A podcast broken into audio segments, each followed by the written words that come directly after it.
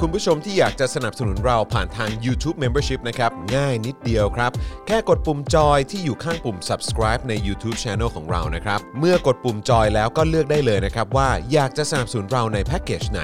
หลังจากนั้นก็เลือกวิธีในการชำระเงิน และเข้าไปกรอกรายละเอียดให้ครบถ้วนนะครับ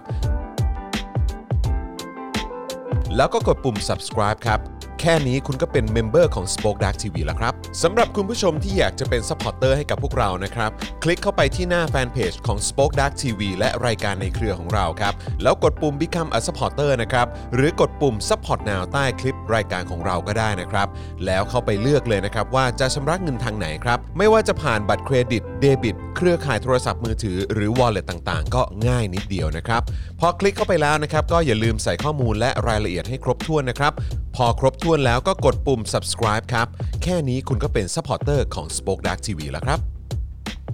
และเพื่อให้มั่นใจได้ว่าทุกท่านจะสามารถสนับสนุนเราได้อย่างต่อเนื่องในทุกๆเดือน โดยไม่หลุดจากการเป็นสมาชิก คุณผู้ชมสามารถเลือกสนับสนุนในช่องทางและแพ็กเกจที่ทุกท่านสะดวกที่สุดสำหรับการตัดบัญชีอัตโนมัติอย่างต่อเนื่องนะครับ เพื่อที่ Spoke Dark TV จะได้มีกำลังในการผลิตคอนเทนต์ดีๆ เพื่อคุณผู้ชมต่อไปครับ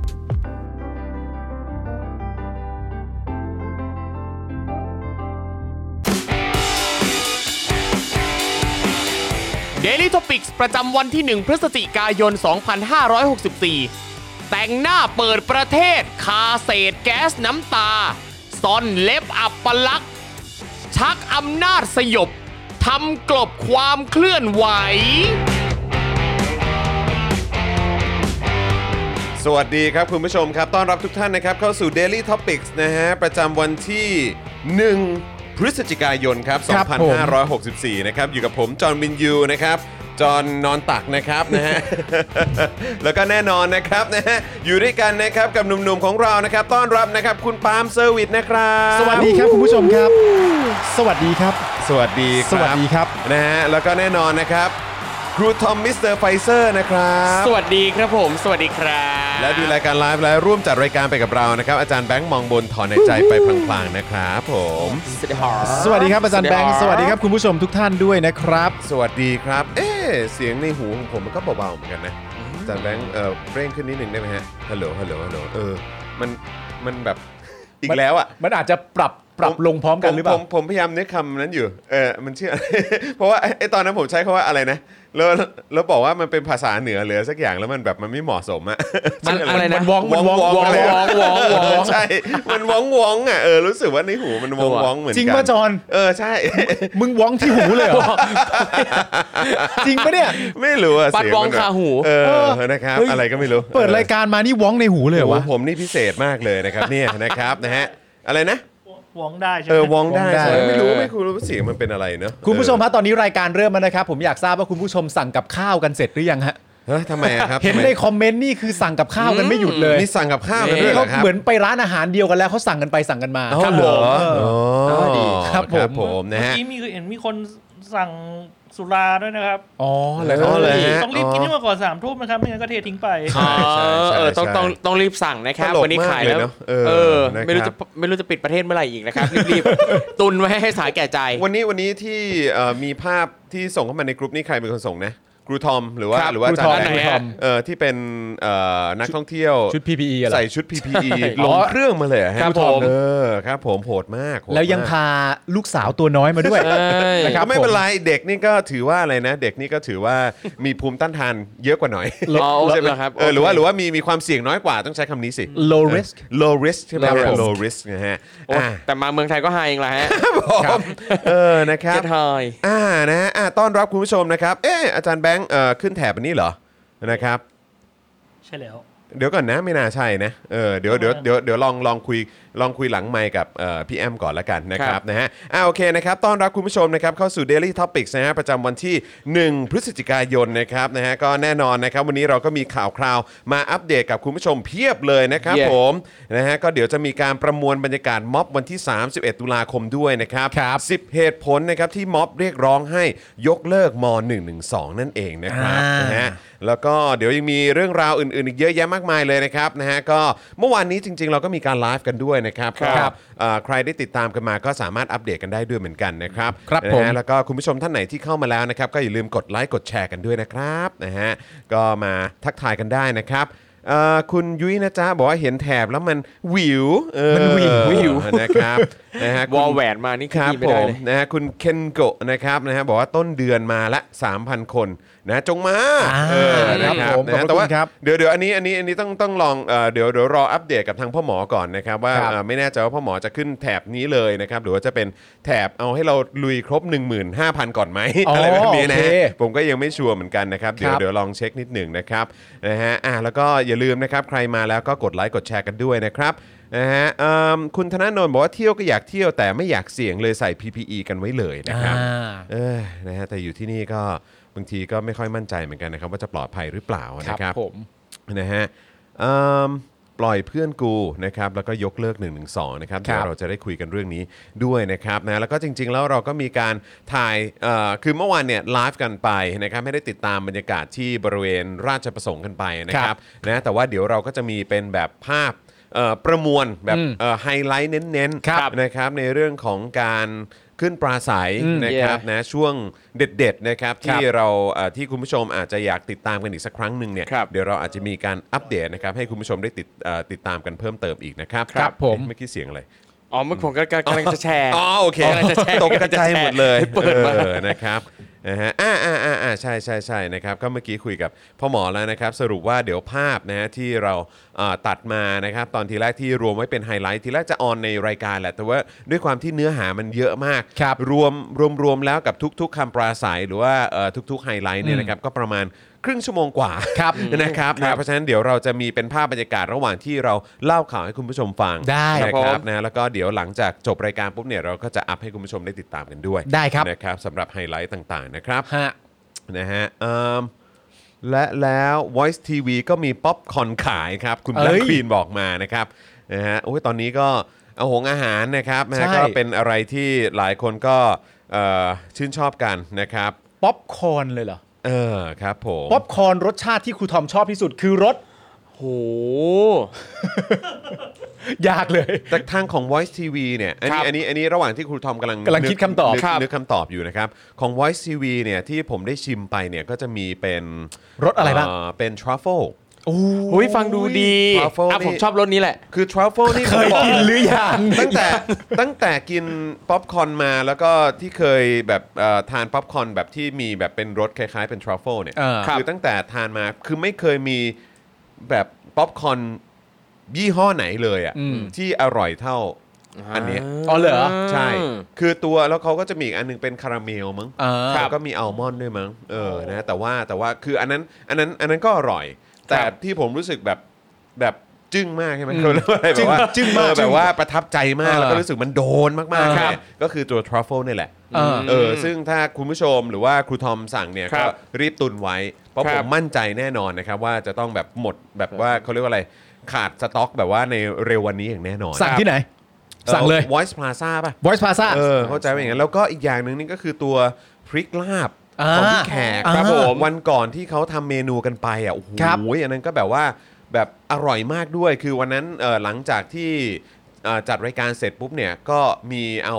เมนูที่ทำเอ่อตอนช่วงเช้าในโค้ชแข ครั ก บ เนี่ยมาทานกันต่ออา หลังจากที่จบรายการตอน อืม เย็น Daily Topic ใช่ไหม ครับ ก็อร่อยมาก อ่า อร่อยแบบสุดๆเลยนะครับ เพราะฉะนั้นคือใครที่ไม่อยากพลาดเอ่อวัตถุดิบ ครับ แบบดีๆแบบนี้เนี่ย อ่ารี รีบแบบว่าหลังใหม่มา อ่าน นะที่ Daily Topics หรือว่าเอ่อที่โค้ชแขกก็ได้ ครับผม นะครับนะฮะ ครับ ก็รีบสั่งกันนะครับนะไม่งั้นจะน่าเสียดายแย่เลยนะครับผมนะ สั่ ฮะ งก่อน สั่งสั่งแล้วสั่งแล้ว เออ นี่สั่งแล้ว เข้า สั่งแล้ว สั่งแล้วด้วย สั่งแล้วดิ เออมันต้องอย่างนี้สิ เออนะครับ อ่ะมี ขาย ทรัฟเฟิลกับคาราเมลอัลมอนด์ เออ นะครับ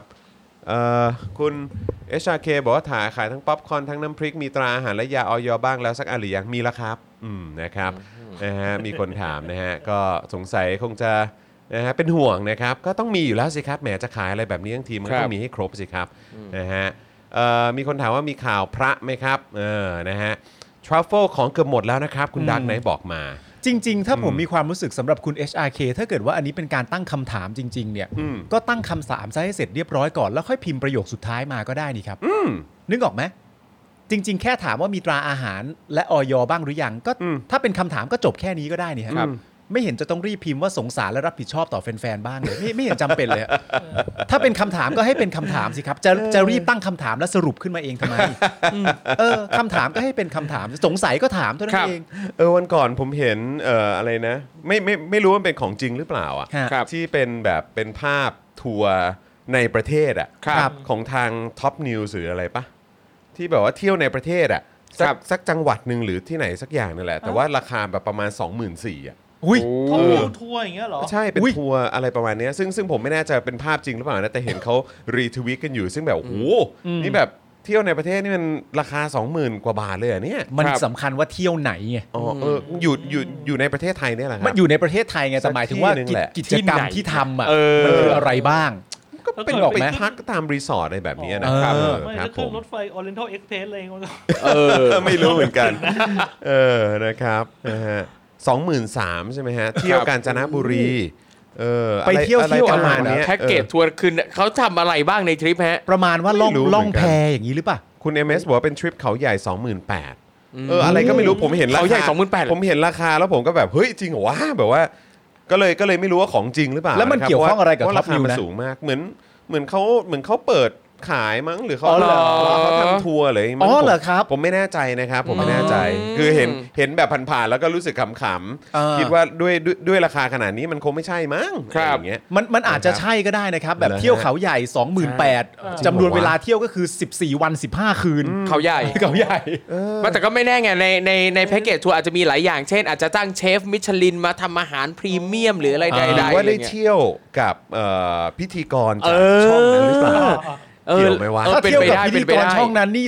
28,000 แล้วไม่คุ้มนะฮะ ทำไมอ่ะ ไปตั้งแต่ 5,000 แล้ว อยากเจอไงไป ไม่ ตั้งแต่ แน่อาจ 5,000 จะ แล้ว มีเซอร์ไพรส์พิธีกรจากสป็อคดาร์ก โอ้โหย เซอร์ไพรส์ อันเนี้ยราคาพุ่งได้เลย อ๋อเหรอฮะ ครับผม พุ่งลงพุ่งลง พุ่งลงพุ่งลงเลยฮะ พุ่งปริสปริส เออเอาสงสัยสงสัยคงเจอคงเจอพิธีกรได้มั้ง ครับ ผม ไง ว่า เขาบอ นะ กสามวันสองคืนนี่ อ๋อ สามวันสองคืนประมาณ 2 3 0 0 0 2 8 0 0แต่อาจจะมีสิทธิ์ได้ใกล้ชิดพิธีกรด้วย อ๋ออ่ า คุ้มนะคุ้มนะ ก็อาจจะแค่ โอเค แปดพันอีกหมื่นห้านั่น เออ เข้ากองทุนรัศดรประสงค์อะไร อ๋อนี่เขาบอกว่า อ๋อ 3 วัน 2 คืน 24,500 บาท อ๋อ อ๋อ อ๋อเหรอเออ ครับผมนี่คือคุณ MS ก็ซื้อแพ็กเกจนี้แล้วเหมือนกันนะครับ สปอร์ตทุกรายการ ก็อยากอยากจะให้มีคนไปรีวิวเหมือนกันว่า ใช่ ถ้าเกิดว่าไปทริปนี้แล้วเป็นไงบ้าง เออ โอ้ยแต่จริง ๆ ถ้าได้ใกล้ชิดแบบเขาเรียกว่าอะไรนะ แบบหัวหอกของช่องอะไรอย่างเงี้ย ครับผม มันก็น่าสนใจปกติแล้วดารานักแสดง เออ เวลาเขาออกอีเวนต์กันเขารับเงินค่าตัวกันตั้งเยอะ อ่า ครับผม นี่เราไม่ได้เจอดารานักแสดงแต่เราเจอผู้ที่เป็นนักข่าว เออ ระดับ คผม อย่างนั้นน่ะ สื่อ โอ้ย เออ ระดับ สื่อ อย่างนั้นเลยนะ เออ เออ ครับผม อืม ระดับอย่างนั้นนะครับ เออ เออใช่ครับผม เรียกว่าแบบได้เจอระดับอย่างนั้นเลยอะ ครับผม ใช่เออ ผม แหมโอ้โหน่าสนใจนี่ไม่แน่ใจว่าจะมียูทูบเบอร์ไปถ่ายบล็อกหรือเปล่า เออ ยูทูบเบอร์ที่น่าจะไปก็คงไม่พ้นเก๋ไก่สไลเดอร์อะ เอ้ยไหนไหนขอขอดูคอมเมนต์เมื่อกี้หน่อยได้ไหมครับเออขอขึ้นข้างบนหน่อย แพงอะไรครับอ๋อครับผม ผู้กล่าวปราศัยพูดดีอ๋อคุณสิริใช่ไหมครับคุณ ครับ สิริบอกว่าผู้ ครับ กล่าวคำปราศัยพูดได้ดีมากชัดเจนทุกคนนะครับจึ้งมากนะครับติดตามสดตลอดรายการเลยค่ะ ภูมิใจมากที่มีคนไทยรุ่นใหม่ ออกมาเคลื่อนไหวนะครับ ครับ อ่าโอเคขอขึ้นข้าง บน อะไรสป็อกดักจัดบ้าง เจอทุกคนผมยอมจ่าย 5 0,000 โอ้โห นี่นี่ โอ้โห ตายแล้วเออครับผมแหมคือ เจอทุก เอ่อ คน สนับสนุนเราแบบรายเดือนก็ได้ครับ แล้วก็จะเจอพวกเราอย่างนี้นะค ครั รับบ ผม นะฮะ ใช่ครับ เอ่อแทบจะทุกวันเลยครับนะฮะ จาก คุณผู้ จาก ชม คำพูดของจอนี่ก็ชัดเจนนะ ครั ฮะ บ ดู ครับ ทรง จอ แล้วก็คือมึงไม่จัดแน่ฮะ มึงไม่จัดแน่ฮะ ไม่ราคาขนาดนั้นคือแบบ เออ หืมคือคือของเราไม่ต้องราคาขนาดนั้นก็ได้เจอกันครับ ใช่ครับ เออ ผม หรือว่าไปเจอตามม็อบก็ได้ครับ ใช่ครับ เออนะครับยังไง แล้ว ก็ได้เจออยู่ แล้วถ้า โ โควงโควิดอะไรต่างๆกันานามันซารวมกับสิ่งที่คุณผู้ชมสนับสนุนเรามาโดยตลอดเนี่ ค ย รับ ครับผม นก็อาจจะมีงานอะไรที่ง่ายกว่านั้นที่ให้เจอกันก็ได้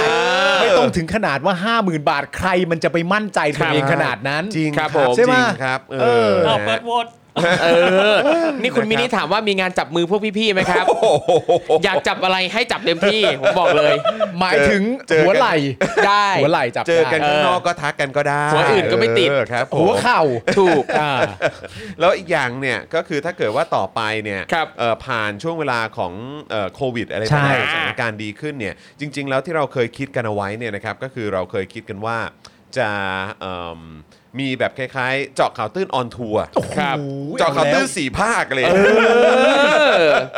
ฟังดูดี ก็ก็คิดเหมือนกันก็คิดอยากจะทำเหมือนกันนะครับ อ่า แต่ว่าก็เคยเคยมีไอเดียนี้ก่อนที่จะเกิดเอ่อการระบาดของโควิดสักแป๊บหนึ่ง ครับ แล้วพอระบาดปุ๊บก็เลยพับโครงการไว้ก่อนเลย อ่าน นะครับแต่ว่าก็เคยคิดไว้แล้วเพราะว่าก็เคยเคยคุยกับพี่โอ๊ตพี่โอ๊ตก็ อ่า บอกว่าเฮ้ยอันนี้เป็นเป็นอะไรที่น่าสนใจนะเพราะว่า อ่าร ายการในต่างประเทศที่ ค เป็ รันบรายการเอ่อรายการข่าว รายการทอล์ก ค ราย รับผม การวาไรตี้อะไรพวกเนี้ยบางที อืม เขาก็มีการออนทัวร์ไปตาม ครับ ที่ต่างๆ เพื่อ ใช่ เปิดโอกาสให้คนในแต่ละพื้นที่เนี่ยสามารถมาเป็นไลฟ์ออเดียนส์ได้ด้วยเหมือน ครับ กั ผม น ได้ใกล้ชิดกันด้วย ใช่ อ่า เอ้ยเออ นี่ก็น่าสนใจ ครับ แบบเนี้ย นี่รอออนทัวร์ไปหาพี่โอ๊ตที่นิวยอร์กเล โอ้ ย โห นะ พี่ดูอยากจะมีคนดูไปวันเนี้ย โอ๊ย เ เพียบเพียบอย่างนั้นไปจัดที่ น่าสนใจ บูมเบิร์ก เมื่อกี้คุณเมื่อกี้คุณจอห์นเพิ่งพูดว่าสี่ภาค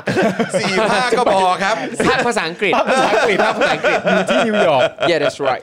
โอเค ครับผม น่าสนใจ เอ้ย เป็นโปรเจกต์ที่น่าสนใจ น่าสนใจ ครับ น่าสนใจ ซึ่งก็เชื่อว่า นะครับ อีกไม่นานก็คงได้ทำอยู่แล้วแหละ เพราะว่าเอ่อโควิดในรัฐบาลประยุทธ์เนี่ยเขาจัดการอย่างยอดเยี่ยมอยู่แล้ว โอ้ยสุดยอดใช่ อีกแป๊บเดียวก็คงได้ไปไหนต่อไหนกันแล้วแหละ ครับผม ครับ ใกล้แล้วใช่ไหมฮะใกล้แล้วที่จะครบ 50%แล้วหรือ อ๋อ เปล่า คิดว่าใกล้ปิดประเทศอีกรอบหนึง ใกล้ปิดประเทศอีกรอบแล้วเออ พรุ่งนี้ปิดไปไม่แน่ นะฮะอ่ะแต่ว่าวันนี้ก็เปิดอย่างเป็นทางการแล้วเดี๋ยวเราก็จะมีรายละเอียดของข่าวในวันนี้ ครับ ด้วยนะครับ ผม เพราะฉะนั้นเดี๋ยวมาดูหัวข้อข่าวกันนิดนึงนะครับ ได้ แล้ว เลย เดี๋ยวเข้าข่าวกันเลยดีกว่านะครับ ครับ นะฮะก็เดี๋ยวจะมีประมวลบรรยากาศภาพม็อบนะฮะ 31 ตุลาคมครับ แล้วก็มาดู 10 เหตุผลนะครับ ที่ม็อบเรียกร้องให้ยกเลิก 112 กันดีกว่านะค ครั รับบ นะฮะแล้วก็ยังมีเอ่อประเด็นนะครับนะฮะเรื่องของสารพิพากษาลงโทษจำคุก 6 เดือนนะครับเบนจาอับพันธ์ในคดีละเมิดอำนาจศาลครับ ครับ ไม่ทันไรก็มาแล้วนะครับเนี่ย ครับ จับตาวันเปิดประเทศครับ อัปเดตประเทศที่ได้รับอนุญาตให้เดินทางเข้าไทย ได้รวม 61 ประเทศนะครับ 2 เขตปกครองพิเศษตามแผนนะครับ ครับ ด้านบนหน้าล็อตแรกถึงไทยทันดีเดย์นะครับ สภากาชาติจะได้รับวัคซีนมากที่สุดนะครับ ครับผม สภากาชาตินะครับ สิ่งนั้น มาถึงปุ๊บก็ได้ ได้เลย ได้มากสุด ได้มากสุดเล อ่าย นะครับนะฮะแล้วก็เอ่อยังมีประเด็นโอ้โหนี่ต้องบอกว่าเกี่ยวเรื่องของการเปิดประเทศนี่แน่นมากนะครับ มันวันนี้วันสำคัญเนี่ย ใช่ใช่ ครับ วันสำนะคัญฮะ วันสำคัญ แล้วก็มีเหตุการณ์วันเนี้ยนะครับนะฮะน้องรุ้งนะครับแล้วก็ทาง Amnesty International เนี่ยนะครับเข้ายื่นหนังสือต่อพลเอกประยุทธ์ที่ทำเนียบนะครับ ครับ ขณะที่คุณโตโต้วีโวนะครับนำผู้บาดเจ็บเอ่อเรียกร้องนะครับต่อคณะกรรมาธิการที่รัฐสภาด้วยนะครับ ครับผม ก็เห็นภาพความรุนแรงที่เกิดขึ้นบนเอ่อเนื้อตัวแล้วก็ร่างกายนะครับนะฮะของเออผู้ที่ไปร้องเรียนวันนี้ก็เห็นภาพแล้วก็สะเทือนใจเลยนะครับ ครับ ย้อนสอนกิจการนิสิตครับ สภานิสิตจุฬาชงสอบย้อนหลังนะครับ คณาจารย์จุฬาเชื่อมโยงกับกปปสครับ เอาแล้ โอ้ ว โหนะฮะ สิ่งที่ผมตกใจสุดคืออะไรรู้ป่ะ อะไรฮะ นี่มีคณาจารย์จุฬาไปร่วมกับปกปสด้วยเหรอ โอ้ เนี่ย โหครับผม ตายแล้ว ผมก็ตกใจเหมือนกัน ตกใจ ตอนนั้นก็ นะฮะ มีแบบ ต บุ กใจ คลากรทางการแพทย์ก็ไปเยอะเหมือนกันนะ มีเหรอ มีผมก็ตกใจเหมือนกัน ตอนนั้นน่ะเหรอ ตอนนั้นไงตอนครั้งกระนู้น ตอนครั้งกันนู้นมี ต เห อ ร น อ ครั้งกระนู้น แล้วตอนครั้งกันนี้มีได้ออกมา ตอนครั้งกระนี้ก็ดูแบบว่ากริบกริบนิดนึง อ๋อโอเค อันนี้มันโควิดมันหนัก ครับผม ใช่ แสดงว่าบุคลากรทางการแพทย์กับคณาจารย์จุฬา ครับ เคยไปร่วมกับกปปอุ้ยอุ้ย อุ้ อุ้ ย ย อุ้ยอุ้ยอุ้ยอุ้ย เรียกได้ว่าเป็น อุ๊ย แทบจะเป็นเจ้าภาพแล้วครับ เออ เอาละครับผมอันนี้ผมตามข่าว แท ตา บ ม จะเป็ ข่าว นเจ้าภาพ ตามข่าว แหล่ง ไม่ทั เส น บียงเก็บนั่นนี่นู่นอาหารเครื่องดื่มก็เก็บในรั้วจุฬาลงกรณ์มหาวิทยาลัยเนี่ยแหละ จริงไหมเนี่ย ผมไม่รู้เหมือนกัน โอ้โหอะไรวะเนี่ย เออ อ๋ออุดมเป็นคนร่วมอยู่ในม็อบนั้น เอาเป็นคนลำเลียงแหละ ลำเลียงเลยนะฮะ คุณเล่น เออนะฮะ ผมมาตกใจมีอะไรครับคุณจรข่าวมีอะไร ค ค รับรับ ผมเพื่อไทยประกาศพร้อมดันข้อเรียกร้องและเสนอแก้ไขกฎหมายอาญามาตรา 112 116 พรบคอมและพรกฉุกเฉินเข้าสู่ อ่า สภานะครับ ครับ ด้านประชาธิปัตย์นะครับ ยกตนยึดมั่นระบอบประชาธิปไตย อันมีพระมหากษัตริย์ทรงเป็นประมุขครับ ท้าสู้นะครับ หากเรื่องเข้าสภาย้ำเราสนับสนุนการบังคับใช้กฎหมายอย่างเคร่งครัดครับ ว้าว ครับเออแล้วจริงๆ แล้วประชาธิปัตย์ก็ไม่ได้มาเดียวๆนะครับ มีพักกล้ามาด้วยนะครับ เฮ้ย นะฮะช่วงหลังมีพักกล้ามาด้วยนี่ใช่ไหม ครับ พักพักกล้าเขาก็มาทุกช่วงนะฮะ มาทุกช่วง ครับ นะครับ ผม แต่ นะฮะ มาอะไร นะฮะ มาอะไร ครับผมนะฮะสงสัยอยากได้เขาเรียกว่าอะไรสงสัยเขาเรียกว่าในร่างกายมีคลอโรฟิลล ต้องการแสง ต้นกล้า เออ ต้ นะ น ค ก รั ล้า บนะฮะคุณจิราพรเพื่อไทยนะครับ เปิดเอกสาร King's Gate ครับ ระบุเลื่อนคำชี้ขาดข้อพิพาทกับรัฐบาลไทยเป็น 31 มกราคมปีหน้านะครับ ครับ หลายคนกังวลครับ มีการแลกเปลี่ยนผลประโยชน์อื่น ๆ หรือเปล่าครับผมนะฮะแล้วก็อีกหนึ่งข่าวนะครับที่อยากจะย้อนไปดูการเปิดสถานที่ท่องเที่ยวนะครับ อย่างบาหลีครับ ครับ นะฮะจำได้ใช่ไหมว่าเราเคยรายงาน ใช่ครับ ข่าวกันไปนะครับ บาหลีซึมนะครับ ยังไม่มีเที่ยวบินต่างประเทศมาสักเที่ยวครับ หลังเปิดเกาะไป 2 สัปดาห์ครับ เปิดมา 2 วีคแล้วครับนะฮะไม่มีคนท่องเที่ยวนะครับ แต่ว่าณตอนนั้นเราก็เคยรายงานใช่ไหมว่าเอ่อมีคนออกมาวิเคราะห์เรื่องเกี่ยวกับการท่องเที่ยวว่าก็มีความไม่พร้อมอยู่เยอะเหมือนกั ใช่ น มันก็มันก็ นะครับ น่ากังวลอยู่แหละ อ่าน นะครับว่าเฮ้ยแบบเปิดแล้วมันจะมันจะเวิร์กเหรอ นี่แหละครับ เปิดเมื่อไม่พร้อมนี่อาจจะมีปัญหาตามมาได้นะครั หมายถึงบาหลี หมายถึงเอ่ออุ๊ยอุ๊ยอุ๊ยอุ๊ยอุ๊ยอุ๊ยอุ๊ยอุ๊ยตื่นเต้นตกใจกันไปพี่หนุ่มอุ๊ยอุ๊ยอุ๊ยอุ๊ย เออ อุ๊ยอุ๊ยอุ๊ยอืมนะฮะ โอเค าคุณผู้ชมครับนะฮะใครมาแล้วก็ย้ำอีกครั้งนะครับ อย่าลืม ครับ กดไลค์กดแชร์กันด้วยนะครับ ได้ครับ เออ จิบน้ำก่อนจิบ จิบ น้ำ น้ำเหมือนกันนะฮะ ใช่ใช่ใช่ จิบน้ำเหมือนกันครับนะฮะอ่ะโอเคนะครับคุณผู้ชมก่อนเข้าข่าวกันเนี่ยนะครับ ก็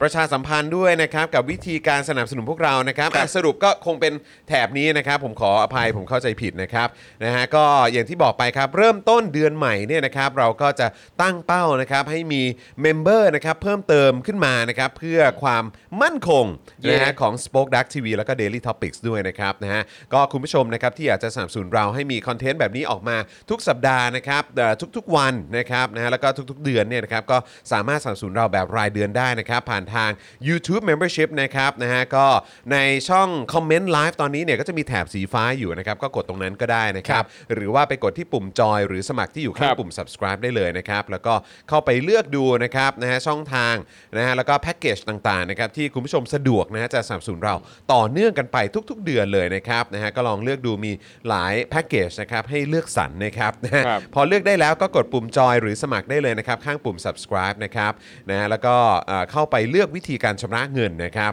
นะฮะนี่ลองดูกันนะครับแต่อย่างที่บอกไปครับว่าถ้าเกิดว่าเป็นแบบ อ่าบัตรเครดิตนะครับบัตรเดบิตนะครับหรือว่าพ่วงกับค่าโทรศัพท์รายเดือนเนี่ยนะครับจะเป๊ะมาก ๆ เลยนะค ค รั รับ บ ปลอดภัยสุด ๆ จะได้ไม่หลุดจากการเป็นเมมเบอร์ของเราแบบไม่รู้ตัวนะครับ เข้าไปกรอกรายละเอียดให้ครบถ้วนเรียบร้อยนะครับ แล้วก็กดยืนยันนะครับ แค่นี้คุณก็เป็นเมมเบอร์ทาง YouTube แล้วนะครับ ส่วนทาง Facebook นะครับใครที่สะดวกนะครับแล้วก็ชอบติดตามรายการของพวกเราผ่านทาง Facebook เนี่ยก็สะดวกมากเหมือนกันนะครับใต้ไลฟ์นี้ข้างกล่องคอมเมนต์นะครับปุ่มสีเขียวที่มีรูปหัวใจอยู่ คือปุ่ม Become a supporter ครับกดปุ่มนั้นได้เลยนะครับนะแล้วก็ไปเลือกวิธีการชำระเงินนะครับเหมือนกันเลยนะครับนะเลือกช่องทางที่สะดวกนะครับที่สามารถตัดยอดอัตโนมัติได้ทุก ๆ สิ้นเดือนนะครับจะได้ไม่หลุดจากการเป็น s u p p อร์เตอร์ของเราด้วยนะครับเข้าไปกรอกรายละเอียดให้ครบถ้วนเรียบร้อยนะครับนะแล้วก็กดยืนยันแค่นี้ก็เป็น s u p p อร์เตอร์เราทาง Facebook แล้วนะครับ ครับ นะฮะ ผม แล้วก็นอกจากนี้ก็ยังไปช้อปปิ้งกันได้นะครับ ครับ ที่ Spoke Dark Store นะครับนะฮะมีอ่าเสื้อลายต่างๆมาให้คุณได้ช้อปปิ้งกันอีกเพียบเลยนะครับ นี่วันนี้ก็มีเป็นเสื้อลาย 2475 แล้วก็ ครับ แน่นอนเสื้อที่ขายดีสุดๆเลยนะครับเผด็จการจงพินาศนะครับรวมถึงตอนนี้ที่เป็นลายใหม่นะครับก็คือเสื้อคนกีนี่แหละครับ คน นะฮะ กี มาแล้วครับ มาแล้ว คน ครับผม กีสีแดงด้วย คนกีสีแดงครับ เออ คนกีสีแดง คนกีสี รับ แดงคำว่าสีแดงเนี่ยขยายคำว่าคนกีหรือขยายกีครับ สีแดงเนี่ย เอ่อผมว่ามันขยายบริบทโดยรวมมากอ๋กว่า อโอเคคิดว่าแบบคนเรดกีอะไรเงี้ย โ Red ไม่ใช่ Key โอ้โหคนเรดกีนี่พยายามนึกภาพอยู่นะฮะเป็นยังไงนะฮะ แปลว่าต้องเคยเห็นนะถึงนึกนึกนึกนึกภาพออก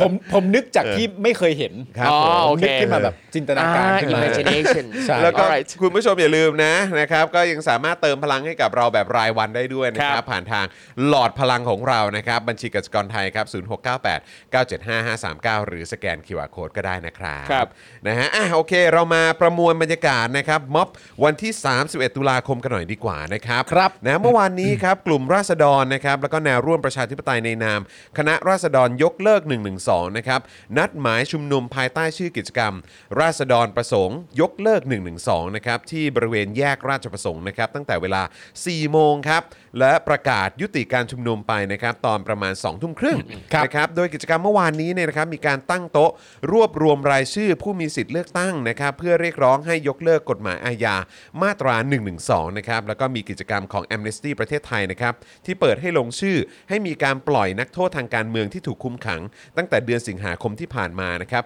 รวม 27 คนนะครับ โดยเป็นคดีมาตรา 112 นะครับ ที่แกนนำของกลุ่มราษฎรถูกคุมขังอย่างน้อย 5 คนครับ ครับผม สำหรับสาเหตุที่ต้องยกเลิก 112 นะครับ ประกอบด้วยเหตุผล 10 ข้อด้วยกันครับ อืม ลองฟังเหตุผลกันดูนะครับ ครับ นะฮะใครแจ้งความก็ได้ อันนี้ อันเนี้ยเป็นเหตุผลแรกเลย ครับ นะครับนะฮะที่ทำไมถึงควรจะต้องยกเลิกนะครับ จากมุมมองของเออผู้ชุมนุมนะครับ ครับ สองครับ อัตราโทษสูงครับ ครับ สามขอบเขตไม่ชัดเจน อืม 4. ไม่คุ้มครองการติชมโดยสุจริตนะครั ครับ บ 5ครับบังคับใช้กว้างขวางครับ อืม นะฮะหกครับเจ้าหน้าที่เลือกปฏิบัติครับ ครับ เจ็ดจำเลยเสียเปรียบสู้ในการสู้คดีนะครับ ครับ แปดครับโทษหนักเบาตามการเมืองครับ อืม นะฮะเก้าครับสร้างบรรยากาศหวาดกลัว ครับ นะครับและ 10นะครับสร้างผลกระทบต่อสถาบันนะครับวิจารณ์โดยสุจริตไม่ได้ครับ อันนี้ก็คือ 10 ข้อนะครับว่า 10ข้ ทำ อ ไม 10 ข้อแบบคร่าวๆนะครับ แบบคร่าวๆครับ นะฮะโดยไฮไลท์กิจกรรมเอ่อเมื่อวานนี้เนี่ยก็คือการขึ้นเวทีของเหล่าแกนนำการชุมนุมนะครับ ตั้งแต่ช่วง 4 โมงเกับครึ่งนะฮะก็เริ่มเปิดเวทีปราศัยนะครับ เริ่มต้นเลยก็เป็นน้องเมนู ครับ นะครับ ผม ที่ขึ้นพูดถึงต้นต่อปัญหาการผูกขาดวัคซีนนะครับ แล้วก็มาตรา 112 ด้วยนะครับ แล้วก็ต่อด้วยการปราศัยของคุณปูนทะลุฟ้านะครับ ตอนช่วง4โมง40นะครับที่กล่าวถึงประเด็นนะฮะเรื่องฉันทามติการยอมรับข้อเสนอ 10 ข้อของราษฎรนะครับ แล้วก็กล่าวถึงหม่อมหลวงจุนเจิมด้วยนะครับ ครับ นะฮะ เอ่อหลังจากนั้นเนี่ยตอนประมาณ 5 โมงครับนะคุณเป๋ายิ่งชีพนะฮะจากไอรอเนี่ยก็ได้ขึ้นพูดด้วยเหมือนกันนะครับ ซึ่งระบายความอึดอัด และความไม่ปกติครับ เมื่อใดก็ตามที่มีการพูดถึงสถาบันและปัญหาของบ้านเมืองนะครับ อาทิการปฏิรูปสถาบัน พร้อมระบุด้วยนะครับว่าการล่ารายชื่อนี้เนี่ยเป็นจุดเริ่มต้นก้าวเล็ก ๆ ในการยกเลิกประมวลกฎหมายมาตรา1นึนะครับ ครับ ซึ่งเป็นเรื่องที่ทุกคนทราบดีว่าต้องเดินทางระยะไกล และต้องสร้างแนวร่วมให้มากยิ่งขึ้นนะครับ และเป็นภารกิจของประชาชนทุกคนที่เข้าใจถึงปัญหาของกฎหมายนี้เป็นอย่างดีแล้วครับ อ่า นะ ครั ฮะ ผม หลังจากนั้นนะครับก็เป็นคิวของคุณตะวันทะลุฟ้านะครับที่ได้นำบทกวีของกุหลาบสายประดิษฐ์นะครับที่สกรีนอยู่บนเสื้อของลุงนวมทองไพรวันนะครับนะฮะเอ่อการยกเลิกมาตรา1นึด้วยนะครับ ครับ นะฮะแล้วก็ ก่อนที่เอ่อพี่สมยศนะครับคุณสมยศพฤกษาเกษมสุขจะขึ้นเวที เพื่ออ่านจดหมายของเพนกวินที่เขียนมาจากในเรือนจำให้มวลชนฟังพร้อมกันนะครับหลังจากที่ได้ปราศัยเรียกร้องให้ปล่อยตัวทนายอานนท์เพนกวินพริตนะครับแล้วก็นักกิจกรรมคนอื่น ๆ พร้อมประกาศว่าจะเดินหน้าล่ารายชื่อประชาชนเพื่อยกเลิกม .112 ให้ได้ครบจำนวน 1 ล้านรายชื่อครับ ครับ เป้าหมายคือ 1 ล้านรายชื่ออเลยนะครับนะฮะพอถึงประมาณ6โมง20 ครับ น้องรุ้งนะฮะรุ้งปนัสยาก็ได้ขึ้นพูดนะฮะถึงข้อเรียกร้อง 3 ประการนะครับ ต่อด้วยนะฮะเอ่อเหตุผล 10 ประการนะครับที่เกี่ยวข้องกับการปฏิรูปสถาบันครับ ครับ และการยกเลิกม .112 นะครับ ครับครับ โดยรุ้งเนี่ยได้มีการแสดงออกเชิงสัญลักษณ์ด้วยนะครับ ด้วยการกรีดแขนตัวเองเป็นเลข 112 พร้อมขีดคร่าทับอีกทีหนึ่งนะครับ ครับ เพื่อสื่อว่าไม่เอา 112 และจะทุ่มเทเดินหน้ารณรงค์ยกเลิกกฎหมายนี้ ด้วยแรงกายแรงใจและแม้กระทั่งชีวิตนะครับนะฮะทั้งนี้นะครับมีรายงานนะครับว่าหลังลงจากเวทีเนี่ยก็มีทีมปฐมพยาบาลเข้าไปทำแผลให้รุ้งทันทีนะครับโดยหนึ่งในพยาบาลที่เป็นผู้ทำแผลให้ก็คือคุณแหวนนัทธิดามีวังปลานั่นเองนะครับ ครับ ถ้าจำ ผ กัน ม ได้เออเอ๊ะใช่ไหมเมื่อวันเมื่อวันเมื่อวันศุกร์นี่ ครับ หรือพฤหัสผม พฤหัส ว่า พฤหัส พฤหัส พฤหัส ที่เราที่เราพูดถึง ใช่ครับ เอ่อกรณีของคุณแหวนด้วย ใช่ครับ นะครับ หลังจากได้รับการยกฟ้อง ครับผม เออของคดี1นึ ครับ ด้วยนะครับ ครับ คือคุณแหวนก็เป็นคนหนึ่งเลยที่ได้รับผลกระทบ ใช่ โดย ค ต รั ร บ ง ครับ นะครับนะฮะเอ่อในแถลงการยกเลิกม .112 ของนองรุ้งเนี่ยนะครับก็สรุปได้ว่ามีข้อเรียกร้องหลักนะครับสองข้อก็คือ 1. ให้สิทธิ์ในการประกันตัวและปล่อยตัวผู้ต้องขังทางการเมืองทุกคน และสองนะครับแก้ไขประมวลกฎหมายอาญาเพื่อยกเลิกม .112 ครับ ครับ นะฮะซึ่งหลังจากนั้นตอนประมาณ6กโมงครึ่งนะครับก็เป็นช่วงเวลาที่คุณฟ้าพรหมสอนนะครับขึ้นพูดเรื่องสถาบัน การปฏิรูปสถาบัน และการมีสิทธิวิพากษ์วิจารณ์สถาบันนะครับ ก่อนที่คุณบิ๊กนะครับแนวร่วมของธรรมศาสตร์และการชุมนุมจะขึ้นเวทีวิพากษ์การตัดสินของศาลยุติธรรมที่ไม่เป็นธรรมครับ อ่า นะฮะจน ล่วงนะฮะล่วงไปนะฮะจนถึงเวลาประมาณทุ่ม 20 ครับ ครูใหญ่อัธพลครับนะฮะหัวหน้าพักก้าวล่วง ครับ นะครับก็ได้ขึ้นพูด นะฮะเปรียบเทียบกรณีซีรีส์ Squid Game กับสังคมไทยครับ ครับ โดยวิเคราะห์ว่าประเทศไทยมีสิ่งที่เรียกว่า Royalist Game นะครับซึ่งคนไทยเนี่ยไม่มีสิทธิ์ปฏิเสธที่จะเข้าร่วมครับ และนั่นกลายเป็นสิ่งที่ผูกมัด ให้ทุกคนต้องร่วมเล่นภายใต้ระบอบเผด็จการ และกติกาที่ไม่เป็นธรรมนะค ค รั รับ บ ขณะที่ผู้เล่นถูกใส่เสื้อหมายเลข 112 นะครับ ก็จะถูกกำจัดครับ นะ จากนั้นนะครับได้เรียกร้องให้พักการเมืองทุกพัก แสดงจุดยืนนะครับที่ชัดเจนเกี่ยวกับการยกเลิกมาตรา 112 ด้วย ครับ นะครับ หมายถึงว่าถ้าเกิดว่าเห็นด้วยนะครับ ครับผมนะฮะก็ อ่า ก็ ครับ ให้ ครับ ก็ให้แสดงตัวกัน ใช่ ด้วย ถ้าเห็น ครับผม ด้วยนะครับ ค ผ รับ มนะฮะแล้วก็หลังจากนั้นเอ่อคุณลูกนัดก็ขึ้นเวทีด้วยครับ ครับ ณ ผม ลูกนัดนี่ก็เป็นเอ่อช่วงหลังนี่เริ่มเป็นเขาเรียกว่าอะไรเป็นขาประจำ เป็นขาประจำ นฮในการชุมนุมกันแล้ว เป็น น ขาประจำและคนก็หนึ่งในสิ่งที่คนรักก็คือคอสตูม คอสตูม ว่ามาแต่ละทีนี่ก็จะ เต็มมาก เต็มเต็มมาก แต่ว่า แต่ แต่ว่าก็คืออันนี้ก็ด้วยด้วยความที่เป็นธีมของวันฮาโลวีน Halloween หรือเปล่า ครับ ผม ผม ไม่แน่ใจเหมือนกัอันนี้นะคบ โจ๊กเกอร์ไหม น่าจะ น่าจะ โจ๊กเกอร์นะครับ เป็นผม แล้วแหละ เขียว เออนะครับนะฮะก็เมื่อวานนี้เนี่ยคุณลูกนัดนะฮะตอนประมาณทุ่ม 40 คุณลูกนัดก็ขึ้นกล่าวสปีชนะครับหรือว่าปราศัยเป็นภาษาอังกฤษนะครับเพื่อส่งต่อเนื้อหาสาระที่เกี่ยวกับความไม่ปกติของสถานการณ์ในประเทศไทยนะครับก่อนจะนำมวลชนนะครับร่วมร้องเพลงนะครับซึ่งในช่วงหลังจากนั้น วงสามัญชนก็ได้ทำหน้าที่ขับกล่อมมวลชนด้วยนะค ค รั รับ บผมทางนี้นะครับการชุมนุมเมื่อวานนี้นะครับก็ได้ยุติลงตอนเวลาประมาณ2องทุ่มครึ่งนะครับแต่ว่าหลังจากการชุมนุมของกลุ่มราษฎรที่แยกราชประสงค์ยุติลงนะครับพอเวลาประมาณ3ามทุ่มเนี่ยก็เกิดการประทะกันระหว่างเจ้าหน้าที่ตำรวจ และมวลชนไม่ทราบฝ่าย ที่บริเวณแยกประตูน้ำครับเลย ครับ ไปนิดนึงนะฮะโดยมวลชนเนี่ยได้ยิงพลุใส่เจ้าหน้าที่ตำรวจ ขณะที่ตำรวจก็ได้ใช้แก๊สน้ำตายิงสกัดมวลชน และใช้รถกระบะเคลื่อนที่เร็วเข้าควบคุมสถานการณ์ เบื้องต้นนะครับก็ยังไม่มีรายงานผู้ถูกจับกลุ่มครับ ครับ ด้านไอรอนะครับก็ได้รายงานว่ามีผู้ถูกจับกลุ่มหลังร่วมการชุมนุมเมื่อวานนี้นะฮะอย่างน้อย 4 คนครับก็คือ คนขับรถเครื่องเสียง 2 คนนะครับ ครับ ถูกจับระหว่างทางกลับบ้าน คนขับรถห้องน้ำหนึ่งคนนะครับ พร้อมผู้ที่ขอติดรถกลับบ้านอีกหนึ่งคน โดยคาดว่ามีรถโดนยึดอย่างน้อย 4 คันครับ ครับผม โดยทั้ง 4 คนนะครับได้รับการปล่อยตัวหลังรับทราบข้อกล่าวหานะครับฐานฝ่าฝืนพรกฉุกเฉิน โดยมีสสเบญจาพักก้าวไกล ใช้ตำแหน่งประกันแทนหลักทรัพย์คนละ 10,000 บาทครับ โดยเมื่อวานนี้นะครับยังเป็นวันครบรอบการเสียชีวิต 15 ปีของลุงนวมทองไพรวันนะครับอดีตพนักงานการไฟฟ้าฝ่ายผลิตแห่งประเทศไทย ที่ขับรถแท็กซี่ชนรถถังเพื่อประท้วงการทำรัฐประหาร ของคณะรัฐมนตรีความมั่นคง แห่งชาติที่ลานพระบรมรูปทรงม้า จนได้รับบาดเจ็บเมื่อวันที่ 19 กันยายน 2549 นะครับ ครับ ก่อนจะเสียชีวิตเนื่องจากผูกคอตายกับราวสะพานลอยหน้าสำนักงานใหญ่ หนังสือพิมพ์ไทยรัฐในวันที่ 31 ตุลาคม 2549 ครับ พร้อมกับเขียนจดหมายที่ระบุว่าต้องการลบคำสบประมาทของคณะรัฐประหารที่ว่า ไม่มีใครมีอุดมการณ์มากขนาดยอมพลีชีพได้ โอ้โหนี่แบบโหดจริงนะ ครับ ใช่ครับ คือแบบว่าพูดแบบไอ้คนที่ลั่นคำพูดนี่ออกมา ใช่ นี่คือแบบว่ามึงดูถูกประชาชนมาก ใช่ครับ ดูถูกประชาชนแบบถึงขั้นสุดเลยอะ ครับ แล้วก็ลุงนวมทองนี่คือแบบเป็นคือแน่นอนนะครับเหตุการณ์ที่เกิดขึ้นเป็นเรื่องที่สะเทือนใจมาก ครับ ๆนะคครั รับบ แล้วก็น่าเศร้าใจมากๆแต่คือบอกได้เลยว่า อันนี้คือเป็นสัญลักษณ์นะฮะ คขรับ องของอุดมการณ์ ใช่ครับ อย่างแท้จริงเลย ครับ นะครับนะฮะที่เป็นเป็นเป็นเหตุการณ์ที่ยืนยันน่ะ ครับผม เออ นะฮะ แล้วก็เป็นการ เป็นการตบหน้าให้พวก ครับ คณะ ใช่ รัฐประหาร แล้วก็ไอ้ ครับ พวกเผด็จการทั้งหลายนะ ที่ ค แบ รับ บว่ากล้าพูดอะไรแบบเนี้ย ใช่ ไม่แต่ความน่าทุเรศของมันก็คือว่า คือคำสบประมาทที่ว่าเนี่ยมาจาก ครับ คณะรัฐประหารถูกไหมซึ่งคณะรัฐประหารเนี่ยก็เป็นเผด็จการ ใช่ครับ และคุณคิดภาพว่าเผด็จการพูดกับเราอะ ครับ ทั้งทั้งที่คุณตั้งอยู่ในจุดที่ไม่ถูกต้องตั้งแต่แรก ใช่ ครับ แต่คุณสามารถพูดกับประชาชนได้ว่า ฉันเป็นเผด็จการก็จริง คุณต้องการจะต่อสู้ก็จริ ค ง รับ แต่ไม่มีใครมีอุดมการณ์ที่จะต่อสู้กับพวกเราถึงขนาดพลีชีพได้หรอก ใช่ ทุเรศไหมอะ เหมือนแบบ เหมือนแบบ ทุเรศ เฮ้ยมันไหมอะ มันไม่มีใครมีอุดมการณ์มากพอจะมา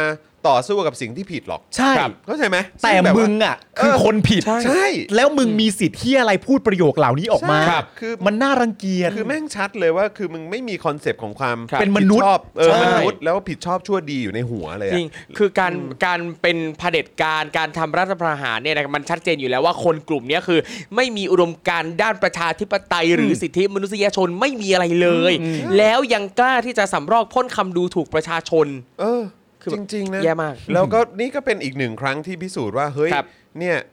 คือมีคนพร้อมที่จะลุกขึ้นพิสูจน์ ครับ อยู่เสมอนะค ใช่ รับ แล้วก็แล้วก็เนี่ยแหละครับ คือเหตุการณ์ที่ที่กลายเป็นสัญลักษณ์ที่จะผ่านมาเป็น 10 ปีแล้วเนี่ย ใช่ เป็นเป็นสิกว่าปีแล้วเนี่ย ครับ ก็ ผม คือก็ยังเป็นตัวแบบเครื่องเครื่องยืนยันน่ะ ครับ ใช่ ถึงอุดมการณ์จริง ๆ แล้ววันนี้ก็มีคนรุ่นใหม่ที่มารับไม้ต่อแล้วก็ยังสู้ยัง ครับ คงสู้ต่อกัน ครับผม ต่อไปจนปี 64 แล้วเนี่ยก็ยังมีอใช่ครับ ยู่นะครับ ครับผม ซึ่งเอ่อช่วงเช้าของเมื่อวานนี้นะครับก็ได้มีการจัดงานเพื่อรำลึกลุงนวมทองนะครับที่สะดมอนุสรณ์นวมทองไพรวันใต้สะพานลอย หน้าสำนักงานใหญ่สำอ่าหน้าสำนักงานใหญ่หนังสือพิมพ์ไทยรัฐนะครับซึ่งมีผู้ร่วมงานจากหลากหลายกลุ่ม อาทิแกนนำแนวร่วมประชาธิปไตยต่อต้านเผด็จการแห่งชาตินายสมยศพฤกษาเกษมสุข กลุ่ม 24 มิถุนาประชาธิปไตย สมาชิกกลุ่มศิลปินเพลงเพื่อราษฎร ตัวแทนนักกิจกรรมรุ่นใหม่ อาทิกลุ่มทะลุฟ้า กลุ่มราษฎรเชียงราย ตัวแทนคณะก้าวหน้า ตัวแทนจากพรรคเพื่อไทยและก้าวไกลเป็นต้นครับ ครับ ผม เอ่อเมื่อกี้เห็นคอมเมนต์ของคุณกรณ์วิทย์ใช่ไหมฮะ บอก ครับ ว่าคิดย้อนกลับคำพูด แสดงว่าจริง ๆ แล้วทหารกับคำว่าสละชีพเพื่อชาติเนี่ยมันคงมันคงไม่มีอยู่จริง ๆ นะครับ ครับ ก็ผมก็รู้สึกอย่างนั้นนะ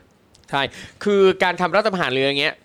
มันค่อนข้างจะชัดเจนว่านี่ไม่ใช่การทำเพื่อชาติอะแต่มันคือทำเพื่อตัวเองทำเพื่อพรรคพวกตัวเองทำเพื่อนายของตัวเองเท่านั้นน่ะ เพราะว่าเพราะว่ามันก็ถูกมันก็ได้รับการยืนยันมา ครับ มาจากแบบประวัติศาสตร์ทั่วโลก และแม้กระทั่งประวัติศาสตร์ไทยเองก็เหมือนกัน ครับ นะครับก็คือว่าการทำรัฐประหารเนี่ยมันก็คือโอเค แน่นอนมันชัดเจนอยู่แล้วว่ามันผิดกฎหมาย ครับ ใช่ไหมครับมันผิดรัฐธรรมนูญมันผิด ใช่ มันผิดกฎหมายสูงสุดของประเทศอยู่แล้ว ครับ แต่ว่าสิ่งที่มันได้รับการพิสูจน์ออกมาก็คือว่าการรัฐประหารเนี่ยมันไม่ได้มันไม่ได้เป็นการแก้ปัญหา ครับ นะครับแล้วก็คือหนทางในการแก้ปัญหาต่างๆ ที่มันเกิดขึ้นในสังคมเนี่ย อืม ก็โอเคหนึ่งตัวเลือกที่น่าจะเป็นตัวเลือกที่ดีที่สุด ครับ เพราะได้รับการพิสูจน์มาแล้ว ครั ก็ บ คือเรื่องของประชาธิปไตย ครับ นะครับ แม้ว่าจะไม่ใช่การปกครองที่มันดีที่สุดก็ ใช่ ตาม ครับ แต่มันก็ดีที่สุดเท่าที่มีอยู่ตอนเนี้ย ใช่ครับ ใช่ไหมครับ แล้วก็การการแก้ปัญหาด้วยความโปร่งใส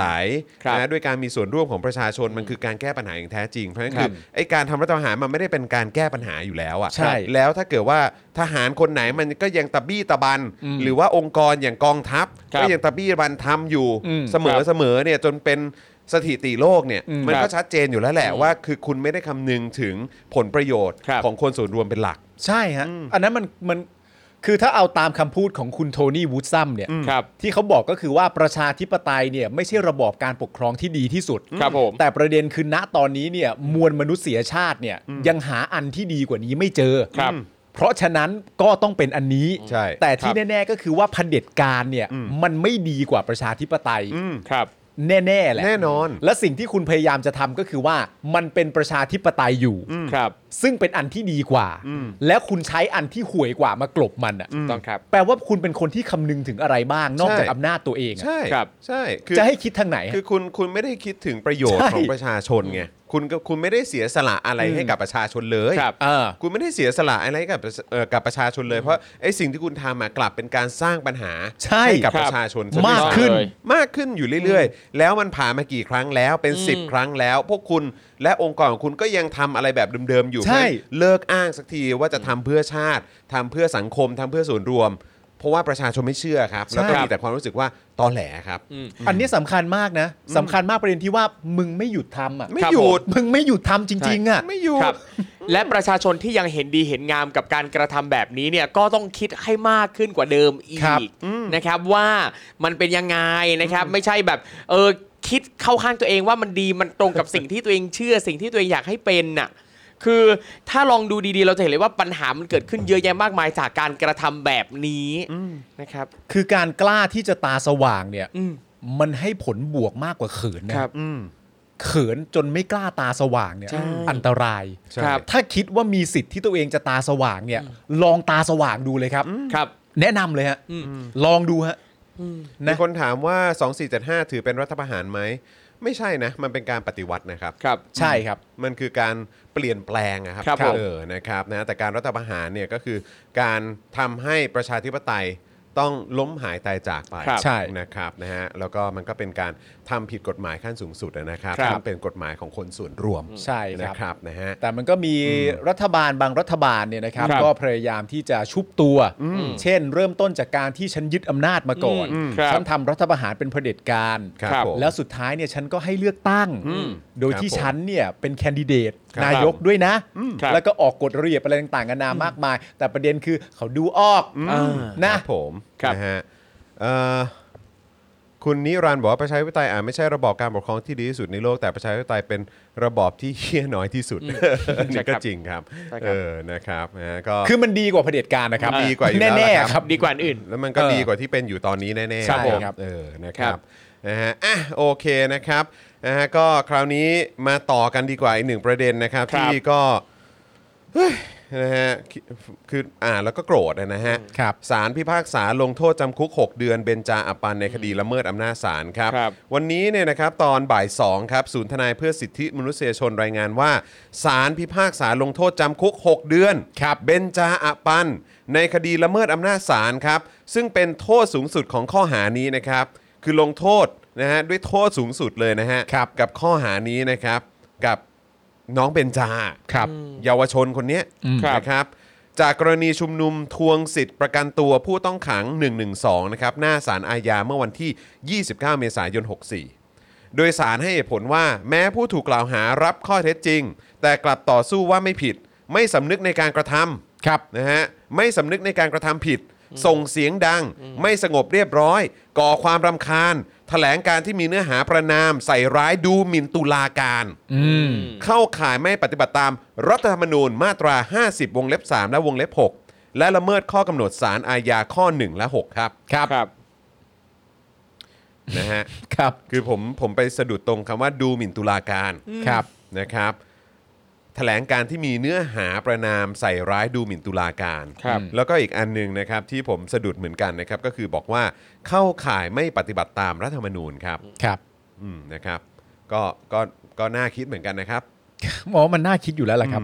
ตอนท้ายนะครับศาลยังได้สรุปคำสั่งทำนองว่า ตามรัฐธรรมนูญ สิทธิและเสรีภาพมาพร้อมกับหน้าที่ ผู้มีอารยะและเจริญแล้วมีวิธีในการเรียกร้องได้ โดยไม่ต้องฝ่าฝืนและละเมิดข้อกำหนดศาลอาญาศาลจึงมีคำสั่งลงโทษจำคุกเบญจาในความผิดฐานละเมิดอำนาจศาลเป็นเวลา 6 เดือน ซึ่งเป็นโทษสูงสุดของข้อของข้อหานี้นะครับ ครับ นะฮะสารสรุปนะครับว่าตามรัฐธรรมนูญ สิทธิเสรีภาพมาพร้อมกับหน้าที่ ผู้มีอารยะและเจริญแล้วมีวิธีในการเรียกร้องได้ โดยไม่ต้องฝ่าฝืนและละเมิดข้อกำหนดของศาลอาญา ครับ คุณผู้ชมครับ ครับนะฮะ นั่นแหละครับ ทั้งนี้นะครับหลังฟังคำสั่งเสร็จนะครับเบนจานั่งลงกับพื้นหน้าห้องพิจารณานะครับไม่ยอมลุกไปไหนเพื่อแสดงออกว่าไม่เห็นด้วยกับคำสั่งจนเจ้าหน้าที่ราชทัณฑ์ต้องอุ้มขึ้นรถวีลแชร์ และเข็นลงไปด้านล่างนะครับ ขณะที่นัดนะครับคุณนัชนนท์ไพโรจน์นะครับซึ่งถูกตั้งข้อหาเดียวในคดีเดียวกันนี้ศาลอาญามีคำสั่งให้ให้ลงโทษจำคุกเป็นเวลา 4 เดือน โดยไม่รอการลงโทษนะครับ ศาลให้เหตุผลว่า แม้การแสดงความคิดเห็นต่างจากศาลเรื่องสิทธิการประกันตัว จะสามารถทำได้ แต่พฤติการของผู้ถูกกล่าวหาในวันเกิดเหตุมีลักษณะ เป็นการใช้มวลชนกดดันศาลกระทบต่อความเป็นอิสระในการพิจารณาคดีของศาลโดยทนายความนะครับได้ยื่นคำร้องขอประกันตัวนัชนนท์นะครับต่อมาศาลก็มีคำสั่งอนุญาตให้ปล่อยตัวชั่วคราวระหว่างอุทธรณ์นะครับโดยให้วางหลักทรัพย์ เป็นเงินสด 50,000 บาทนะครับซึ่งได้จากกองทุนราชเอ่อราษฎรประสงค์นั่นเองครับ ครับผมก็ของคุณเบนจาเนี่ยนะครับ ครับ ก็คือผู้ที่มีอริยะและเจริญแล้วเนี่ยมีวิธีในการเรียกร้องได้ โดยไม่ต้องฝ่าฝืนและละเมิดข้อกำหนดของศาลอาญา อืม นี่ของคุณเบนจานะครับ ครับ ส่วนของคุณนัชนนท์ก็คือว่าความคิดเห็นต่างสามารถเกิดขึ้นได้ แต่ว่าเขตที่เกิดขึ้นวันนี้เนี่ยเป็นการใช้มวลชน อืม เข้ามากดดันศาล ครับ นะครับ ก็ ก็ไม่มีอะไรก็แค่ก็แค่ทำให้นึกถึงอย่างการทำรัฐประหารในวันที่ 22 พฤษภาคม ครับ 57 ผม ครับ ก็อยากรู้เหมือนกันว่าเอิ่มเรื่องของการบังคับใช้กฎหมายเนี่ย ก็หายไปไหนหมดนะครับ ครับ หรือว่าการแสดงออกที่จะเป็นการต่อต้านอย่างอารยะ ครับ กับผู้ที่ทำผิดกฎหมายสูงสุดอย่างทำผิดรัฐธรรมนูญเนี่ย ครับ ผมก็ผมก็ไม่ ผมก็ไม่เห็น อืม การออกมาปกป้องรัฐธรรมนูญ ครั ห บ รืว่าให้เกียรติรัฐธรรมนูญขนาดนั้นนะนะครับ ครับ แต่ว่าก็กับหน่วยงานต่างๆนะครับเออหน่วยงานรัฐนะครับ อืม ที่ที่ทุกวันนี้ผมเห็นผมเห็นก็มีความใส่ใจแล้วก็ ครับ หวยรัก แล้วก็หวงแหนแล้วก็ต้องการจะรักษาเอาไว้นะครับ ในเรื่องของความถูกต้องการ ครับ เคารพในรัฐธรรมนูญอะไรแบบนี้นะครับ ซึ่งผมก็แปลกใจมากว่าเออแบบเอ๊ะ ตอนช่วงที่มันเกิดรัฐประหารเนี่ยไม่ค่อยเห็นความหวงแหน แล้วก็ความความใส่ใจ ครับ นะฮะความเอ่อความอยากจะปกป้องเออความอยากจะให้ทุกคนเนี่ยเคารพตามรัฐธรรมนูญเนี่ยผม อืม ก็ไม่เห็นเนาะหรือว่ารัฐธรรมนูญนั้นมันไม่มีค่าผมก็ไม่รู้เหมือนกัน ครับ นะครับ ก็เลยมาเห็นค่าของรัฐธรรมนูญฉบับนี้มากกว่า ผมก็ไม่รู้เหมือนกันนะครับเออนะก็ก็ ฮะ รู้สึกว่ามันก็น่าสนใจดีเหมือนกันเนาะ ครับ คือคืออีกเรื่องหนึ่งผมมีความรู้สึกว่ามันมันคือเรื่องของมุมมองอะฮะ อืม คือการที่เราจะได้ยินประโยคเนี้ยว่า มีวิธีในการเรียกร้องโดยไม่ต้องฝ่าฝืนละเมิดข้อกำหนดของศาลอาญาเนี่ย ครับ นั่นแปลว่าเอ่อสารรัฐธรรมนูญอาจจะตีความว่ารัฐบาลเนี้ยเป็นรัฐบาลแห่งการรับฟัง อืม ใช่ไหมฮะ อืม รับฟังทุกอย่างอย่างง่าย ๆ อยู่แล้ว ครับ เพราะฉะนั้นจะเรียกร้องอะไรแต่ละอย่างเนี่ยมันเรียกร้องได้เสมอ มันไม่ต้องฝ่าฝืนอะไร แบบ พวกนี้ก็ได้ เป็ มี น อะไร รัฐ ก็มาคุยกัน เป็นรัฐบาลที่ฟังอยู่เสมอ ไม่ อืม ก็คือคือจริง ๆ ไม่ได้คือในมุมผมเนี่ยเออคือจะเป็นใครก็ตามอะเนาะ ครับ เออผมรู้สึกเนาะโดยเฉพาะที่ทำอะไรที่เกี่ยวที่ทำงานหรือว่ามีอะไรเกี่ยวข้องกับเรื่องของกระบวนการกฎหมายเอ่ออ ม กระบวนการยุติธรรมใช่ไหม ครับ ฮะแล้วก็เรื่องของกฎหมายอะไรต่างๆ และโดยเฉพาะสิ่งที่เกี่ยวข้องกับรัฐธรรมนูญเนี่ยกฎหมายสูงสุดของคนส่วนรวมเนี่ยเออผมก็มีความรู้สึกว่า เออ ก็น่าแปลกเนาะที่วันนี้เนี่ย เอ่อเห็นคนที่มีส่วนเกี่ยวข้องกับกระบวนการยุติธรรมต่างๆเนี่ยก็มีความหวงแหนแล้วเป็นห่วงมากๆเลย ครับ กับความกระทบกระทั่งในเรื่องของตัวรัฐธรรมนูญ หรือว่า อืม กฎหมายต่างๆ คือแบบให้ความสำคัญในเรื่องของการบังคับใช้มากๆเลย ครั แล้ บ วก็อย่ามีใครไปละเมิดอะไรต่างๆนะ อืม แต่เนี้ยไอ้วันที่มีคนละเมิดกฎหมายสูงสุดเนี่ย อืม กลับแบบไม่มีใคร วันนั้นไม่เห็นออกมาพูดเรื่องพวก ครั นี้ บ กันเท่าไหร่นะ เนอะเออก็รู้สึกว่าอ๋อแต่ว่าก็ก็คงเป็นที่สังเกตได้มั้งครั ครับ บ ว่าเออแบบสงสัยให้ค่า หรือเรื่องของความสำคัญของรัฐธรรมนูญ แต่ละฉบับก็คงจะแตกต่างกันไปมั้งอะไร ก็เป็นไปได้ครับ ฉบับนี้อาจจะมีความสำคัญมาก ครับ จนแบบว่าต้องรักษาเอาไว้ เพราะว่าเป็น มัน แบบ ดี ที่ ครั อบ อกมาแล้วก็ อ่า เออนั่นแหละผ่านประชามติอะไรแบบนี้ไปใช่ไหมถ้าเขาจะ ดี ถ้าเขาจะอ้างกันอะไรแบบ ครับ เนี้ ผ ย ม นะฮะ เอาจริงนี่อยากอยากเห็นสารออกมาบอกบ้างนะครับว่าผู้มีอารยะและเจริญแล้ว มีวิธีในการเข้ามาบริหารประเทศได้ โดยไม่ต้องทำรัฐประหาร อืม โดยไม่ต้องฉีกกฎหมายอะไรเงี้ย เนอะ น่าจะเท่ไปอีกแบบ ใช่ แต่ว่า น่า ก็นั่นแหละครับ ครับ ก็ก็เอาเถอะครับ แต่ไอเออมีเรื่องที่น่าสนใจอีกอันหนึ่งซึ่งก็อาจจะต้อง ลองไปตีความกันนะฮะ ครับ คือเท่าที่ทราบก็เหมือนว่าตอนนี้มีคนที่ทำงานเกี่ยวข้องกับกระบวนการยุติธรรมในบ้านเราจำนวนเยอะมากเนี่ย โดยเฉพาะที่เป็นคนรุ่นใหม่เนี่ย ครับ ทยอยลาออกกันเยอะนะ ครับ อืม ผมก็ไม่รู้เพราะอะไร ครับ นะครับ ผมว่าบังเอิญฮะ อืม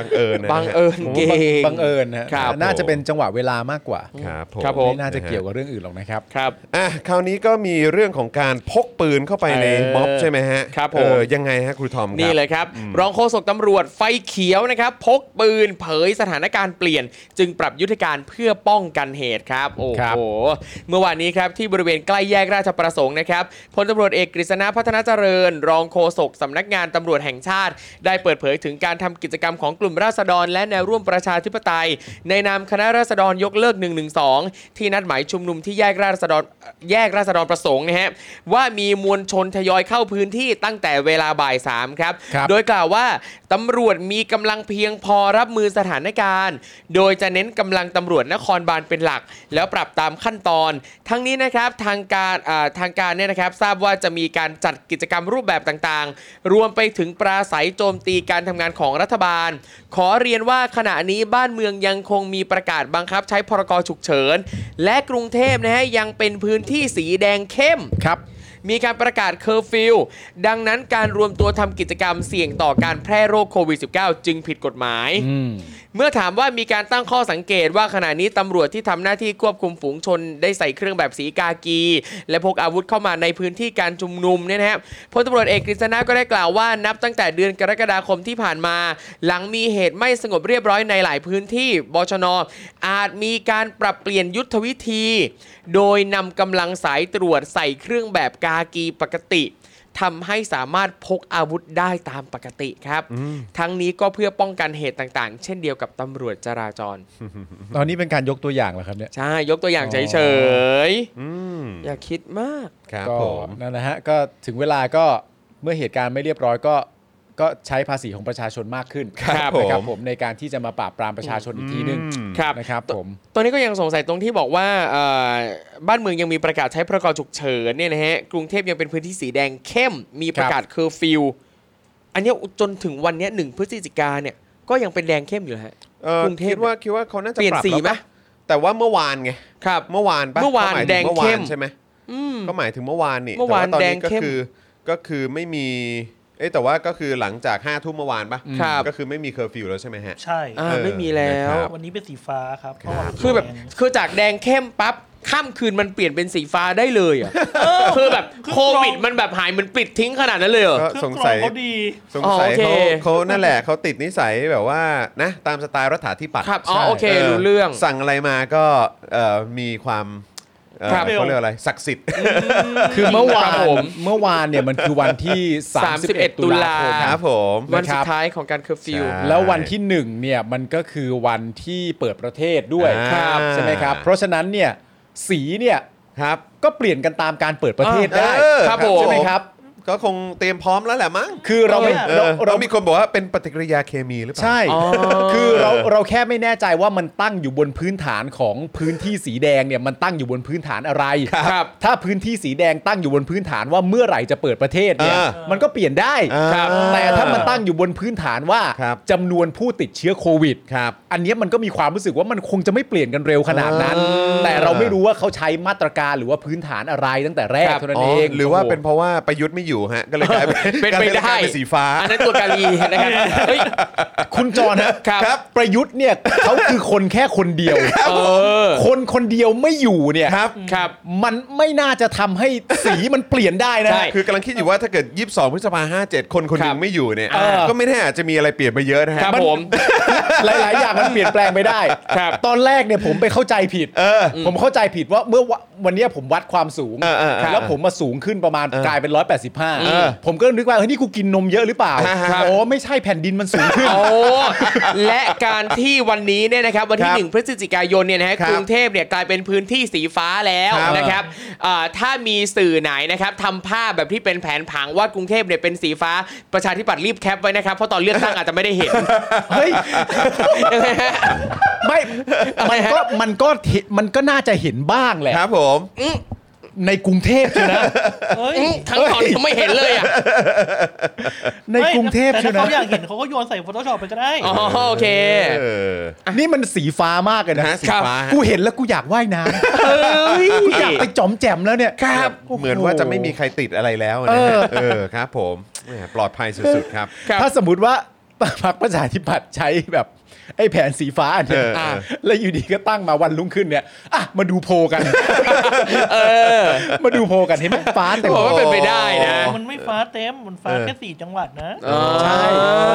อ ก็เป็น ครับผม สี่จังหวัดที่ประชาธิปัตย์กินไปแล้วไง เออ อ่าเท่ กินล่วงหน้าเลย กินล่วงหน้าเลย เฮ้ยอ่ะ ให้ให้ จองแล้ว ให้เขามีจังหวะนั้นในในชีวิตบ้าง ใช่ ช่วงนี้ แล้วสังเกต มัน ดู คือ นะว่า โพล เออครับผม แล้วกรุงเทพจากสีแดงเปลี่ยนมาเป็นสีฟ้าข้าม ใช่ ขั้นการเป็นสีส้มด้วยนะ โอ้โห แต่แต่สิ่งที่ผมกังวลก็คือว่า ครับ เดี๋ยวพอเราไปข่าวต่อไปลึกๆอ่ะ ครับผม แล้วท่าทีที่พักประชาธิปัตย์มีต่อการยกเลิก1นึอ่ะ ครับ เดี๋ยวมันจะไม่ฟ้าแล้วไง โอ้มันจะไม่ อ๋อ ฟ้า มันจะกลับมาไม่ฟ้าแล้ว เลิศเลย มี วุ่น คน วา ว่าย เป็นฟ้าอมแดงหรือเปล่า เออครับผม อืม แหมนะฮะอ่าโอเคนะครับ ก็เดี๋ยวเราจะมีประเด็นในเรื่องของเอ่อการเปิดประเทศในวันแรกนะครับ ครับ นะฮะเดี๋ยวเราจะมาคุยกันหน่อย ซึ่งอันนี้ค่อนข้างเจ้มจนนะครับ เย้ นะฮะ เย้ เพราะว่ามีประเด็นโอเคนอกจากที่เรามาดูความพร้อมในประเทศแล้วเนี่ยก็ต้องมาดูด้วยว่าเฮ้ยเมื่อมีนักท่องเที่ยวเข้ามาหรือว่าเอ่อกระแสเอ่อที่สะท้อนกลับมาจากต่างชาติเนี่ยเป็นอย่างไรบ้างเดี๋ยวเรามาดูกันนะครับนะฮะแต่ว่า ครับ ก่อนอื่นนะครับขออัปเดตก่อนนะครับนะเพราะว่าพรุ่งนี้ใช่ไหมพรุ่งนี้วันอังคารนะครับนะก็จะมีโค้ชแขกด้วยนะครับก็อยากจะเอ่อฝากแฟนๆให้ได้ติดตามกันด้วยนะครับโค้ชแขกวันพรุ่งนี้สาวๆห้ามพลาดนะครับนะเพราะว่าโค้ชแขกจะเปิดกรุ เสื้อผ้ากระเป๋าต่างหูนะครับ มาปล่อยของให้แฟน ๆ ได้เอฟกัน ครับจริงเหรอเนี่ย ใช่ โอ้ ค โห รับ เฮ้ย นะฮะซึ่งขอเดาเลยนะครับว่าไอเทมต่างๆ ระดับของพี่แขกคำปากาเนี่ยนะครับต้อง ครับ ไม่ธรรมดาแน่นอนนะครับ อืม ใครอยากจะเห็นพี่แขกนะครับรับบทเป็นแม่ค้าออนไลน์นะครับเตรียมตัวเตรียมใจนะครับแล้วก็เตรียมกระเป๋าสตางค์เอาไว้นะครับไปเจอกันได้ วันพรุ่งนี้บ่ายโมงตรงนะครับติดตามกับอ่าพี่แขกคำปากาได้ในโค้ชแขกค สุดปั รับ ง นะฮะจะมีอะไรมาปล่อยของให้ ครับ แฟนๆได้เอฟกันบ้างเดี๋ยวคอย Alright ติดตามกันนะครับนะฮะช้อปปิ้งกันกระหนำ ช้อปปิ้งฮะ เตรียมตัวได้เลย เสื้อ นะครับ ผ้ากระเป๋าต่างหูอ่ะ เออ ครับ อาจจะมีเยอะกว่านี้ก็ได้ นี่ โอ้ยแต่ละอย่างของพี่ โอ้โห แขกนะไม่ธรรมดานะครับ เออ ผม นะครับนะยังไงก็ฝากด้วยละกันนะครับ พรุ่งนี้นะ ส่วน ครับ ใครที่อยากจะช้อปปิ้งนะฮะ Yes แต่ว่าเอ้ยอาจจะแบบว่าอยากจะช้อปปิ้งใน Spoke Dark Store ครับผม นะครับก็มีของให้ช้อปปิ้งกันเยอะนะครับ นี่อย่างวันนี้ผมก็เอาแก้ว นี่แก้ว นี่ Spoke Dark มานี่ ครับผมใบใหญ่ นะครับนะฮะก็สามารถไปช้อปปิ้งกันได้แต่ว่าอันนี้เป็นเป็นเวอร์ชันเอ่อเป็นเอ่อเขาเรียกว่าอะไรออริจินอล อ่า เฮ้ย นะครับ เจนหนึ่ง ใช่แต่ว่าจะมีเป็นเจนนี้นี่นะฮะเดี๋ยวต้องชี้ปึ๊บปึ๊บ เป็นอย่างนี้แทน อันนี้ อ่า อันนี้เป็นอีกเจนหนึ่งนะครับก็สามารถไปช้อปปิ้งกันได้ อ่ะชี้กระเป๋าด้านบนสิชี้กระเป๋าด้านบน อยู่ด้านไหนวะ ชี้กระเป๋าด้านบนดิ ด้านนี้ อ่ะแก้วแก้วเอาแก้วเป็นไงแก้วแก้ว อยู่นี่แก้วจอคัตเตอร์ เอาแล้วไม่เหล็กก็ไม่เหล็กไม่เหล็ก แมกเนตอยู่นี่ อ่ะแล้วแก้วอ่ะ เอ้ยแล้วแก้วอยู่นี่เล่นอะไร เนี่ยโอ้ยกูได้พยายามแล้ว ได้ เออนะครับ อ่า อ่ะกลับมาครับนะฮะกับประเด็นการเปิดประเทศจ้า โหนี่เรื่องใหญ่นะครับ โห นี่นึกว่าเหมือนฟิลแบบอารมณ์ว่าญี่ปุ่นโดนมาครับ เปิดประเทศนะหรือว่าแบบเข้าใจปะเหมือน ค แบ รั บบ พวกประเทศต่างๆ ที่แบบปิดประเทศกันมาตั้งนานอ่ะ เออ เหมือนเมื่อก่อนพม่าปิดประเทศอย่างเงี้ยแล้วตครัอบนนี้ต้องมาเปิดประเทศอะไรอย่างเงี้ยเออนะครับแต่ส่วนประเทศไทยนี่เปิดประเทศก็นะฮะหลังจากที่เจอสถานการณ์โควิดกันไปนะครับ ครับ นะฮะและแล้วนะครับก็ถึงวันนี้ครับวันที่ 1 พฤศจิกายนครับที่ประเทศไทย เปิดประเทศอย่างเป็นทางการ ครับ ตามประกาศของพลเอกประยุทธ์นะครับ ซึ่งในวันนี้เนี่ยนะครับเอ่อประยุทธ์เองก็ไม่ได้อยู่ประเทศไทย ครับ นะครับ ผมก็ไม่รู้ว่าเป็นเอ่อส่วนที่ทำให้เป็นสีฟ้าหรือเปล่านะครับ ทำไม นะฮะ มึงไม่อ่านว่าซึ่งวันนี้ประยุทธ์เองก็ไม่ได้อยู่ ไม่ ไม่ได้อยู่ประเทศไทย โอเค ไม่ได้อยู่ประเทศไทย ประเทศไทย เออ ไม่อยู่แล้วอะครับ ไม่ไม่ไม่อยู่ ใช่ ประเทศไทยครับไป เขา อ๋อ เขาเดินทางไปทำภารกิจ อ๋อ ไปทำภารกิจ โอเค นะฮะ ว่าอยู่ เดินทางไปร่วมประชุมนะฮะระเอ่อเขาเรียกว่า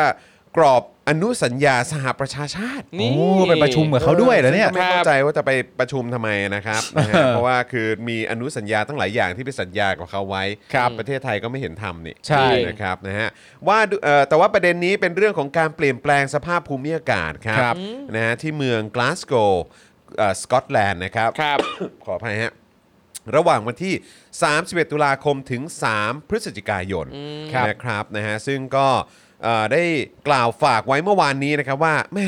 เสียดายที่วันที่ 1 พฤศจิกายน ซึ่งเป็นวันเปิดประเทศเนี่ย ตนเองไม่ได้อยู่ เฮ้ย เฮ้ย เอ เฮ้ อย รู้สึกเสียดายเสีย เฮ้ ดาย ย ไม่ต้องเสียดาย นะฮะ เออ แต่ตนเนี่ยได้สั่งแล้วก็กำชับกับทุกหน่วยงานที่รับผิดชอบนะฮะให้รับผิดชอบให้ดีที่สุดนะครับ สั่งว่าสิ่งที่สำคัญที่สุดเนี่ยนะครับก็คือความร่วมมือของคนไทยทุกคนต้องมีส่วนร่วมอ้าว สั่งให้คนไทยทุกคนต้องมีส่วนร่วมครับ อ้าว นะฮะแล้วก็กล่าวว่าเตือนไว้ด้วยว่าเวลานี้ไม่ใช่วาระปกติ อย่าสนุกสนานกันจนเลยเถิดครับ เอ้า เอาแล้ว เอาแล้ว ไอ้แฮร์ไฮไฮไอ้ เออ อะไรวะ นี่ก็เป็นอีกครั้งหนึ่งนะครับ ที่ได้ยินคำพูดนี้แล้วเรามีความรู้สึกว่าวิ สอนกูจังเนาะ เออ สอนแล้วก็สั่งกูจังเนอะ ใช่ มึงทำแต่ละอย่างได้ จริง มีอะไรดีบ้างไหม เปิดประเทศให้เที่ยว แต่ย้ำว่าอย่าสนุกสนานกันจงจนเลยเถิด นี่และอันนี้กระชับกับทุกหน่วยงานที่รับผิดชอบให้รับผิดชอบให้ดีที่สุด ครับ แต่อีกสิ่งหนึ่งก็คือว่าประชาชนคนไทยเนี่ย ครับ อย่าสนุกกันจนเกินเลย อ นี่มันก็ไม่ใช่ภาวะปกติซะทีเดียว คือคือคือตลกมากเลยนะ ค คื รั อบคือไอ้สิ่งที่ผมรังเกียจมากก็คือว่าเอออะอะไรเนี่ยก็บอกว่าถ้าเปิดประเทศแล้วมีปัญหาอะไรขึ้นมาต้องรับผิดชอบร่วมกัน เออ เฮ้ยอะไรแบบนี้เปิดประเทศแล้วก็อย่าสนุกสนานกันจนเลยเถิดมีความรับผิดชอบร่วมกันนะ คนไทยทุกคนต้องรับผิดชอบร่วมกันนะครับ แต่เวลาตัวเองทำรัฐประหารเข้ามา ตัวเองไม่รับผิดชอบอะไรเลย ใช่ นิรโทษกรรมให้ตัวเองทั้ง อืม อดีตปัจจุบันอนาคต ครับ สั่งและสอนให้คนอื่นเนี่ยรับผิดชอบกับส่วนรวม อืม รับผิดชอบต่อทุกคน อ่า แต่สิ่งที่ตัวเองทำไป ในอดีตปัจจุบันอนาคตไม่ต้องรับผิดชอบ ครับ คือคนแบบนี้ยังมีหน้ามาสั่งมาสอนให้คนอื่น อืม รับผิดชอบด้วยนะครับ แล้วก็ยังมีหน้ามาสั่งมาสอนคนอื่นรับผิดชอบในทุกๆ ทุกวัน จริง ในหลาย ๆ วาระ เช่น มาบอกให้เราเคารพกฎหมาย ครับ มาบอกให้เราฟังรัฐบาล อืม บ้าง อืม คำพูดว่าอยากให้เราฟังเขาอะฮะในวันที่เขาทำรัฐประหารเนี่ย เขาไม่เห็นฟังเราเลยครับ ใช่ แต่ในทุกวันนี้พอเขาเป็นนายกแล้วเนี่ยเขาอยากให้เราฟังเขาบ้างฮะ ครับ โอ้โห คือเอ่อการมีส่วนร่วมอย่างเดียวที่ประชาชนทุกคนพร้อมใจกันก็คือการด่ารัฐบาลนี่แหละครับ ไม่ต้องมาสั่งด้วย คือพร้อมมากคลังคำในหัวมีเยอะมากบอกเลย เต็มไม่หมดฮะ ใช่ครับ นะฮะแล้วก็ โอ้ยต้องขออภัยนะฮะ ครับ แม่อ่ะแต่ก่อนที่เราจะไปดูภาพรวมการเปิดประเทศในด้านต่างๆนะครับ ก็อยากจะรายงานสถานการณ์การติดเชื้อโควิด -19 สำหรับวันนี้กันหน่อยดีกว่านะครับ ครับ เพจไทยรู้สู้โควิดนะครับ ระบุว่าวันที่ 1 พฤศจิกายนนะครับ มีผู้ติดเชื้อใหม่ทั้งสิ้น 8,165 ราย ครับ นะครับ ซึ่งอันนี้ก็ไม่รวมยอดที่ไม่ถูกบันทึกไว้ในระบบนะครับ ครับ ก็น่าจะรู้ว่าคืออะไรนะครับ ครับ นะผู้ป่วยสะสมตั้งแต่ 1 เมษาปีที่แล้วนะครับ อยู่ที่ 1 8 9 1 3 2 6 ราย ครับ ส่วนรายงานผู้เสียชีวิตล่าสุดของวันนี้นะครับ อยู่ที่ 55 รายครับ ครับ ซึ่งมีผู้เสียชีวิตสะสมอยู่ที่ 19,166 รายนะฮะ ครับ มีผู้เสียชีวิตเกือบ 20,000 รายแล้วนะครับ ครับผม อย่างไรก็ดีครับเพจเอ่อก็พบว่าเพจไทยรู้สู้โควิด รายงานยอดติดเชื้อสะสมในประเทศต่างไปจากเว็บไซต์ Worldometer นะครับ ซึ่งระบุว่าในวันที่ 1 พฤศจิกายนเนี่ยนะครับ มียอดผู้ติดเชื้อสะสมอยู่ที่ 1 9 2 1 9 8 รายนะครับ ต่างกับในเพจของไทยรู้สู้โควิดอยู่ประมาณ 29,000 รายครับ ครับ ขณะที่รายงานตัวเลขผู้เสียชีวิตอยู่ที่ 19,260 ราย ครับ ซึ่งต่างจากเพจไทยรู้สู้โควิดนะครับอยู่ที่ 94 รายครับ ไม่ตรงกัน มั นะ นไม่ตรงกันเนอะเออนะครับอย่างไรก็ดีครับ จากการพยายามสอบถามไปที่แอดมินเพจนะครับ พบว่าไม่มีผู้ใดตอบกลับครับ เพื่อให้ข้อมูลว่าทำไมมันถึงมีความแตกต่างกัน อืม โดยนอกจากนี้เนี่ยก็พบว่าเพจไทยรู้สู้โควิดเองเนี่ยนะครับก็มีการใช้ชุดข้อมูลจาก Worldometers นะครับในการรายงานสถานการณ์ประจำวันอยู่แล้ว เพียงแต่หยิบมาใช้แค่ในส่วนของยอดผู้ติดเชื้อโดยรวมรอบโลกครับ ครับ นะฮะขณะที่ยอดผู้ติดเชื้อในประเทศเนี่ยอาจจะมีการนับที่ต่างกันหรือเปล่า เออ นะฮะจึงทำให้ยอดน้อยกว่ารายงานสากลครับ อืม นะฮะซึ่งถ้าเกิดว่าเรามีข้อมูลเพิ่มเติมนะครับ เดี๋ยวจะเอามาอัปเดตให้คุณผู้ชมทราบอย่างแน่นอนนะครับ ฮะ นี่กำลังคิดว่าการนับที่มันจะต่างกันเนี่ยมันต่างกันยังไงทำให้เลขที่เรานับเองเนี่ยมันไม่สากลนะฮะ นั่นน่ะสิ หรือว่านี่ก็คือเป็นการนับสากลแบบไทยอีก ไม่รู้แต่ว่าก็คือยอดผู้ติดเชื้อสะสมเนี่ย ครับ ถ้าเกิดว่าเอ่อคืออันนี้ก็คือน่าจะนับตั้งแต่ปีที่แล้ว อืม 1 เมษาปีที่แล้ว ซึ่ง ครับ ถ้าของไทยเราในเพจของไทยรู้สู้โควิดเองคือล้านล้านแปดอะ ครับ นะครับแต่ว่าถ้าเป็นของ Worldometer เนี่ยอยู่ที่ล้านเก้า ใช่ นะครับซึ่งก็ต่างกันอยู่ก็เลย อืม แบบก็งงเหมือนกันว่า คือถ้าเกิดบอกว่าอ่ะเป็นตัวเลขที่อะไรนะ เป็นพวกยอด ATK อะไรพวกนี้ด้วยหรือเปล่า อืม คือ ครับ ถ้าถ้ารวมพวกนั้นน่าจะมากกว่านี้นะ อืม ใช่ ครับผม เผลอๆน่าจะมากกว่านี้นะ แต่คือณตอนนี้ในความแปลกก็คือว่าตามที่เขาบอกก็คือว่าเพจของไทยรู้สู้โควิดเนี่ย อืม ครับ เอ่อใช้ชุดข้อมูลบางอันจาก World o m e t e r ด้วย อ่า ซึ่งถ้าผมไม่ได้เข้าใจผิดไปเองเนี่ยเอ่อข้อมูลที่บอกว่าผู้ติดเชื้อโดยรวมรอบโลกเนี่ย ครับ น่าจะตรงกัน ครับ ระหว่าง 2 เพจ อ่า ครับ ซึ่งมันก็เลยสร้างความชงนและน่าแปลกใจตร ค ง รับ ที่ว่าอ๋อถ้ารอบโลกนะตรงกัน เออ แต่ถ้าเฉพาะเจาะจงว่าเป็นของประเทศไทยเนี่ย ต่าง จะ กันเยอ ไม่ตรง เออ ครับ ต่งกัน คือถ้า เนะ ตรงเนี่ยก็เลยเข้าใจว่าน่าจะตรงกันในทุก ๆ พื้นที่ ใช่ ครับ ใช่ นะฮะ นะครับก็เลยแล้วก็อันนี้ก็คือต่างกับเอ่อในพาร์ทของตัวเลขของเอ่อผู้เสียชีวิตด้วยนะฮะ ครับผม ซึ่งต่างกันเกือบร้อยรายอะฮะ ครับ เกือบเกือบๆนะฮะ ครับ เกือบร้อยราย ซึ่ง 94 ก็เลยไม่รู้ว่าเขานับตั้งแต่ตอนไหนเหมือนกันนะครับนะฮะอ่ะโอเคนะครับก็สำหรับยอดผู้ติดเชื้อเอ่อเข้าข่ายจากการตรวจ ATK วันนี้เนี่ยนะครับกรมควบคุมโรครายงานว่าอยู่ที่ 2,450 รายนะครับรวมผลตรวจ ATK ที่พบผู้ติดเชื้อเข้าข่ายสะสมนะครับ274,543 ราย ครับผม นะครับสำหรับการกระจายวัคซีนนะครับประเทศไทยฉีดวัคซีนให้กับประชาชนไปแล้วจำนวน 75ล้าน7 5 8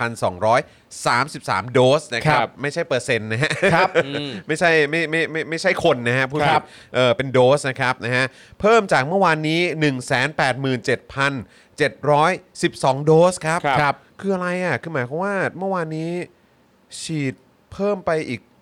ไม่ถึง 2 0 0 0 0 0หรอ โอ้โห ใช่ ว้าวนะครับ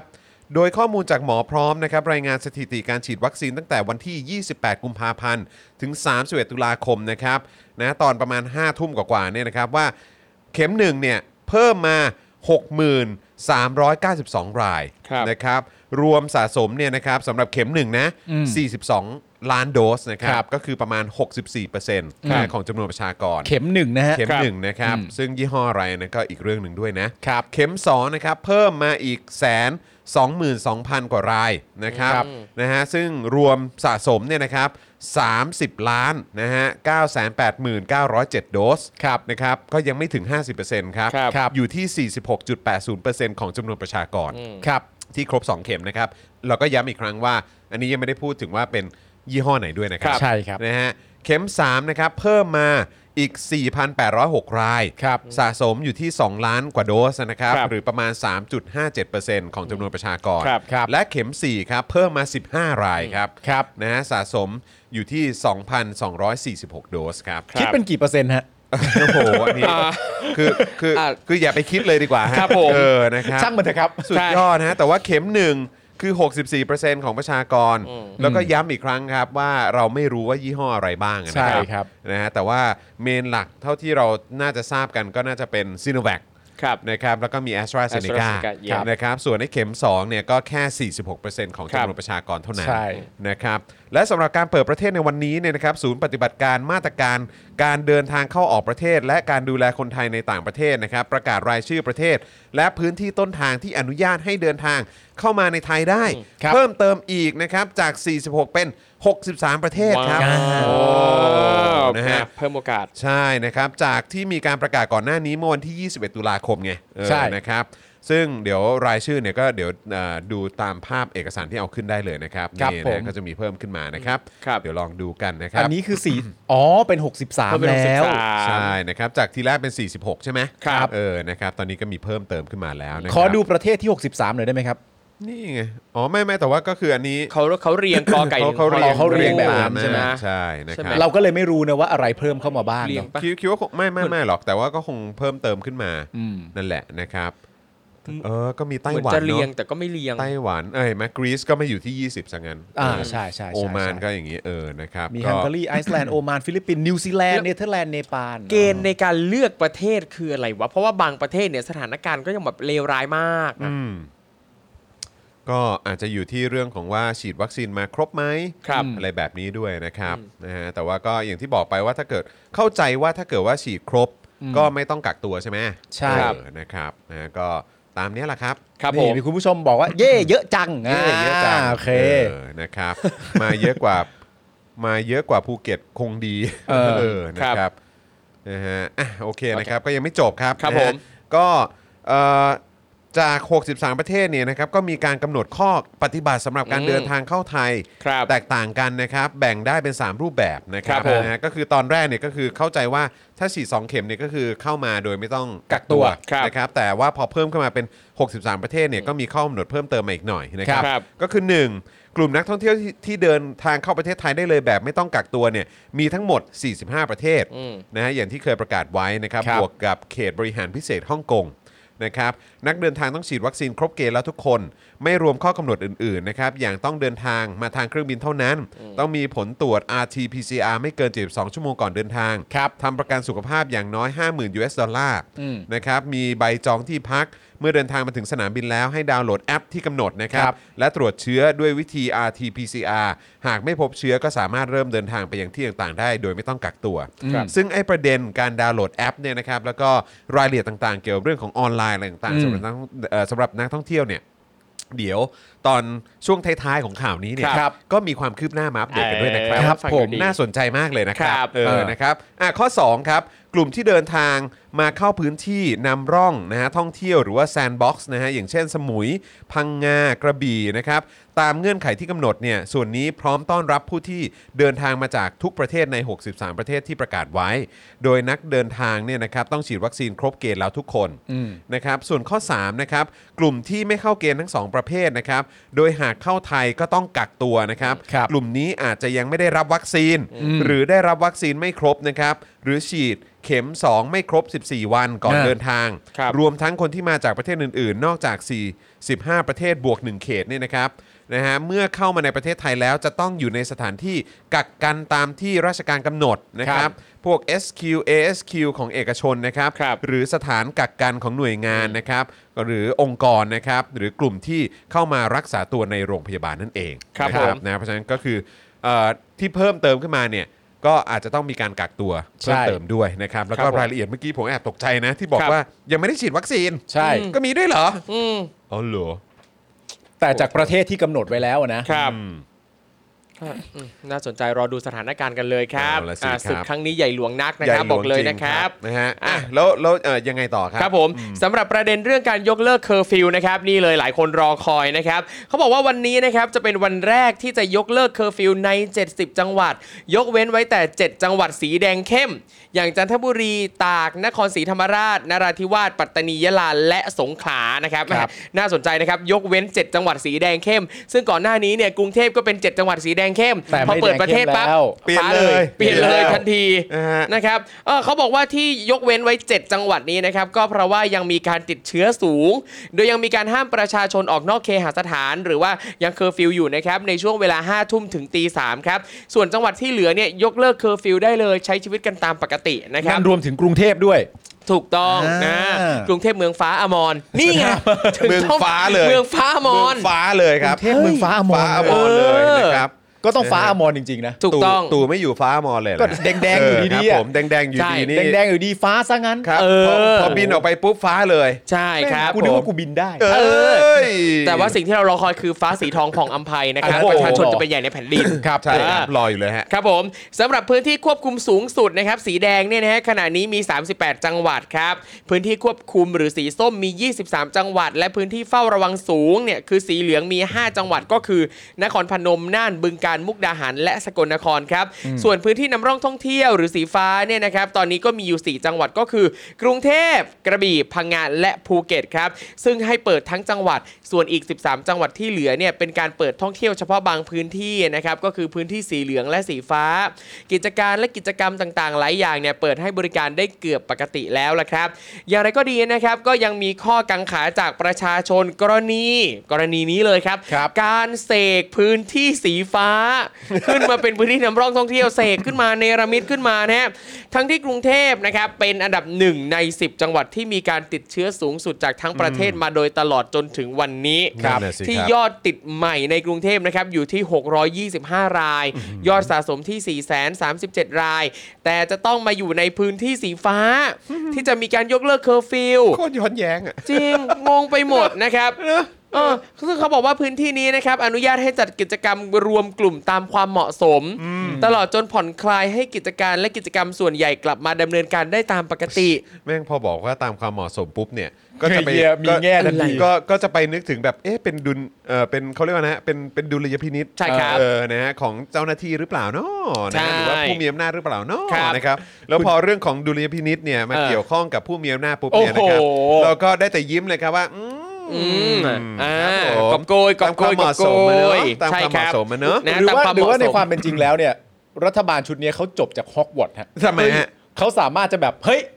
มันก็จะเปิดประเทศแล้วนะตามที่ ใช่ นายกกำหนดไว้คแล้รั ว บ อะไรเงี้ย ครับผม แล้วเราจะทำยังไงในเมื่อกรุงเทพยังเป็นพื้นที่สีแดงอยู่เลยอะ เสกสิครับ แล้วเขามองไปมองมา เดี๋ยวกูทำให้ดู เออ ฟ้า เออ แล้วมันก็ ชัดเจ ฟ้าเลยอ่ะ ใช่ครับนะ ไม่แล้วแล้วจังหวัดอันที่เอ่อที่ที่ฟ้าด้วยเนี่ย ครับ ครับ เช่น จังหวัดกระบี่หรือว่าพังงาเนี่ย เออ ก็ ครับ เป็นจังหวัดที่อยู่ในส่วนของเอ่อพื้นที่นำร่องท่องเที่ยว นำร่องท่องเที่ยว อ้าว มันก็ อยู่แล้วมา มันก็โบ๊ะบ้าโป๊ะเชะกันเลย ออ ครับ บังเอิญ ฟ้า เออ มีคนบอกว่าเออเอ่อดุดุลพินิษหรือดุลพินาศครับ ครับโอ้จะไม่เราดูนะครับดุลพินิษตามความเหมาะสมนะครับ ก็คือจ่ายมากเหมาะสมมากจ่ายน้อยเหมาะสมน้อย อ๋อครับ นี่เราเราเราเมื่อกี้มีบอกว่าเอ่อเมืองฟ้าอมอนี่เป็น ครับ เมืองเมืองฟ้ามรณะหรือเปล่า โอ้โหเมืองฟ้า ครับผม มรณะนะ ไม่ ครับ แต่ว่าแต่ว่าก็จริงนะคือที่เราตั้งข้อสังเกตกันก็คือว่าเฮ้ยแบบกรุงเทพเนี่ยคือช่วงที่ผ่านมาก็สีแดงเข้มเลย ครับ นะฮะแล้วก็มีคนติดเชื้อเยอะมาก ครับ ใช่ไหมครับ แล้วก็แบบโอ้โหการบริหารจัดการก็เราตั้งคำถามกันมาเสม ครับผ อ ม นะครับว่ามีคุณภาพขนาดไหน ครับ ในการบริหารจัดการ อ่ะ แล้วก็แล้วก็เนี่ย ครับ เนี่ยมีคนติดตั้ง4ี่แสนน่ะ ครับ จากทั้งหมดเท่าไหร่นะฮะล้านล้านกว่า ใช่ครับผม คือในกรุงเทพก็4ี่แสนแล้วอ่ะ ครับ คือแบบแม่งขนาดไหนอ่ะ เป็น นี่ อ่าผมกำลังคิดว่ามันเป็นไปได้ไหมว่าด้วยความที่ว่าเราเองเนี่ยก็เชื่อถือสิ่งศักดิ์สิทธิ์อะไรต่าง ๆ เหมือนกับรถยนต์ไงเขาติดป้าย เออ รถคันนี้ รถนี้สีอะไร จังหวัดนี้ เออ จังหวัดนี้ก็เลยเป็น ปย สีฟ้าได้ ก็ได้ไง เออ เนี่ยพอเกิดเหตุการณ์อย่างเงี้ยมันทำให้ผมขึงขนาดแบบคิดนอกกรอบเลยนะ ว่า คือสิ่งที่ผมจะพูดต่อไปเนี่ย ผมยังไม่เชื่อความคิดตัวเองเลยน คืออะไรฮะ ผมแค่คิดมันเล่นๆว่าเฮ้ย ว่า หรือมันเป็นอย่างนี้หรือเปล่า อ่ะยัง ว่า ไงพี่ พื้นที่สีแดงเนี่ย เออ เออ มันก็จะได้มีส่วนในการที่สามารถจะสั่งเคอร์ฟิวได้ อ่ามี มีพรกฉุกเฉินได้ อ่าอ่าอ่า หรือว่าจริง ๆ แล้วพื้นที่สีแดงมีไว้ตลอดเวลาเคอร์ฟิวมีไว้ตลอดเวลา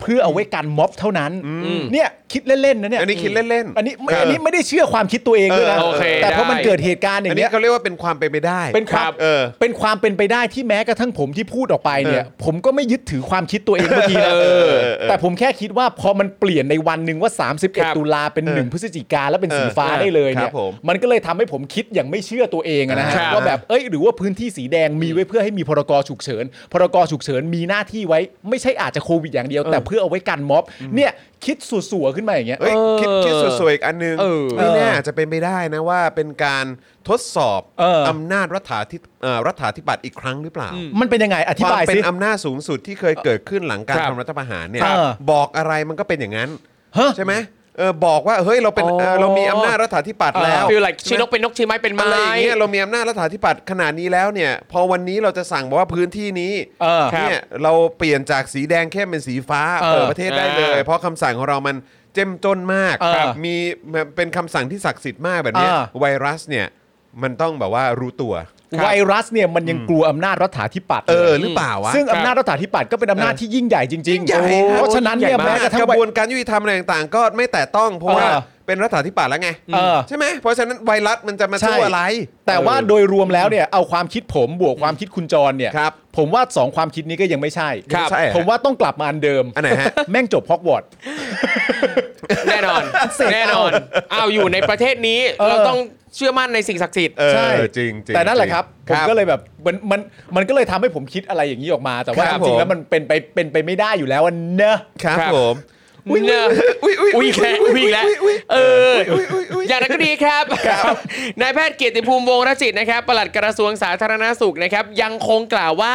พื้นที่นำร่องท่องเที่ยวสีฟ้า 4 จังหวัดเนี่ยนะครับแม้ว่าจะผ่อนคลายให้มีบริการเครื่องดื่มแอลกอฮอล์ในร้านอาหารแล้วนะฮะแต่หากงดการดื่มเครื่องดื่มแอลกอฮอล์ได้ก็จะดีที่สุดนะครับ โอ้โหขอ เนื่องจากว่าแอลกอฮอล์เนี่ยเป็นปัจจัยเสี่ยงที่ทำให้เกิดการถอดหน้ากาก ค่ะ แดกอะไรก็ถอด นะครับไม่ใช่แค่แอลกอฮอล์ กินน้ำเปล่าก็ถอดนะ เอ ครับ อ เออกินกาแฟก็ถอด ครับ กูเนี่ยนะ ตั้งแต่กูเกิดมาเนี่ยนะ เออ กูยังไม่เคยเห็นใครแดกข้าวทะลุหน้ากากมาก่อนเลยนะ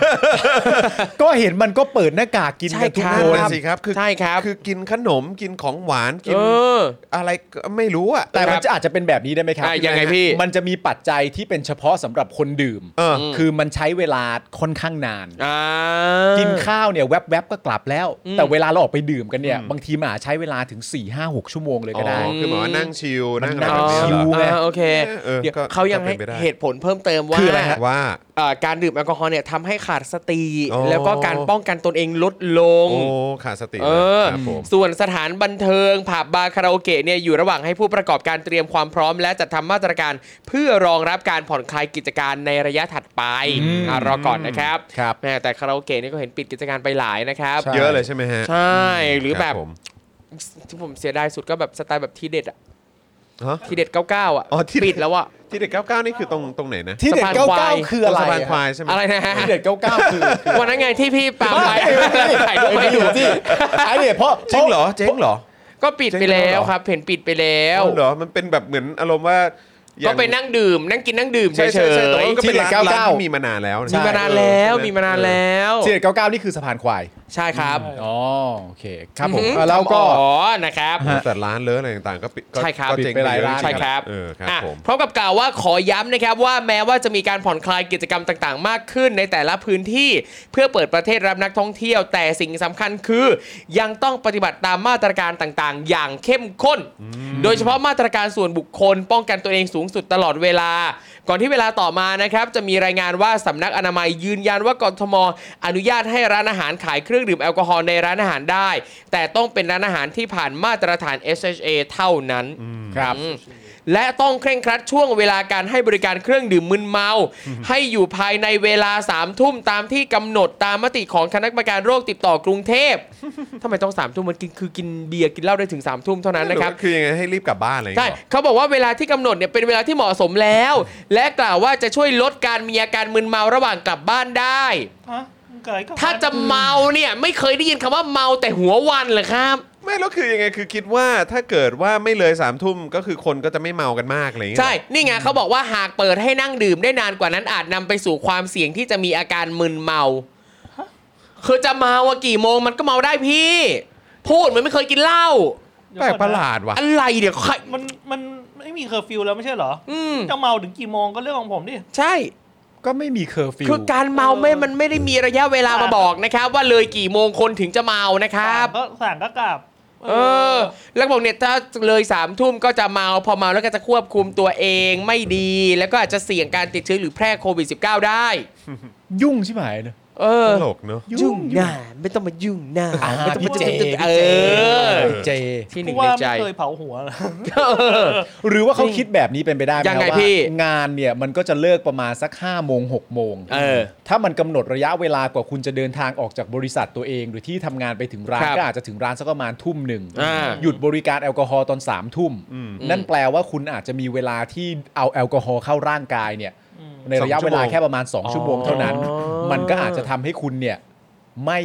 เมา ไม่ได้เมาก พราะ แต่เนี้ย กิแค่ ผมนึกได้ผมนึก ครับ ออกเลยนะ ครั ว่า บ ว่าอะไรจะเกิดขึ้นเวลา อะไรฮะ ไปร้านเหล้าอ่ะ คือ ก็คือสมมุติว่าไปนั่งตอนทุ่มหนึ่งปุ๊บอ่ะ อืม ก็บอกว่าพี่พี่สั่งเครื่องดื่มเลยไหม ครับ เออเพราะว่าแบบขายได้ถึงแค่สามทุ่มนะพี่ ใช่ เออจะสั่งเลยป่ะพี่ อันนั้นน่ะ เออ แน่น โด อน ย ร้ โด อย ย เปอร์ ส่วนเซ็นต์ ใหญ่เขาก็คงต้องแบบว่าเอองั้นมาเลยเนาะ ใช่ ไหมแล้วคือแม่งก็คงจะกลายเป็นว่า 2 ชั่วโมงนั้นก็คือแบ ครับ บผม ก็รีบจัดหนักอ่ะ ก็ต้องรีบจัดหนักแน่นอน เออออยู่แล้ว เพราะว่ารูปแบบการสั่งมันก็สามารถสมมติว่าเราไปกินไปดื่มแอลกอฮอล์เช่นเบียร์อะไรเงี้ยเบียร์มันก็มีโปรอยู่แล้ว อ่าใช่ เราก็แบบน้องก็น้องก็สี่โปรอ่ะ เออ แล้วถือว่าพี่สั่งแล้วอ่ะ เออ แล้วน้องก็เปิดแล้วก็แช่ตู้เย็นเลย อ่า แล้วค่อยทยอยมาเรื่อยคๆงเป็ เล น ย ฟิลนั้นน่ะ ก็ได้ เออ นี่กำลังอยากรู้ว่าวอร์ดดิ้งเป๊ะๆที่เขาใช้คือยังไงไอการที่บอกว่า3ามทุ่มอ่ะคือเหมือนกับว่าให้สั่งได้ถึง3ามทุ่มหรือว่าดื่มแอลกอฮอล์ได้ถึง3ามทุ่มเพราะผมรู้สึกว่าสมมุติว่าถ้าเขาบอกอะไรครับพี่ มี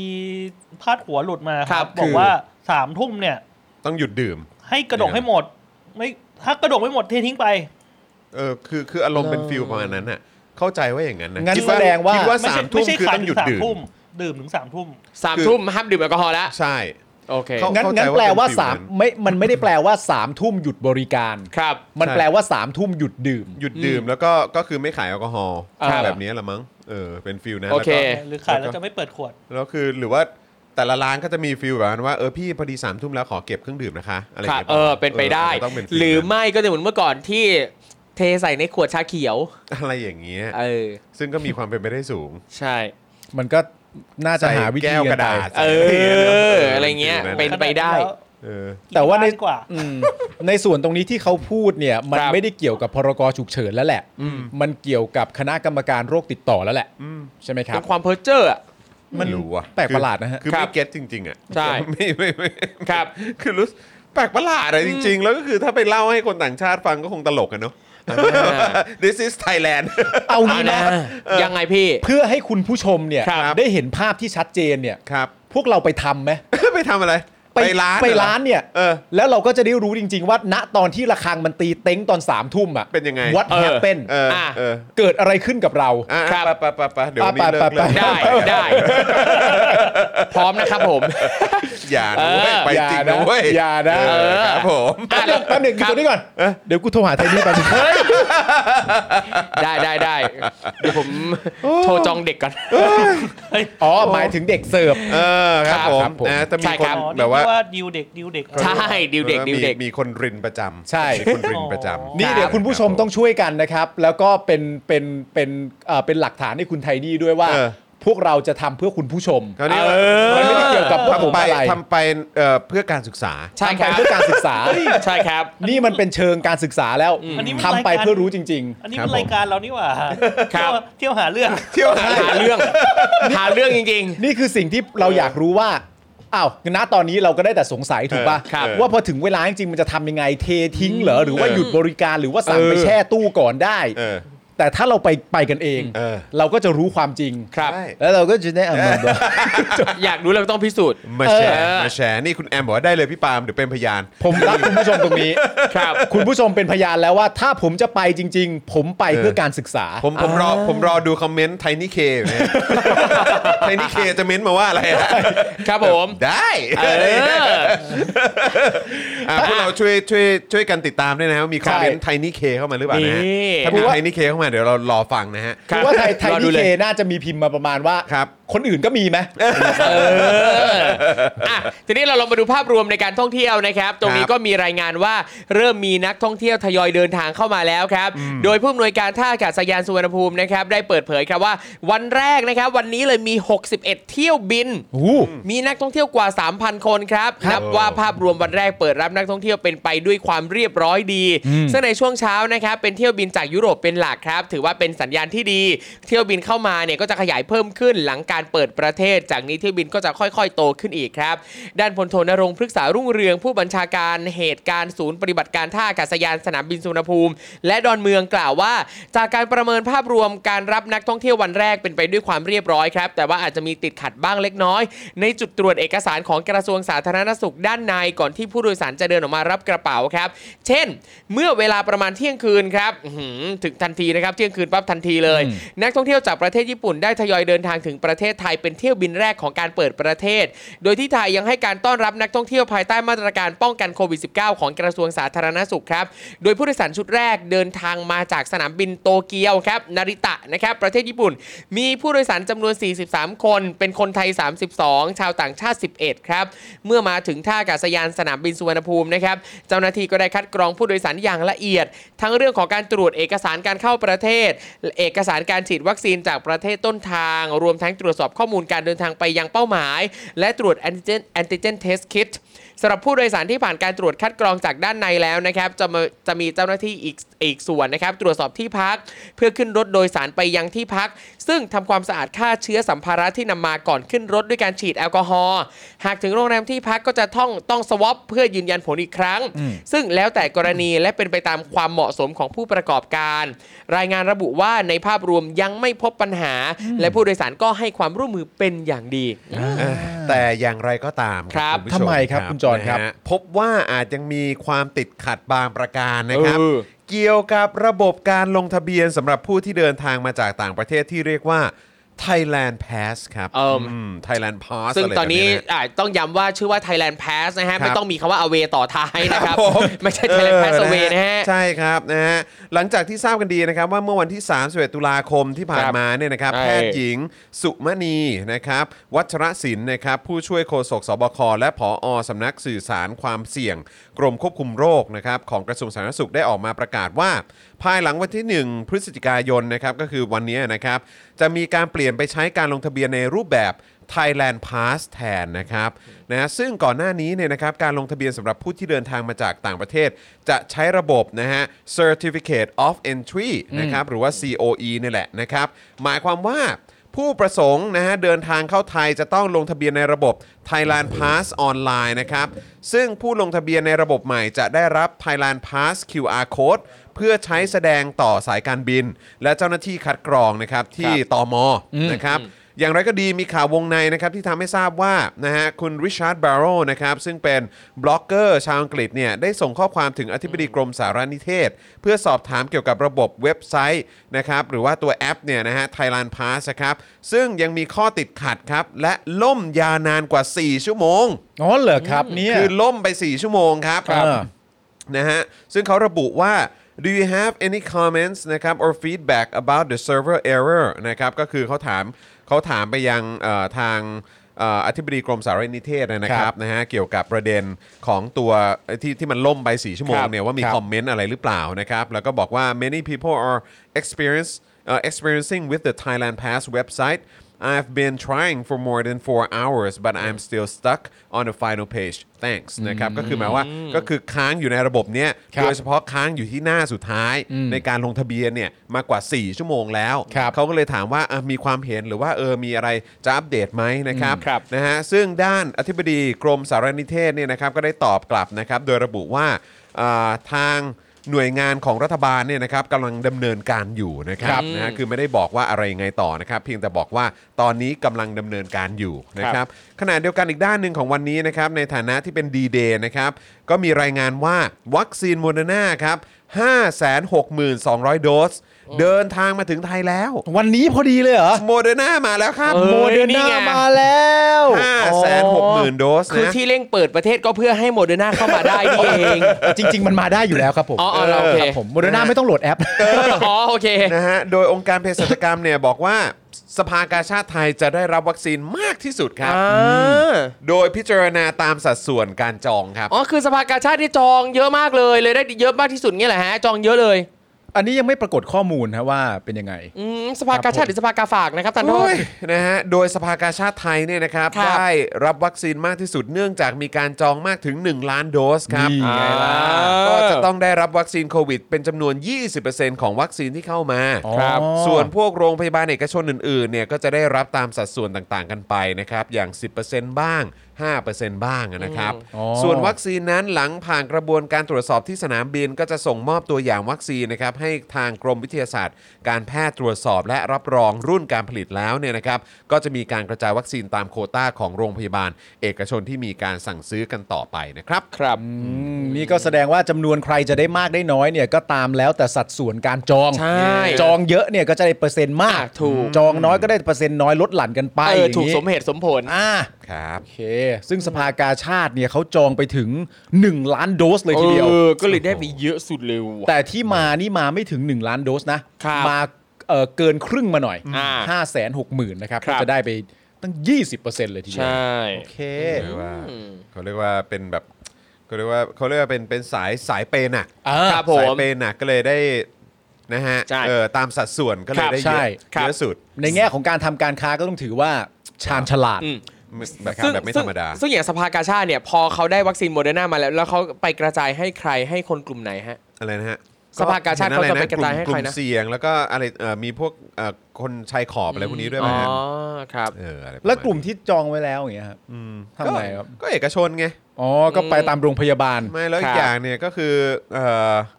เหมือนเหมือนที่ใครเคยพูดนะ ก็แล้วทำไมไม่ฉีดของที่รัฐเขาเตรียมมาให้ก่อน เออ ใช่ไหม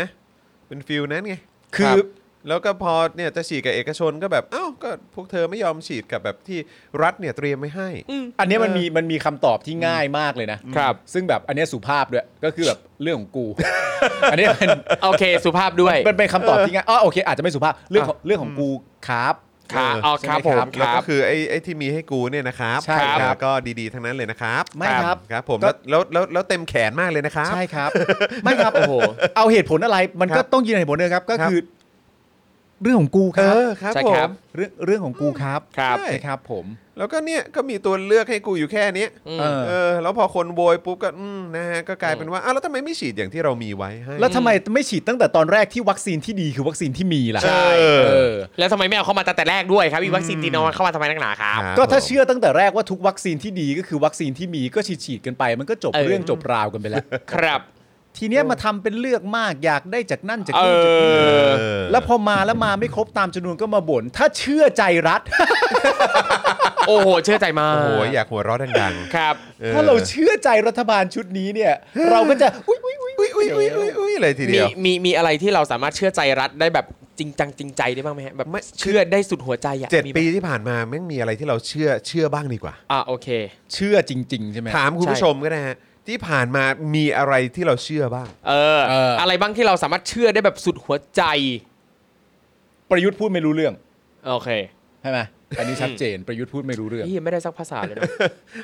คือแบบที่รัฐออกมาพูดมาพูดผ่านโคศกมาพูดผ่านหน่วยงานอะไรต่างๆไม่ว่า ครั จะ บ เป็นประเด็นเกี่ยวเรื่องของอะไรบ้างอะเอ่อประเด็นเกี่ยวเรื่องโควิด อืม ครับ เกี่ยวเรื่องเอ่อวัคซีน เออ เกี่ยวเรื่องเศรษฐกิจ เกี่ยวเรื่องอะไรต่างๆเหล่านี้ อืม คือเท่าที่เราฟังมาทั้งหมดอะ อืม ไม่มีอะไรที่เราเชื่อบ้างวะ นี่ไง อืม เปิดประเทศวันที่หนึ่งไง ครับ อ้าว เนี่ยเปิดแล้ว ไอตอนทีแรกที่บอกว่าอะไรนะเปิดประเทศใน 120 วัน อันนั้นไม่ตรง แม่ก็บอกว่าเปล่าไม่ได้หมายความอย่างนั้นเป็นการ เตรียมความพร้อม ปักธงเตรียมความพร้อม เออ เป็นการให้ความหวัง อะไรอย่างเงี้ยเออเป็นจุดเริ่มต้นของการเตรียมความพร้อมในการเปิดประเทศ ใช่ อะไร ซึ่งก็ แบบ ต้องย้ำกันอีกครั้งว่าผู้ที่ออกมาพูดแก้ไขประโยคของประยุทธ์เนี่ยไม่ใช่ตัวประยุทธ์ อ่า ครับ นะครับผม ครับ ประยุทธ์อะได้แพร่มไปในวันที่แพร่มแล้ว อย่า แต่ที่เหลือก็เป็นอีกคนอื่นๆ ก็มาแก้กันไปนะครั แย่ ผ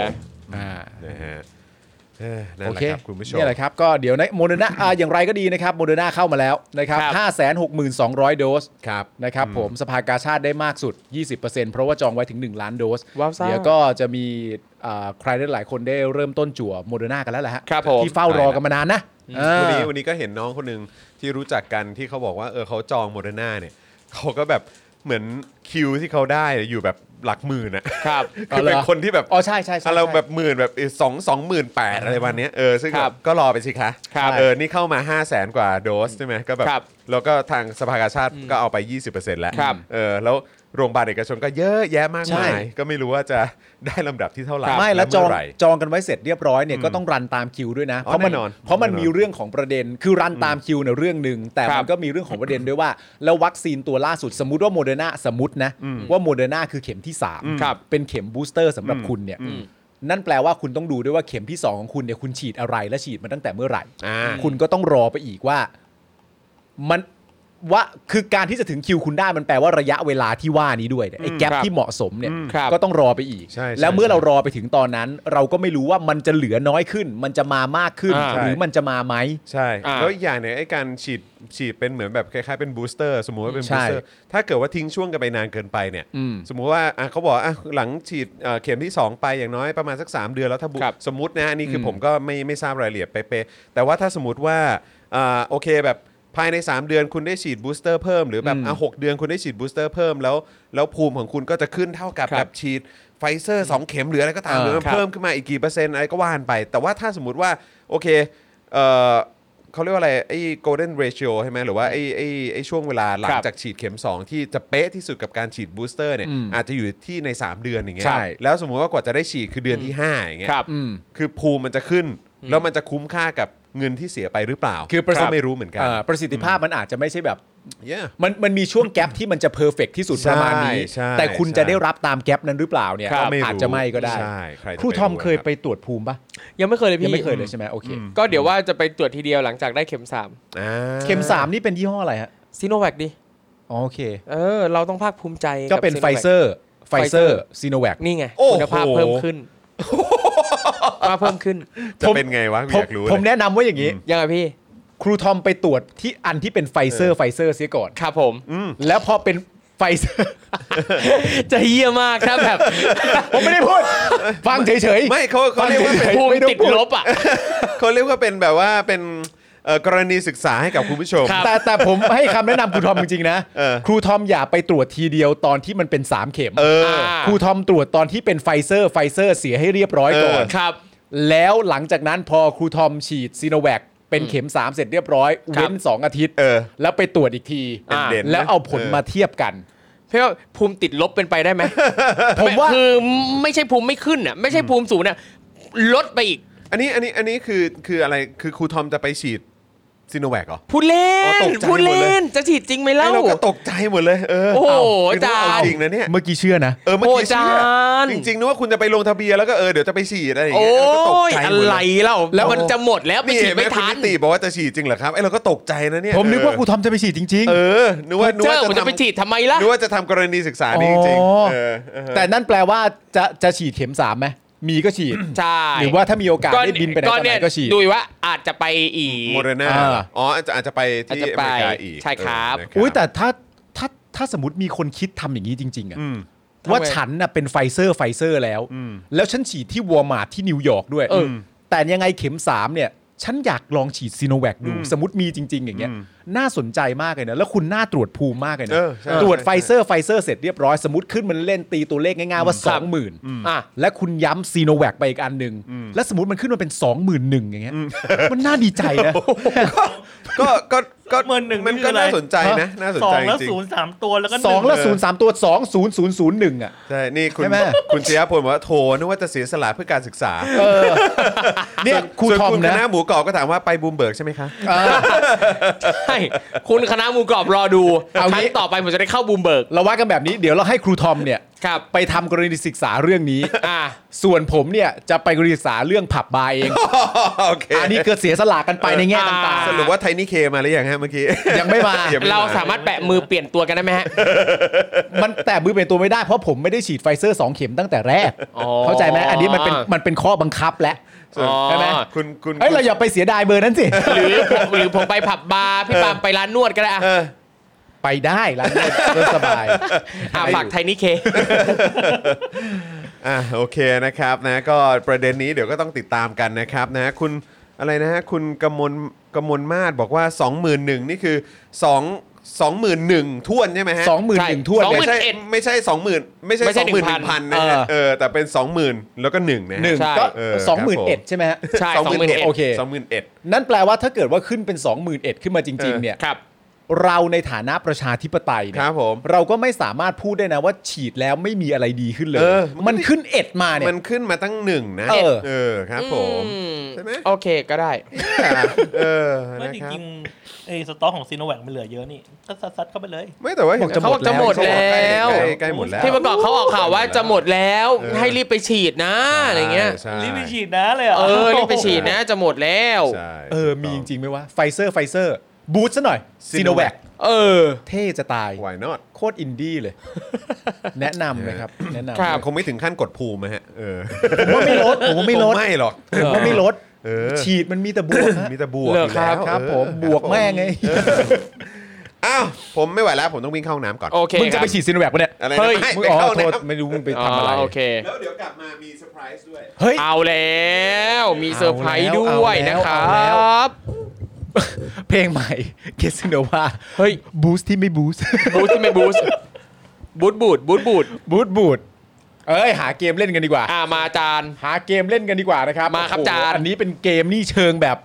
คนรักชาตินี่ต้องตอบเลย เอาแล้ว และในเมื่อครูทอมเป็นคนที่รักชาติมากครูทอม มาก ก็จะต้องตอบเหมือนกัน ใช่ครับ คำถามง่ายมากเลยครูท ว่า อม ไปครับ สมมติว่าครูทอมเนี่ยเป็นนักมวยใช่ไหมฮะ ครับผม แล้วตอนที่ครูทอมเปิดตัวขึ้นมาเนี่ยนะครับผม อ่า มันโดยปกติแล้วเนี่ยมันก็จะมีหลายครั้งที่มีคนเนี่ยจะชูธงชาติไทย อ่า เดินนำครูทอมมาครูทอมเป็นนักมวยระดับแชมป์เลยนะ อืม และทุกครั้งที่ออกมาต่อยเนี่ยก็จะมีคนถือธงชาติมาให้ว่าครู ครับ ทอม from Thailand yes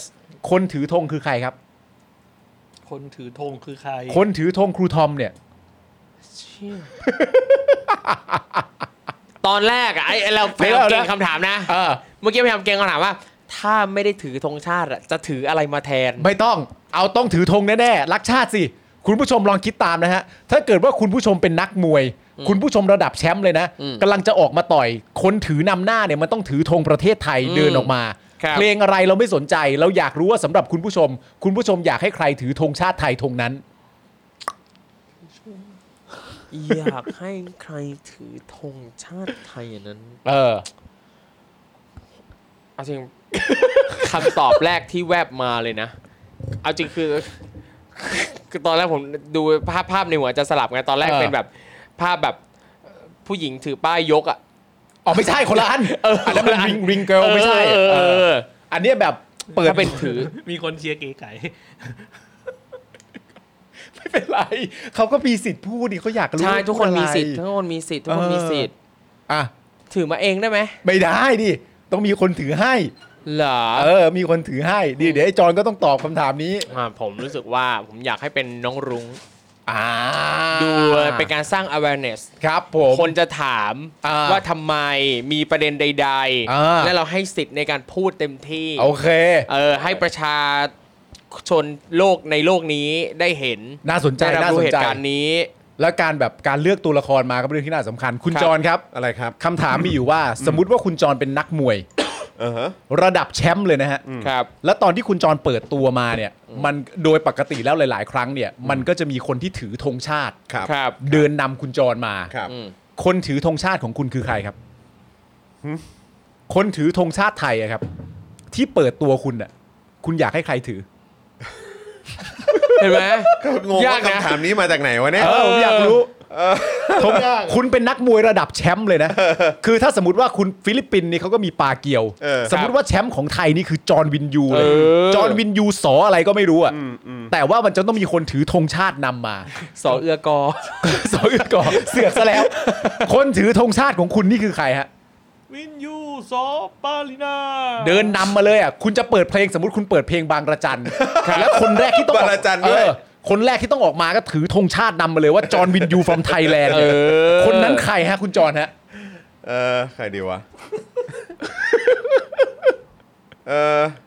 ใครดีวะนึกไม่ออกจริงนึกไม่ออกเลยเพราะว่ากูอยู่กูอยู่ในสถานการณ์แบบนั้นยังไงวะเนี่ย มึงต้องตอบคำถามกูให้ได้ ครับ มันต้องมีคนถือธงชาติออกมา อ่ะ เนี่ย เออ เนื่องจากว่ามันตอบยากมากเลย เออ ขอคุณปาล์มก่อนได้ไหม คุณคำตอบคุณปาล์มไกด์ก่อนได้ไหม เพราะว่าคุณปาล์มอ่ะต้องมีคำตอบมาแล้วแหละ ครับ เพราะว่าคุณคิดคำถามนี้ ใช่ ก็เลยก็เลยอยากฟังของคุณหน่อย ผมก็แค่คิดในใจมาบ้างอะไรอย่างเงี้ย เออ เออ ผมก็แค่คิดในใจมาบ้าง ผมว่า อันนี้แบบคิดในแง่ของแบบความเป็นประชาธิปไตยอะไรอย่างเงี้ยนะ ก็เลย ครับ คิดแบบ เอะเออถ้าเป็นน้องไมล์จะดีไหมนะ อ่า คือถ้าเราเป็นนักมวยหรือว่าเป็นนักกีฬาระดับโลกแล้วต้องมี ค ค รั น บ ถือธงมาให้ ใช่ อย่างเงี้ยเหรอ ถือธงเลย ถือ อ่ะ ธงนำให้ เออเหมือนแบบสมมติคุณเป็นนักมวยเม็กซิโกเนี่ย เออ เขาก็จะแบบมีผ้าพันคอเม็กซิโก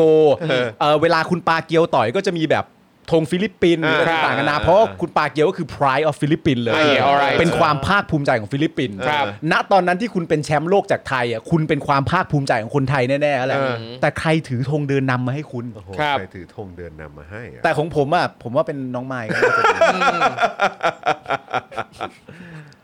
นึกไม่ออกจริงๆอ่ะ ครับ นึกไม่ออกจริงๆเออนี่มีคนบอกว่าแหมแหมแหมแหมแหมแหมเออนะ ก็ ฮะ นี่ไงแบบเป๊กก็เนี่ยมันก็เป็นฝ่ายประชาธิปไตยใช่ไหม ครับ คุณคุณชัญพงศ์บอกว่าคิดในใจบ้างคิดนอกใจตลอดปะครับ ไม่ใช่ เอา เออแล้วโอ้แล้วกูกูดูมีความผิดเรื่องจะออกไปคืนนี้อยู่ด้วย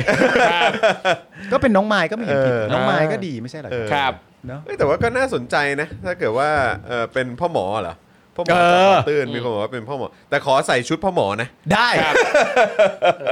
เออ เออนะฮะ โอเคก็ดีนะครับ ก็ เออ ก็เอ่ออาจารย์แบงค์มีเอ่อถือธง ครับ ถือธง ให้ เหรอ ธงชาติไทยด้วยนะสามสีนี่สวยๆเลย โอ้ยไม่ออกนี่หว่า แถบธง ครับ แดงขาวน้ำเงินอย่างนี้เลยฮะ นี่คุณเวสเจบอกอ้าวแล้วอาร์ตไดล่ะครับ เออ อาร์ตใด โอ้นี่อาร์ตไดไม่อยู่นี่ก็สามารถพาดพิงได้นะเนี่ย ครับ อาร์ตใดก็ถือได้อาจารย์แบงค์มีไหม อาจารย์แบงค์มีไหม ธงชาติเลยเดินนำ นี่ เล เป็ ย นของแฝดเลย อุ๊ยขนาดนั้นเลยทีเดียว ไม่อาจารย์แบงค์ไม่ต้องคิดละ เออครับ จบ ผม อาจารย์แบง จ ค์ บ คือแฝด ครับครับ อาจารย์แบงค์คือแฝด ทำไมกู รู้เรื่อง ตบแล้ว ชัดเจน ทำไมกูตอบไม่ได้วะ มีคนบอกว่าเอาเป็นแดกธนากรไหม ไม่ไม่ต้องเราได้ คุณ คำตอบแล้ว คุณจวน พี่ คุณ แดก จวนคุณจวน พี่แดกนี่เขาที่ต้องไปกั บอกเอา กักตัว บอก ปะ ใช่ ฮะ อะไรนะ ใช่ใช่ใช่ พี่แดกที่ ใช่ ต้องกักตัว พี่แดกต้องกักตัว ใช่ ทำไมทำไมพี่ ห แด น้า กต้องกักตัว หน้าห้องมีคนติดโควิด เอาเลย อ้าวจริง เอ ไหมเนี่ อย เหมือนเห็นข่าวเมื่อสองสามวัน ใช่ ก่อนนะ จริงไหมเนี่ย เขาอดไปสกอตแลนด์เลยเพราะ เออ ว้าย ตายตายวายวายวายวา อดเลย ย แล้วต้องหาข้อมูลด้วยนะว่าหน้าห้องหน้าห้องนะ เออ ฉีดครบหรือยัง อุ๊ยครับ แล้วถ้าฉีดครบแล้วฉีดอะไร ฉีด เาแล้ว อะไร คุณปาล์ม ทำไมครับ นี่คุณปาล์มบอก ให้น้องไม้ถือธงใช่ไหม ใช่ครับ ครับ นี่คุณอยากเป็นน้องไม้ครับ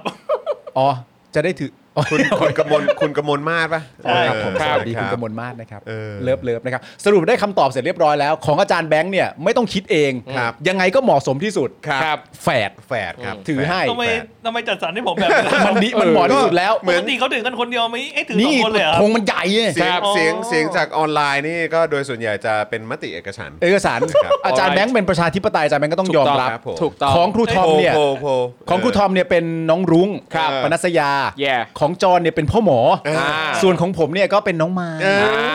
ใช่ไหม เออครับผม นี่มันก็ดีจังเลย ครับ จริง ผม ครับ ไทนี่เคไทนี่เคอยู่ไหน ใช่ ไทนี่เคเออนะครับอ่ะก่อนจะไปเข้าข่าวกันต่อนะครับ ครับ นะซึ่งเดี๋ยวอีกสักครู่หนึงจะคุยกันในประเด็นของน้องรุ้งและ a อมเนสตี้นะครับที่ไปที่ทำเนียบนะครับนะกับการยื่นหนังสือนะครับเอ่อเรื่องของการปล่อยตัวผู้ชุมนุมทางการเมืองนะครับ ครับ นะ แล้วก็เดี๋ยวยังมีเอ่อประเด็นนะครับเอ่อที่มีความสงสัยว่ามีการทำร้ายร่างกายนะครับ เอ่อผู้ชุมนุมด้วยหรือเปล่า อ่าน นะครับนะโดยเจ้าหน้าที่นะครับ แล้วก็เดี๋ยวจะไปติดตามกันนะครับที่สภานิสิตจุฬานะครับ ชงให้สอบย้อนหลังคณาจารย์จุฬานะครับที่เชื่อมโยงกับกปปส ครับ นะครับแล้วก็ประเด็นเพื่อเอ่อเพื่อไทยนะครับ ประกาศพร้อมดันข้อเรียกร้อง และเสนอแก้ไขกฎหมายอาญามาตรา 1 1 2 1 1 6 พรบคอมและพรกฉุกเฉินด้วยนะครับ ครับผม นะฮะก่อนที่จะไปในเอ่อข่าวเหล่านี้นะครับนะฮะอย่างที่บอกไปว่าเป็นเซอร์ไพรส์นะครับ ก็คือว่านี่ครับมาแล้ว ยเฮ้ย หมอนมาแล้วครับ นี่ ครับ เป็นหมอนที่เพิ่งถอยออกมาเลยนะครับ ผมใหม่ ๆ เลย ใหม่ๆ ค ส รับ ดๆผมไม่ ร้อน แต่เพิ่งถอยมาจริงๆเพิ่ง ใช่ ถอยมา อ่าใช่เพิ่งถอย ๆ มาเล พิ่งถอย ยจริง ๆ อันนี้คือมาจากเอ่อที่ที่ที่เขา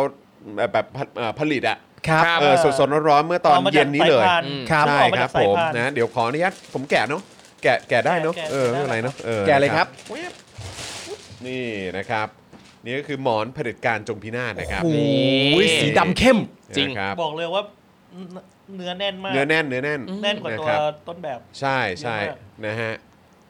ขอจับหน่อยสิ ดดปึ๊บนี่แหละ อื อ่ะ ม อ่ะคุณ อ่า ปาล์มเป็นพรีเซนเตอร์หน่อย นี่ เออนะครับ นี่คือหมอนนะครับปุ๊บ ครับ ปุ๊บ เออ เขียนว่า เอ้ย เผด็จการจงพินาศนี่ ใช่แล้วนะครับ ดูเชี่ยวชาญการบีบ เออ ผมเป็นคนชอบบีบครับ เออ ครับผม ครับ ไฟหน้า ผม ซีนอน แน่นๆนะแน่นๆ อุ้ยมัน นะ นิดแน่นมากเลย ครับ นะ ผม แน่นๆแน่น ดึงๆเลยนะ ออ ดึง ขยมขย นะค ม รับ แปะ นอนสบายด้วย เออ อ่า พิงได้เลย ครับ นะครับ แล้วก็เวลาใครมาบ้านก็ สมมติใครเขากำลังพูดอะไรที่แบบอืมเหมือนเป็นการสนับสนุนเผด็จการ ครับ อยู่ อ่า เราก็หยิบหมอนนี้มาแล้วก็ ชูเลย เฮ้ยยังไงนะยังไงนะ เออ เออกอดไว้ก็ ห ได้ รือว่าถ้าเกิด ออ ว่าใครก็ตามเข้ามาในบ้านเรา ครับ ครับ แล้วก็มาบอกเราพูดในประเด็นการสนับสนุนเผด็จการ เออ เราก็บอกมันว่ามึงลองเอาไปนอนซะ เออ เออ ไปนอนคิดดูดี มึงลองเอาไปนอนคิดดูดีๆ ด้วย เออ หมอนนี้ เออ มันมีคุณค่าทางใจ ครับผม คนที่เชียร์ฝั่งเผด็จการมีโอกาสไปบ้านพวกพี่ด้วยแหละ เอ้ามันไม่แน่สิครับ อ๋อ ก็ไม่แน่ไม่แน่แ มันไม่แน่สิครับ ทุกคนมีญาติพี่น้อง อ๋อโอเค ถูกต้องครับ ถูกต้องครับ เออฮะอ่ เราจะไปรู้ได้ยังไง ตอนนี้สั่ง โอเค ได้แล้วนะ สั่ง ครับ ได้แล้วนะครับ ครับ ก็หลังไมค์มาก็ได้นะครับ หรือ Yeah ว่าเอ่อติดต่อไปที่เอ่อ Spoke Dark Store ก็ได้ด้วยเหมือนกั ครับผม นะครับนะก็สามารถช้อปปิ้งกันได้นะครับสำหรับหมอนผลิตการจงพินาศซึ่งจริงๆแล้วก็น่าจะมีหลากหลายลายแหละนะค ครั รับบ นะเดี๋ยวคอยติดตามกันได้แต่ว่าอันนี้คือเป็นหมอนเขาเรียกว่าอะไรรุ่นแรก ใช่ นะที่ออกมาให้คุณผู้ชมสามารถจับจองนะครับแล้วก็เป็นเจ้าของได้นะเป็นรุ่นแรกเลยนะครับนะ ครับ ฉะนั้นก็สามารถติดตามกันได้นะครับ ครับ นะฮะอ่าไปช้อปปิ้งกันได้เลยนะครั เย่ บนะฮะมีคนบอกว่าไทนี่มาแล้วไหนอ่ะคุณไทนี่มาแล้วเหรอ เออ ไหนดูไหนดูคอมเมนต์หน่อยสิไหนดูคอมเมนต์หน่อยอาจานแบงค์ครับขอดูคอมเมนต์หน่อยครับ ครับ เออนะครับปุ๊บเห็นบอกว่ามีไทนี่เคมาแล้วอ่ะ ไทยนี่เหรอครับ ยังนะยังไม่เห็นนะเออ เออทุกคนไอ้ยนี่ไงนี่ไงนี่ไงในขณะที่อยู่บ้านเลี้ยงลูกส่วนเธอก็ ครับ อะไรวะ เออ มันทำไมอ่ะ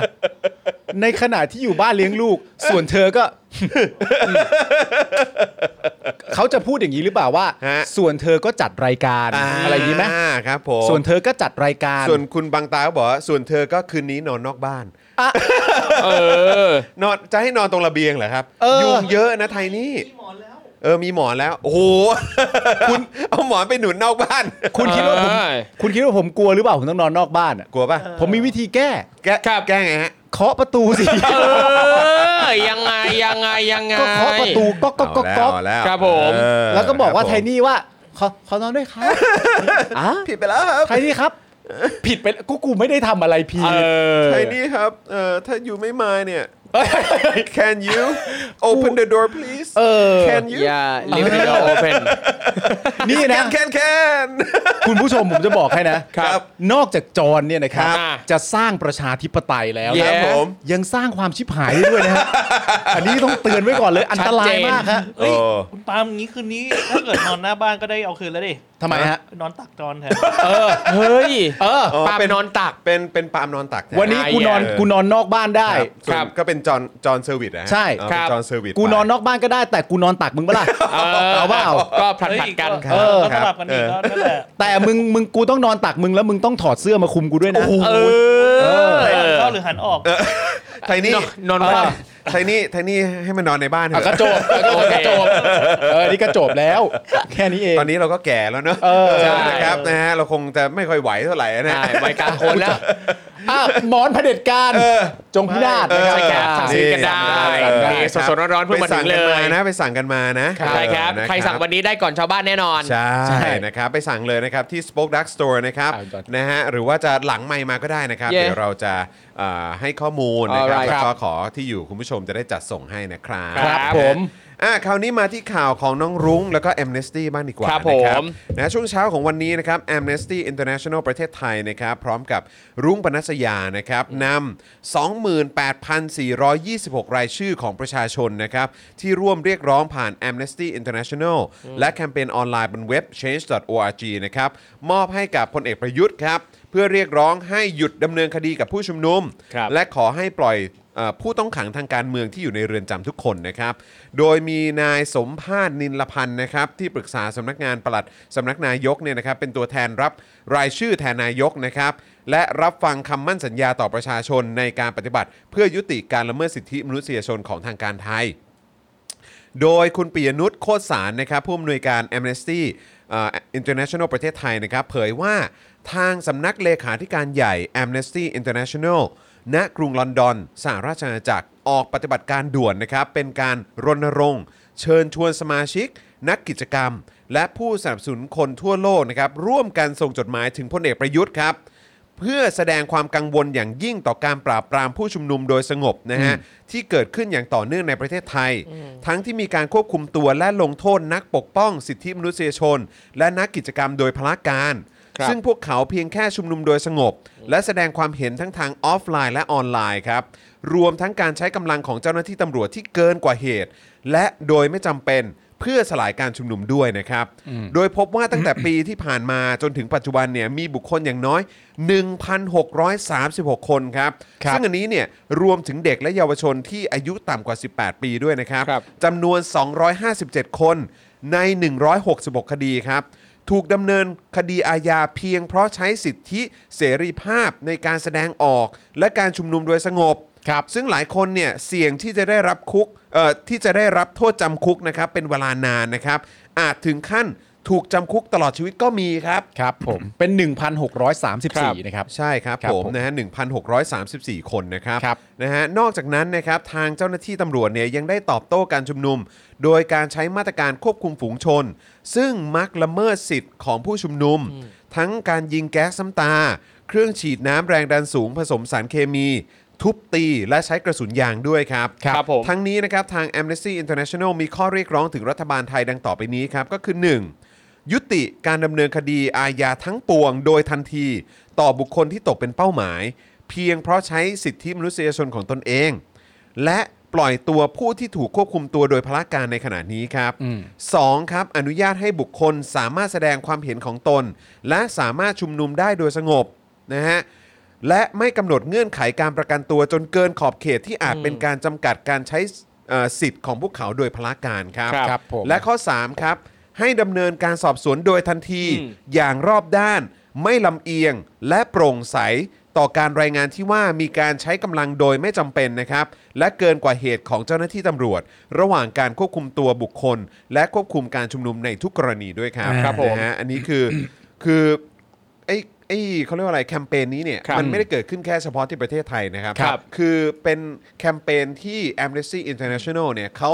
เรียกร้อง ครับ แล้วก็เชิญชวนคนทั่วโลกนะ ใช่ครับ ให้ช่วยกันส่งเสียงถึง ครับ พลเอกประยุทธ์ด้วย ใช่ครับ เออนะครับ คราวนี้ด้านน้องรุ้งมากดีกว่า ครับ น้องรุ้งเนี่ยนะครับก็บอกว่า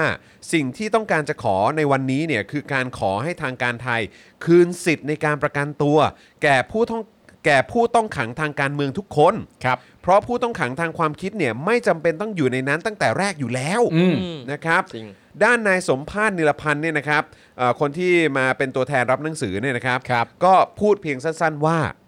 ขอบคุณครับ จะนำเสนอท่านนายกรัฐมนตรีเพื่อให้พิจารณาต่อไปครับ อันนี้คนที่มารับหนังสื ค อ รับผม พูดแค่นี้ อ่ะ ก็ ก็ พูด เข้า แค่ ใจ นี้ ได้ นะครับผมนี่คือทำการสื่อสารแล้ว ใช่ครับ นะครับ ผมกับประชาชนที่เรียกร้องเนี่ยนะครับ เพราะฉะนั้นอันนี้ก็เป็นการยื่นหนังสือนะครับ โดย Amnesty International ประเทศไทย ครับ นะครับซึ่งก็เป็นอีกหนึ่งแคมเปญที่มาจากนะฮะเอ่อคนจากทั่วโลกเลยนะครับ อืม ที่ ครับ ส่งตรงมายังประเทศไทย แล้วก็อันนี้ก็เป็นแคมเปญที่เอ่อน้องรุ้งปนัสยาเนี่ยก็มีส่วนร่วมด้วยเหมือนกั ครับผม นะครับคราวนี้ก็มีอีกหนึ่งเหตุการณ์ที่เกิดขึ้น ครับผมคือช่วงเที่ยงของวันนี้นะครับนายปียนัทจงเทพหรือว่าคุณโตโต้นะครับพร้อมกับนายอัตอัธสิทธิ์นุสะนะครับผู้เสียหายที่ถูกจับกลุ่มหน้าสอนอดินแดง ในเหตุรำลึกการเสียชีวิตของนายวาริสสมน้อยเมื่อวันที่ 29 ตุลาคมที่หน้าสอนอดินแดงนะครับก็ได้เข้ายื่นหนังสือถึงคณะกรรมาธิการการกฎหมาย การยุติธรรมและสิทธิมนุษยชนสภาผู้แทนราษฎร ผ่านนายศิระเจนจาคะ ในฐานะประธานกมทครับจากกรณีถูกทำร้ายร่างกายขณะถูกจับกลุ่มตัว เพื่อขอความเป็นธรรมให้มีการตรวจพฤติกรรมการทำหน้าที่ของเจ้าพนักงานตำรวจชุดจับกลุ่มผู้ชุมนุม โดยคุณโตโต้ปิยรัตน์นะครับได้ร้องเรียนถึงกมท 3 ข้อครับก็คือ 1. เจ้าหน้าที่ที่ปฏิบัติการในวันที่เกิดเหตุ มีกำลังพลกี่กองร้อย และใครเป็นผู้สั่งการ 2. ครับผู้สั่งการชุดจับกลุ่มมีใครบ้าง มียศตำแหน่งสังกัดอะไร 3. ครับเจ้าหน้าที่ตำรวจมีสิทธิหรือไม่ในการควบคุมผู้ต้องหาด้วยการกระทำความรุนแรง ใช้อารมณ์ หรือการใช้หรือใช้การบังคับทางร่างกายอย่างใดอย่างหนึ่ง เพื่อให้ได้มาซึ่งหลักฐานพยาน โดยไม่มีทนายความหรือผู้ไว้วางใจ อืม และหากเจ้าหน้าที่ไม่สามารถทำเช่นนั้นได้ จะมีบทลงโทษทางวินัยหรืออาญาต่อไปอย่างไรหรือไม่ ครับ ด้านนายศิระเจนจาคะนะครับก็ได้กล่าวว่าเบื้องต้นได้ปรึกษากับคณะกรรมทว่าจะนำเรื่องนี้เข้าพิจารณาในวันที่ 3 พฤศจิกายนนี้ครับเพื่อขอมติที่ประชุมว่าจะบรรจุเข้าการพิจารณาหรือไม่ และจะเข้าวันไหน รวมถึงจะขอเอกสารอะไรบ้าง โดยกล่าวย้ำขอให้ผู้ร้องมั่นใจได้เลยว่าคณะกรรมทจะให้ความยุติธรรมจนถึงที่สุดครับ อันนี้กล่าวโดยใครนะฮะ เอ่อมาถึงอันไหนฮะ อันเนี้ยฮะคุณสิคุณศิระเจนจาคะใช่ไหมครั ครับผมใช่ครับ อ๋อก็เดี๋ยวผู้ร้องขอนี่ก็มั่นใจได้เลยนะครับ ใช ว่า ่ จะทำเพื่อความยุติธรรมถึงที่สุดเลยนะครับ ซึ่งแบบหืม อันนี้คุณศิระบอก ใช่ครับ ครับ ก็น่าจะถือ ครับผม ครับ นะฮะอ้าวพอคุเอ่อพอพูดถึงคุณศิระปุ๊บเนี่ยเออก็คือเรื่องของพลังประชารัฐ ใช่ครับ อ่า ใช่ ฮะ ไหมครับเมื่อสักครู่นี้ครับพอดีระหว่างที่เอ่อครูทอมกำลังเล่าให้คุณผู้ชม ครั ฟั บ งอยู่เนี่ยนะครับผมก็ไปเอ่อติดตามข่าวมา ครับ นะครับแล้วก็มีข่าวอัปเดตจากทางมติชนนะครับด่วนครับพลตำรวจเอกจักรทิพย์ถอนตัวไม่ลงชิงผู้ว่ากทมครับ อ่ะ อ่ะเหรอฮะ ครับ แล้ว ผม ป้ายแล้วปฏิทินอะไรที่ลงทุน นั่ ไป นแหละ แล้ว สิครับนะฮะ จาก บิ๊ ทิป แป๊ะ นี่แหละฮะ ใช่ครับบิ๊กแป๊ะถอนตัวไม่ลงชิงผู้ว่ากทมเหตุทำงานการเมืองด้านอื่นครับ นะฮะตอน 5 โมงของวันนี้เนี่ยนะครับมีรายงานข่าวแจ้งว่าเมื่อสักครู่ที่ผ่านมาพลตำรวจเอกจากทิพย์ชัยจินดาอดีต ผู้บัญชาการตำรวจแห่งชาตินะครับที่แสดงท่าทีชัดเจนว่าจะลงสมัครผู้ว่ากทมเนี่ยได้ประกาศต่อหน้าผู้สมัครสกที่ให้การสนับสนุนว่าตัดสินใจว่าจะไม่ลงสมัครผู้ว่ากทมแล้ว อื อื ม ม อืม เหรอ ใช่ครับผม เอ้า ทำไมอ่ะมันต้องมีอะไรอ่ะ นะฮะทั้งนี้เนี่ยรายงานแจ้งอีกนะครับว่าการถอนตัวครั้งนี้พลตำรวจเอกจากทิพย์ให้เหตุผลว่าผู้ใหญ่ให้ถอนตัวเพื่อไปทำงานการเมืองด้านอื่นครับ อืม อย่างเช่น ไม่รู้ครับ นายกเหรอ อืม เฮ้ย โอ้จะได้เหรอเออนะครับเพราะว่าคือมีประสบการณ์เหรอ อืม อะไร นะ ครับ มีมีประสบการณ์เหรอ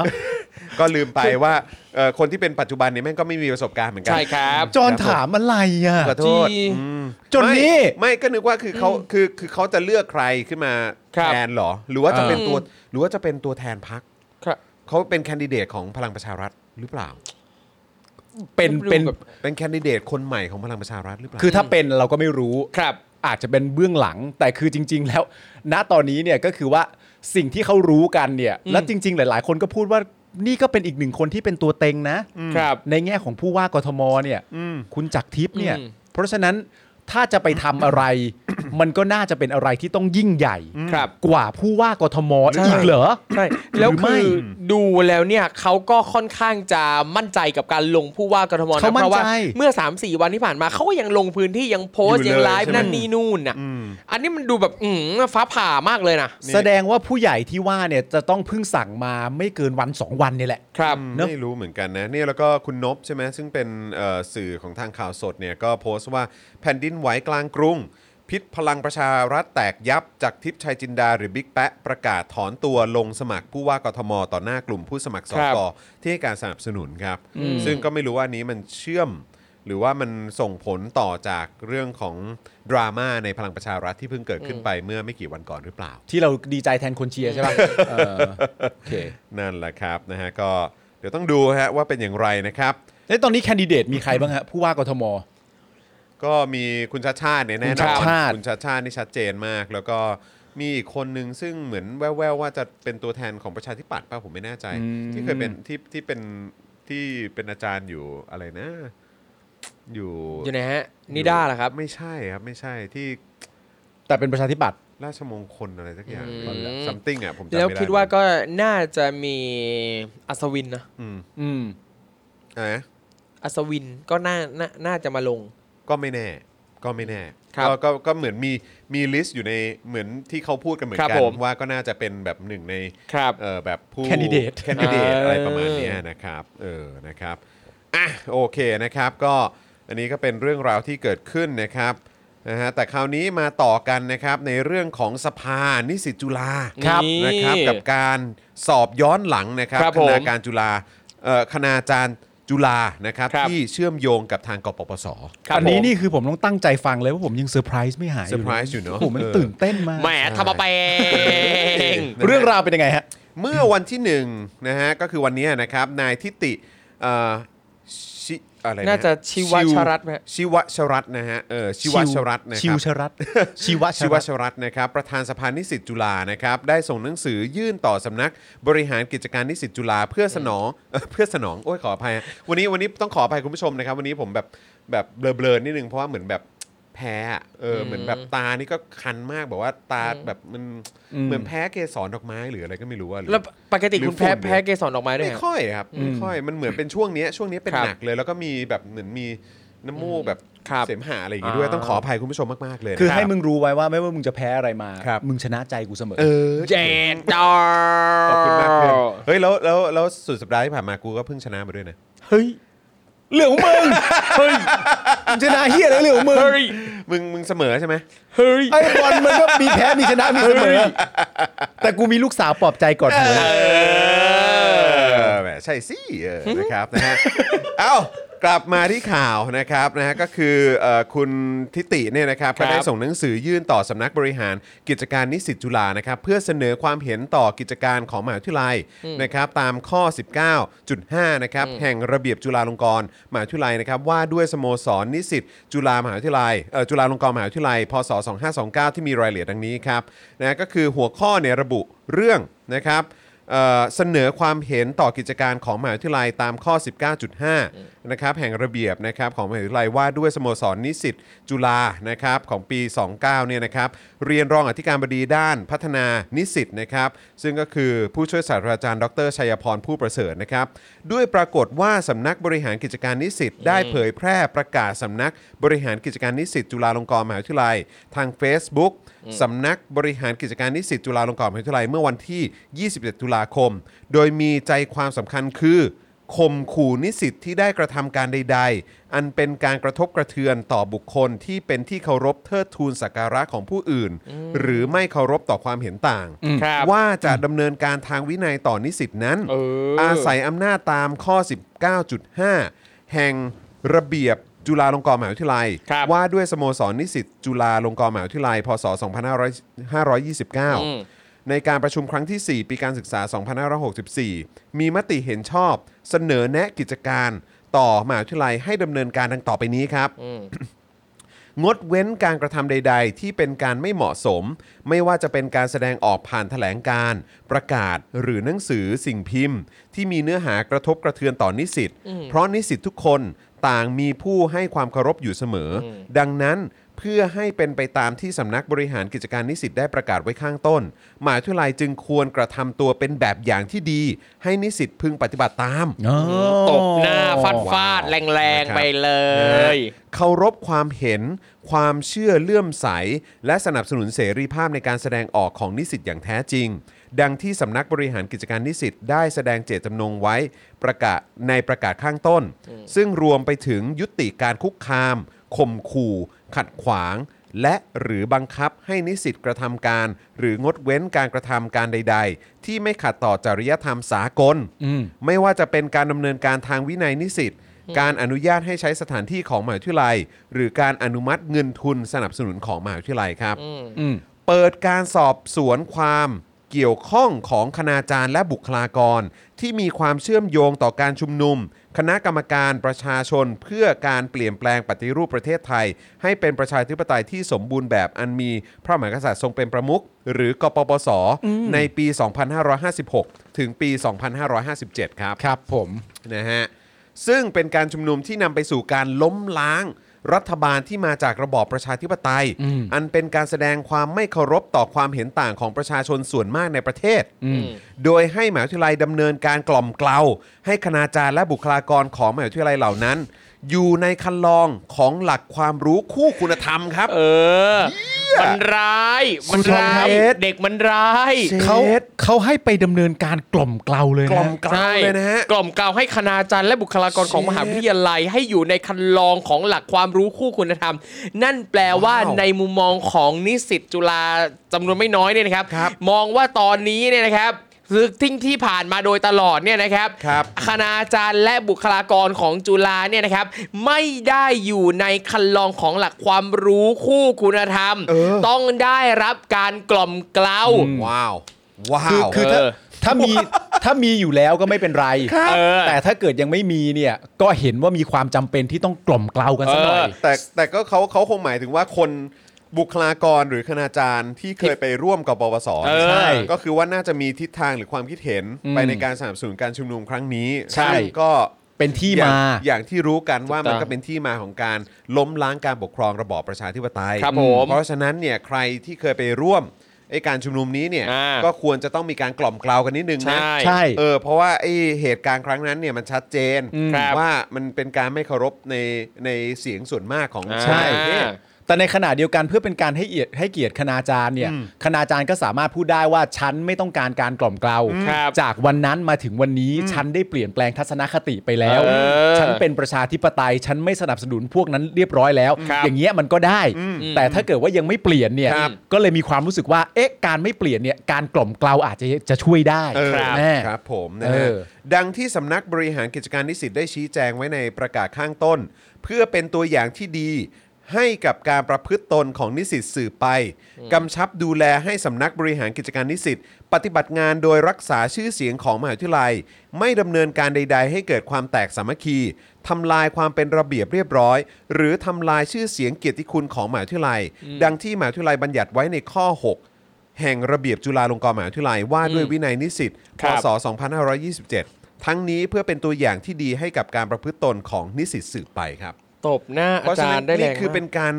อ้างอิง ครับ จากกฎของ จาก ทาง ระ ม เบี หาย บ วิทยาลัย เลย นี่แหละ ใช่ครับ ไหมครับ อ้างอิงจากกฎของมหาลัย อ้างอิงจากประกาศของสำนักบริหารกิจการนิสิตด้วย ว้าว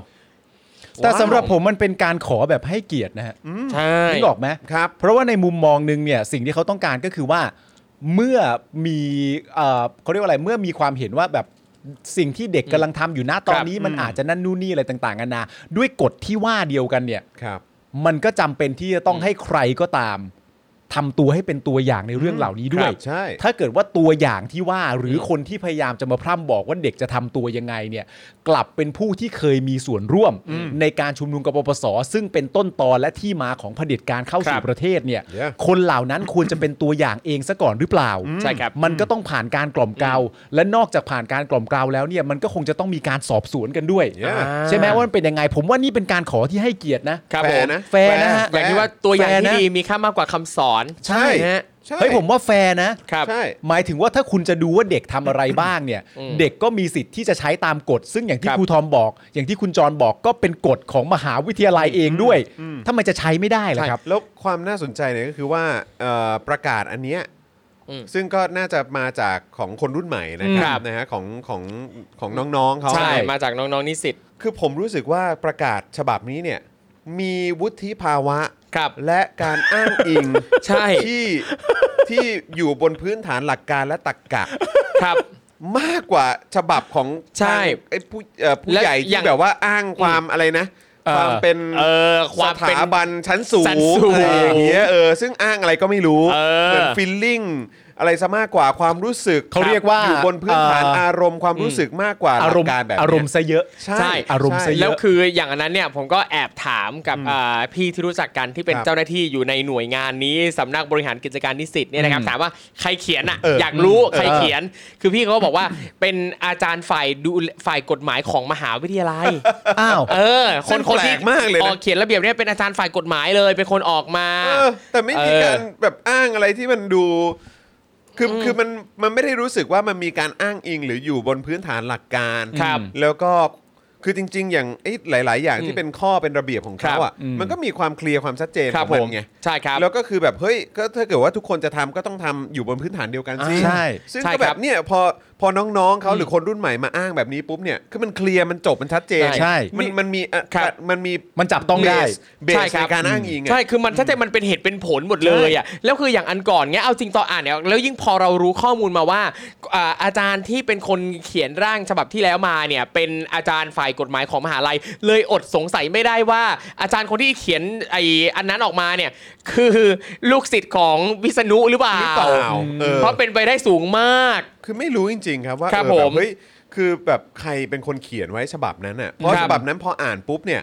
คือสำหรับผมเนี่ยผมรู้สึกว่าผมผมอ่านนะทั้ง ครับ ที่ไม่ใช่เป็นไม่ใช่เป็น อ่ะ คนจุฬาหรืออะไร ครั อบ ย่างนี้นะทั้งแบบว่าเอ่ออดีตและปัจจุบันเนี่ยคือก็ยังรู้สึกอีเลยนะ โอ้ยคนจุฬาก็อีอ่านแล้วแบ ใช่ บ ไง หน้านิ้วคิ้วขมวดแบบ ใช่ พี่อะไรเนี่ยอะไรเงี้ย ใช่ แล้วคืออย่างพอดูแถลงจากน้องสภานิสิตเงี้ยคือ คนละเรื่องเลย เออรู้สึกแบบเอ้ยชัดเจนคือ เออ ไอ้อยากรู้ว่าถ้าใครไม่เห็นด้วยกับแถลงการณ์ของน้องเนี่ยมึงบอกมาไม่เห็นด้วยตรงไหนเพราะอะไร ใช่ มันผิดตรงไหนมันบกพร่องตรงไหน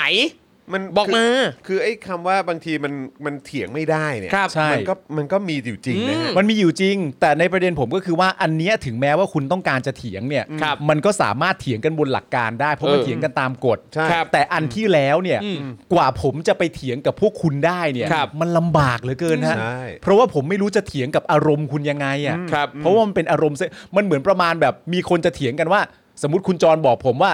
เฮ้ยปาล์มประเทศชาติเนี่ยตรงเนี้ยมันยังมีข้อบกพร่องอยู่นะ เราควรต้องพัฒนาตรงนี้ตรงนี้ยังไม่สมบูรณ์นั่นนู่นนี่แล้วผมถามคุณกลับว่าแล้วมึงรักชาติไหมล่ะ เออ และกว่ากว่ามึงจะเข้าประเด็นว่าต้องพัฒนาชาติอ่ะ ครับ มึงต้องเสียเวลามาคุยกับกูเรื่อง อืม รักชาติที่อะไรปาล์ม ครับอืมถูก มันเสียเวลา ใช่ เย่ ใช่ แต่ถ้าอันเนี้ยถ้ามีใครจะรู้สึกไม่เห็นด้วยกับน้องเนี่ยเขียนเป็นข้อๆมาเลย ใช่ เพราะมันอยู่ในกฎอยู่แล้ว ครับ สบาย ถูกต้องครับนะฮะ แต่ว่าใช้คำพูดอะไรดีว่าแบบ ได้ให้ความรู้สึกว่าคนละชั้น ใช่ ใช่ ถ้าเอาตัวเอกสารเป็นที่ตั้ง ซึ่ นะ งไม่อยากเชื่อเลยนะว่า ไม่น่า คื เชื่อนะ แบบว่า ใช่ แต่ว่าอีกใจหนึ่งก็มีความรู้สึกว่า เออกูมีความเขาเรียกว่าอะไรนะมี คืออันนี้อันนี้เป็นอีกหนึ่งตัวอย่างของ ครับ การเห็นแสงสว่างที่ปลายอุ ใช่ โมงค์อ่ะ คือยิ่ง ว่า ยิ่ง ความ เน หวังนะ เออ เรา เออ เห็นแสงแห่งความหวัง เรารู้เลย ใช่ ว่าอนาคตมันจะเป็นไปในทิศทางที่ดีกว่า ใช่ใช่คือคนรุ่นใหม่เนอะ ใช่ คือถ้าถ้าเทียบกับเมื่อหลายปีที่แล้วจำได้ป่ะที่มันมีแบบเหตุการณ์เรื่องของการรับน้องอ่ะ ครับ แล้วก็มีเป็นเหมือนแบบเป็นเป็นพวกนิสิตหรืออะไร ครั สักบอย่างที่เป็นแบบตัวแทนของคน ครับ ที่ยังสนับสนุนการรับน้องอยู่อะ ครับ แล้วหลาย ๆ ครั้งที่เราแล้วเราได้ฟังเหตุผลของเขาที่บอกว่าทำไมถึงต้องมีการรับน้องอยู่แล้วเราก็ เออ เชียชิบหายแล้ว บอกว่ามึงยังคิดกันแบบ ค นี้ รับ จริงเหรอวะ อืม แล้วแบบว่าเราสะเทือนใจนะครับ แล้วพอมาถึงวันเนี้ยเราเห็นแบบตัวแทนของคนรุ่นใหม่อะ ครับ ออกมามีแบบ conversation แบบนี้ บทสนทนาแบบนี้ ครับ การตั้งคำถาม อืม ครับ ใช่ไหมฮะ แล้วก็การวางมาตรฐาน ครับ แบบนี้ขึ้นมาเนี่ย ผม ใช่ รู้สึกว่า โอ้โห แบบที่เรามาไกลอ่ะ ไม่แล้วพูดถึง ก็คื เรื่อง แบบมีมีความหวังจริง ใช่ แล้วพูดถึงเรื่องการรับน้องเนี่ยนะครับ ตอนนั้นผมก็จำได้ที่มีการพูดคุยกัน ครับ ครับ และคนที่ยังสนับสนุนการรับน้องอยู่ในคณะของเขาเนี่ยก็ใช้คำพูดกับคนที่ประชุมด้วยกันว่า คุณต้องลองเข้ามาดูเอง เออ คุณต้องคุณก็สอบคุณก็สอบเข้ามาให้ได้สิ คุณก็สอบปเขาร ไม่ได้สิ ครับ คุณต้องลองเข้ามาดูเองนั่นนู่น เออ นี่แล้วก็ ครับ มีคนพูดสวนไปว่า ถ้าผมต้องลองกลับเข้าไปดูเองเนี่ยนั่นแปลว่าคุณไม่มีความสามารถในการอธิบายนะ มาณนี้เออ เพราะว่าคำถามมันคือคุณอธิบายให้ฟังถึงความจำเป็นหน่อย อืม คุณไม่อธิบายคุณบอกให้มาดูเอง ใช่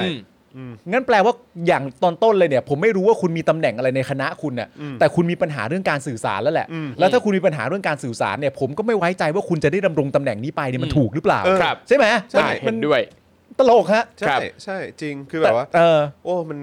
พอพอเห็นแบบนี้แล้วสำหรับผมนะ ส่วนตัวนะครับ อืม ครับ ก็รู้สึกว่าโอ้โหมันมีความหวังจริงๆอ่ะ มันมีความหวังจริงๆฮะแล้วณตอนนี้อีกคำหนึ่งที่ตามมาก็คือว่า และเหมือนว่า แล้วก็มาทำตัวแปลกใจเวลาที่เด็กไม่เคารพอ่ะ อ่าเหี้ยถูกต้อง ใช่ แล้วก็มาสะดุ้งมาดิ้นกันเวลาแบบ ใช่ ไอ้เด็กสมัยนี้ อืม มันนั้นนู่นนี่ เออ แม่ เออ คือต้องเข้าใจว่าเอ่อ แม่ เด็กจะเคารพใครเนี่ยเขาไม่ได้ดูแค่อายุไม่ได้ดูแค่วัยวุฒิแล้ว แต่เขาดูตัวตนของคนคนนั้นนะว่าเป็นคนยังไงมีเหตุมีผลอะไรมากน้อยแค่ไหนมีความสามารถอะไรยังไงบ้างเขาไม่ได้ดูแค่ว่า คือเขาไม่ได้ดูแค่ว่า แก่แล้วเราต้องเคารพอ่ะ แล้วก็อีกอย่างเนี่ยก็คือ เหมือนมันมาถึงจุดที่แบบว่า คือจะมีอะไรให้ลำเลิกกันอีกอะ ครับ ใช่ใช่จะเอาอะไรจะเอาอะไร จะลำเลิกอะไรอีก จะเอาอะไร ฉันเป็นอาจารย์ฉันเป็นผู้ประสิทธิ์ประสาทความรู้ฉันเอาความรู้มาให้เธอ อย่ามา เธอต้องเคารพฉันอย่ามาพูด อ แบ ย่ามา บนี้ อย่ามาสวนทีนี่ยาวเลยนะบอกไว้ก่อน ใช่จริง ๆ มันมันมาถึงจุดที่คุณคุณไม่สามารถใช้มุกการล้ำเลิกบุญคุณกั ใช่ คนรุ่นใหม่ได้แล้วนะครับ ครับ แต่นี่เป็นเรื่องจริงนะฮะสำหรับผู้ใหญ่นะสำหรับคณะอาจารย์อะไรต่างๆ อ่า นานาที่มีความนิยมชมชอบเรื่อง ครับ อำนาจนิยมเรื่องอะไรต่าง ค ๆ รับ นานานั่นนู่นนี่อ่ะ อืม พอวันหนึ่งอ่ะเด็กทะลุเรื่อง propaganda ได้เมื่อไหร่อ่ะ อืมครับ ชีวิตพวกคุณโคตรลำบากเลยนะ ใช่ เหนื่อย ครับ เลยนะสงสารเลยนะ คื เนี่ อย คุณ ครับ หงายการ์ดอะไรพวกนั้นไม่ เออ ได้แล้วนะค ครั รับบ หงายการ์ดว่าความมีบุญคุณอะไรต่างๆ ต้องชดใช้ต้องอะไรต้องเออโอ้แป๊บ อ๋ พวกเธอก็มาเรียนชั้นที่ต้องเตรียมการเรียนการสอนเพื่อจะมาประสิทธิ์ประสาทวิชาให้เธ เอ อ อ ไม่ได้ ทุกคนก็ แล้ว ต้องทำตามหน้าที่ไหมล่ะ ก็แค่นั้นเอง คือคือตอนนี้จะมีอะไรที่จะสามารถเถียงกับเด็กได้อีก ใช่ ครับ มุกมุกเดิมมันใช้ไม่ได้แล้วฮะ อืม หมายถึงว่าการเถียงบนเหตุผลนะ ครับ ใช่ใช่ใช่ใช่ แต่ถ้า องเป็นเหตุ แต่ ผล แต่ถ้าฉันรักชาติมากกว่าเธอนี่ไม่เอานะ เออไม่เอา ครับ นะฮะ ไม่เอาแบบ มุก แบะๆนะ มุกเยไม่ได้นะฮะ ครับ ไม่เอาครับมันไม่น่ารักครับนะฮะอ่ะคราวนี้มาที่ประเด็นเพื่อไทยบ้างดีกว่า ครับผม ค ครั รับบ นะฮะก็ถือว่าเป็นอีกหนึ่งข่าวใหญ่ ค ที่ รับ เกิด ใช่ ขึ้น ค เหมือนกันรับครับผมเมื่อวานนี้นะครับมีรายงานว่าพักเพื่อไทยได้มีการออกแถลงการว่า พร้อมนำเสนอแก้ไขมาตรา1นึของภาคประชาชน เข้าสู่วาระการประชุมของรัฐสภาครับ เพื่อตรวจสอบการทำงานของผู้เกี่ยวข้อง และให้นักโทษทางความคิดได้รับการปล่อยตัวครับ โดยนายชัยเกษมนิติสิริประธานคณะกรรมการยุทธศาสตร์และทิศทางการเมืองพักเพื่อไทย ได้เปิดเผยแถลงการพักเพื่อไทยในประเด็นเกี่ยวกับประมวลกฎหมายอาญามาตรา 112 โดยมีเนื้อหาสรุปได้ว่า ปัญหาการใช้กฎหมายอาญาดำเนินคดี เพื่อจำกัดความคิดเห็นทางการเมืองที่แตกต่างอย่างล้นเกิน ไม่ว่าจะเป็นประมวลกฎหมายอาญามาตรา 112 มาตรา 116 พระราชบัญญัติการกระทำอันเป็นความผิดเกี่ยวกับคอมพิวเตอร์ หรือความผิดฐานฝ่าฝืนประกาศที่ออกตามพระราชกำหนดการบริหารราชการในสถานการณ์ฉุกเฉิน ครับ ได้สร้างผลกระทบให้ประชาชนเสียหายจากกระบวนการยุติธรรม ที่ประชาชนสงสัยว่าไม่เป็นไปตามหลักนิติรัฐนิติธรรม และเจ้าหน้าที่ที่เกี่ยวข้องได้ปฏิบัติหน้าที่ในส่วนที่เกี่ยวข้องกับคดีดังกล่าว โดยมิชอบด้วยหลักกฎหมาย และหลักสิทธิมนุษยชนครับทำให้ประชาชนขาดความเชื่อมั่นในหลักกฎหมาย และหลักความยุติธรรมของประเทศ ครับ ตามที่ภาคประชาชนได้เรียกร้อง และเสนอร่างแก้ไขกฎหมายที่เกี่ยวข้องกับการกระทำดังกล่าวนะครับพักเพื่อไทยในฐานะพักที่มีเสียงสมาชิกมากที่สุดในสภาผู้แทนราษฎร แต่ไม่ได้เป็นรัฐบาลนะฮะ แต่ต้องย้ำฮะต้อง ใช่ ย้ำ ต้องย้ำต้องย้ำนะฮะ ครับผม พร้อมนำข้อเสนอดังกล่าวเข้าสู่วาระการประชุมรัฐสภา เพื่อตรวจสอบระบบการทำงานของบุคคลในกระบวนการยุติธรรม ตั้งแต่เจ้าหน้าที่ตำรวจอายการศาลและราชทัณฑ์ว่าได้ปฏิบัติหน้าที่หรือใช้ดุลยพินิษไม่เป็นไปตามเจตนารมณ์ของกฎหมายหรือไม่ และตรวจสอบการสั่งการโดยรัฐบาลรวมถึงการแก้ไขกฎหมาย ระเบียบปฏิบัติที่ไม่เป็นธรรม เพื่อให้นักโทษทางความคิดได้รับการปล่อยตัว และไม่ให้เกิดนักโทษทางความคิดเพิ่มขึ้นอีก ซึ่งจะเป็นจุดเริ่มต้นของการฟื้นฟูความเชื่อมั่นในระบบยุติธรรมของประเทศไทยครับ ครับ อีกด้านหนึ่งในวันนี้นะฮะก็มีรายงานว่าโฆษกประชาธิปัตย์ออกมาย้ำชัดครับว่า พักไม่มีนโยบายแก้มาตรา 1 1 2 พร้อมกับชี้ว่าคิดดีทำดีต่อบ้านเมืองก็ไม่ต้องกลัวกฎหมาย มันเป็นยังไงสิ โอ้ยเลิกได้แล้ว อีคำพูดอะไรแบบนี้ พูดเนี่ยกับไม่เคยเห็นเลยนะครับ ว่าแพะระบาดในประเทศนี้เนี่ยมันมีเยอะแยะมากน้อยแค่ไหนนะฮะ มันเป็นยังไงฮะครูถอมเล่าให้ฟังหน่อยประชาธิปัตย์เขาว่าอย่างไร เอ้ยเหนื่อยนะครับ ก็คือว่านายราเมศรัตนชเวงนะฮะโฆษกพักประชาธิปัตย์ได้กล่าวถึงกรณีที่มีพักการเมืองกล่าวถึงมาตรา 112 ว่า ในส่วนของพักตนนั้นชัดเจนคือ ชัดเจนว่าพักไม่มีนโยบายที่จะแก้ไขเพิ่มเติมมาตรา 112 เพราะพักประชาธิปัตย์ยึดมั่นในระบบการปกครองในระบอบประชาธิปไตยอันมีพระมหากษัตริย์ทรงเป็นประมุข พร้อมระบุว่าเนื้อหาสาระสำคัญของมาตรการดังกล่าวนั้นไม่ได้ไปสร้างความเสียหาย และความไม่เป็นธรรมให้กับใคร อืม ต้องมองที่การกระทำของบุคคลมากกว่าตัวบทกฎหมาย อืม หากมีการกระทำที่เป็นความผิดก็ให้ว่าไปตามกฎหมาย และเป็นการกระทำความผิดส่วนตัว ไม่ใช่ว่ากฎหมายมีปัญหา ความคิดและการกระทำของคนต่างหากละที่มีปัญหากฎหมายอยู่ดี โอ้โห อยู่เฉย โอ้ ๆ โห คนนี่แหละอยู่ดีไม่ว่าดีทำตัวเองให้เป็นปัญหาแล้วมันจะไปโทษกฎหมาย อ้าวแล้วถ้าเกิดว่ามีคนจำนวนเป็นหมื่นเป็นแสน หรือว่าเป็นล้านมองว่ากฎหมายนี่มีปัญหาเนี่ย ครับ แล้วคือคุณจะปฏิเสธ อืม ได้ไหมอ่ะว่ากฎหมายนี่มันมีปัญหาจริงๆ ใช่ คื ค อ รับ มีคนเป็นแสนเป็นล้านอ่ะ อืม มองว่ากฎหมายเนี้ยมันมีปัญหามันมี ครับ รายละเอียด ข้างใน อืม นี้ที่มันมีปัญหาแล้วมันก็ ใช่ ควรจะถูกปฏิรูปถูกแก้ไข ครับ ให้ดีขึ้น อืม อืม ให้รัดกุมมากยิ่งขึ้น ให้งดงามมาก ให้ ขึ้ ง น ดงาม ถู มาก กต้อง ขึ้นมันไม่ดีเหรอครับ ครับ ครับ แปลกมากนะ อืมแล้วนี่เขาบอกต่อนะครับว่าเมื่อมีการก้าวล่วงจับจ้วงสถาบันพระมหากษัตริย์ ผิดถูกก็ต้องว่ากันตามข้อเท็จจริง และข้อกฎหมาย และชัดเจนและอ่าตามและก็ความชัดเจนนะครับ แล้วก็ชัดเจนนะครับว่ามาตรา1นึเนี่ยไม่ได้ขัดหรือแย้งต่อหลักนิติธรรมหรือรัฐธรรมนูญ What? แต่อาจจะขัดใจผู้คิดไม่ดีต่อบ้านเมือง โอ้โห โอ้ไม่ โอ้โห สุดยอดมาก มือบอด แล้วนี่บอกว่าบอกว่าเออเนี่ยคือ ครับ มันไม่ได้ขัดขัดหรือแย้งต่อหลักนิติธรรมหรืออ ม รัฐธรรมนูญ แต่อาจจะขัดใจผู้คิดไม่ดีต่อบ้านเมือง ครับ มุกนี้อีกแล้วเหรอ ใช่ หากมีการยื่นร่างแก้ไขมาตรา1นึต่อรัฐสภา อืม พักพร้อมค้านเต็มที่ ครับ พักการเมืองใดยื่นแก้ไขให้กลับไปอ่านคำวินิจฉัยของสารรัฐธรรมนูญให้ดี อืม ที่เคยได้วินได้วินิจฉัยอธิบายความสำคัญของมาตรา1นึ ครับ อืม โอ้โห ฮ่า ย้ำอีกครั้งครับว่า ครับ นี่คือถ้าเกิดว่ามีคนยื่นเป็นหมื่นเป็นแสนเป็นล้านคนเนี่ยแล้วคือคุณจะไม่รับฟังเขาเหรอครั ครับ คุณก็จะบอกว่าคุณก็จะค้านเต็มที่คือคุณจะไม่ฟังเสียงประชาชนเหรอครับ ครับ ครับ มันโลกนี้ก็คือคุณก็บอกว่าเนี่ยขัดใจกับผู้คิดไม่ดีต่อบ้านเมือง คือคุณเล่นมุกนี้ไม่ได้นะครับ ครั ผ บ มรู้สึกว่ามันดูแบบมันดูไม่มาทัวร์ฮะ ครับ นะครับนายระเมศยังบอกอีกนะครับว่ามาตรา1นึเนี่ยไม่ได้เป็นปัญหาตามที่มีผู้บิดเบือน อืม การเสนอแก้มาตรา1นึต่อสภาเนี่ยพักการเมืองไหน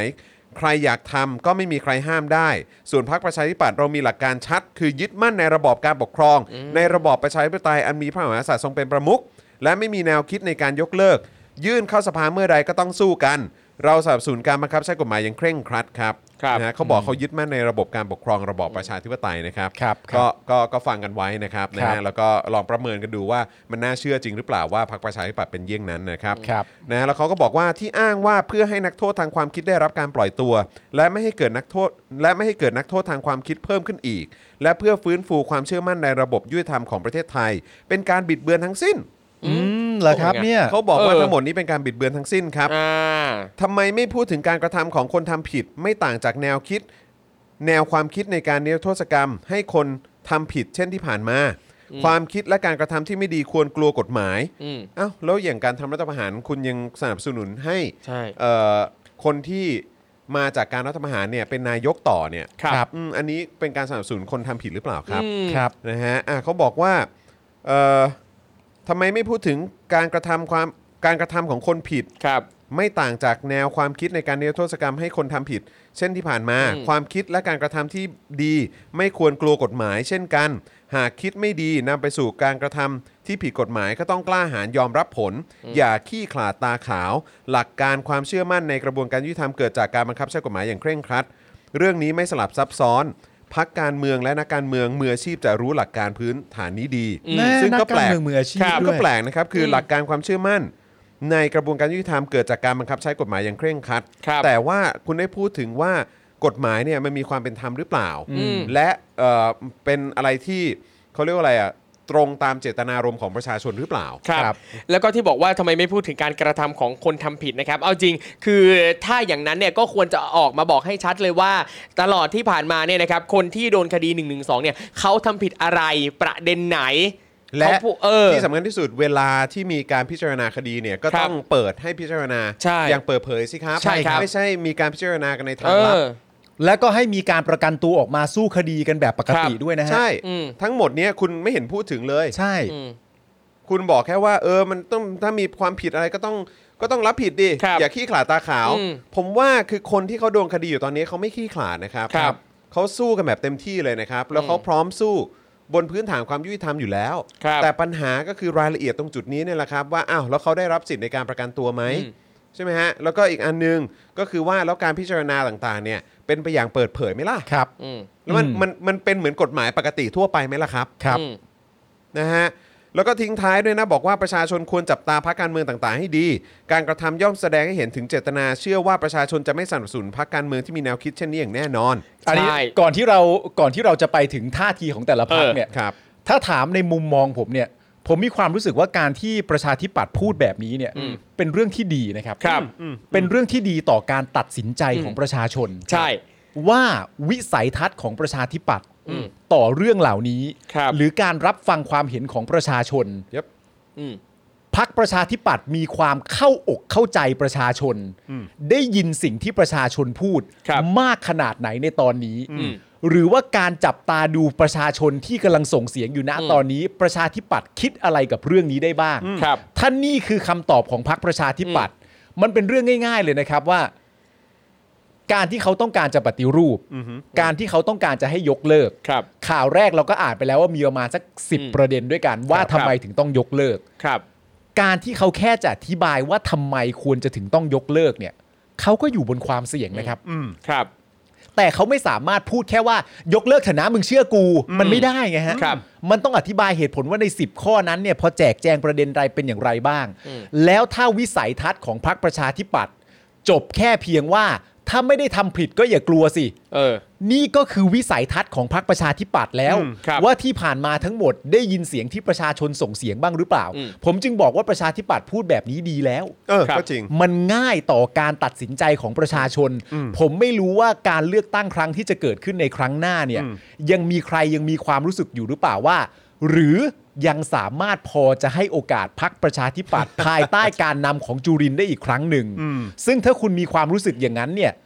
ดีมากเลยฮะ ก็ก็ดีแล้วที่แสดงออก ดี อ ครับ ย่างนั้น ดีเลย ก็ ครับผม จริง ๆ ก็ขอบ ดี คุณ ฮะ คุณราเมศด้วย ขอบ ที่ คุณ thank you ครับคุณราเมศครับ ที่ที่เอ่อเอ่อคุณราเมศรัตนชเวงใช่ไหมฮะ ครับผม เออ ใช่ครับ นะครับที่ออกมายืนยันในจุดยืน ครับ ใช่ แบบนี้แล้วก็แสดงให้เห็นว่าอ่ะเอ่อประชาธิปัตย์มีวิสัยทัศน์ในลักษณะไหน ผมถึง ครับ บอผกม ไงฮะว่าครั้งที่แล้วเนี่ยมัน อืม เป็นไปได้ไหมที่ภายใต้การนำของคุณอภิสิทธิ์เนี่ยคะแนนได้น้อยเนื่องจากแทงกัก ครับ และความไม่ชัดเจนจะไปไหนดีนะ เออง งไปงนมาตอบไปตอบมาก็เหมือนกักไว้ เหมือนหาช่องโหว่เหมือนเล่นลิ้น แต่รอบนี้ ครับ ก็ชัดเจนดี แต่รอบนี้เนี่ยผมเคยบอกแล้วว่าอ๋อสิ่งที่จุรินทร์จะทำคือสร้างความชัดเจนใช่ไหม อืมครับ แล้วถ้านี่คือการสร้างความชัดเจนของพรรคประชาธิปัตย์ดีเลยฮะ ดีเลย ครับ เลย ดีเลยครับ ผมไม่เถียงเลยสักคำเอาอย่างนี้เลย ใช่ และอย่างตรงเนี้ยที่พรรคประชาธิปัตย์ออกมาบอกเองว่า เชื่อว่าประชาชนจะไม่สนับสนุนพรรคการเมืองที่มีแนวคิดเช่นนั้นอย่างแน่นอน เอาจริงพอฟังปั๊บผมรู้สึกเลยว่า สิ่งที่ชัดเจนกว่านั้นก็คือมันเห็นอยู่แล้วว่า ณตอนเนี้ยมีประชาชนสนับสนุนพรรคพรรคประชาธิปัตย์มากน้อยแค่ไหน ซึ่งนั่นแปลให้เห็นเลยว่าเอ่อพรรคการเมืองที่ประชาชนจะไม่สนับสนุนน่ะมันเป็นยังไงมันก็คือพรรคประชาธิปัตย์นี่แหละที่คนไม่สนับสนุนแล้ว ลองไปดูสถิติก็จะเห็นนะครับว่าจำนวนสสที่ได้รับการคัดเลือกเข้ามาเนี่ย มันลดลงเรื่อยๆเรื่อยๆเรื่อยๆเรื่อยๆเรื่อย นะครับ และที่สำคัญอีกประเด็นหนึ่งระวังนะครับ ๆครับ ไอ้คำพูดที่ว่าถ้าไม่ทำผิดก็ไม่เห็นต้องกลัว เออ ถ้าไม่ทำผิดก็ไม่เห็นต้องปกป้องเนี่ย ครับ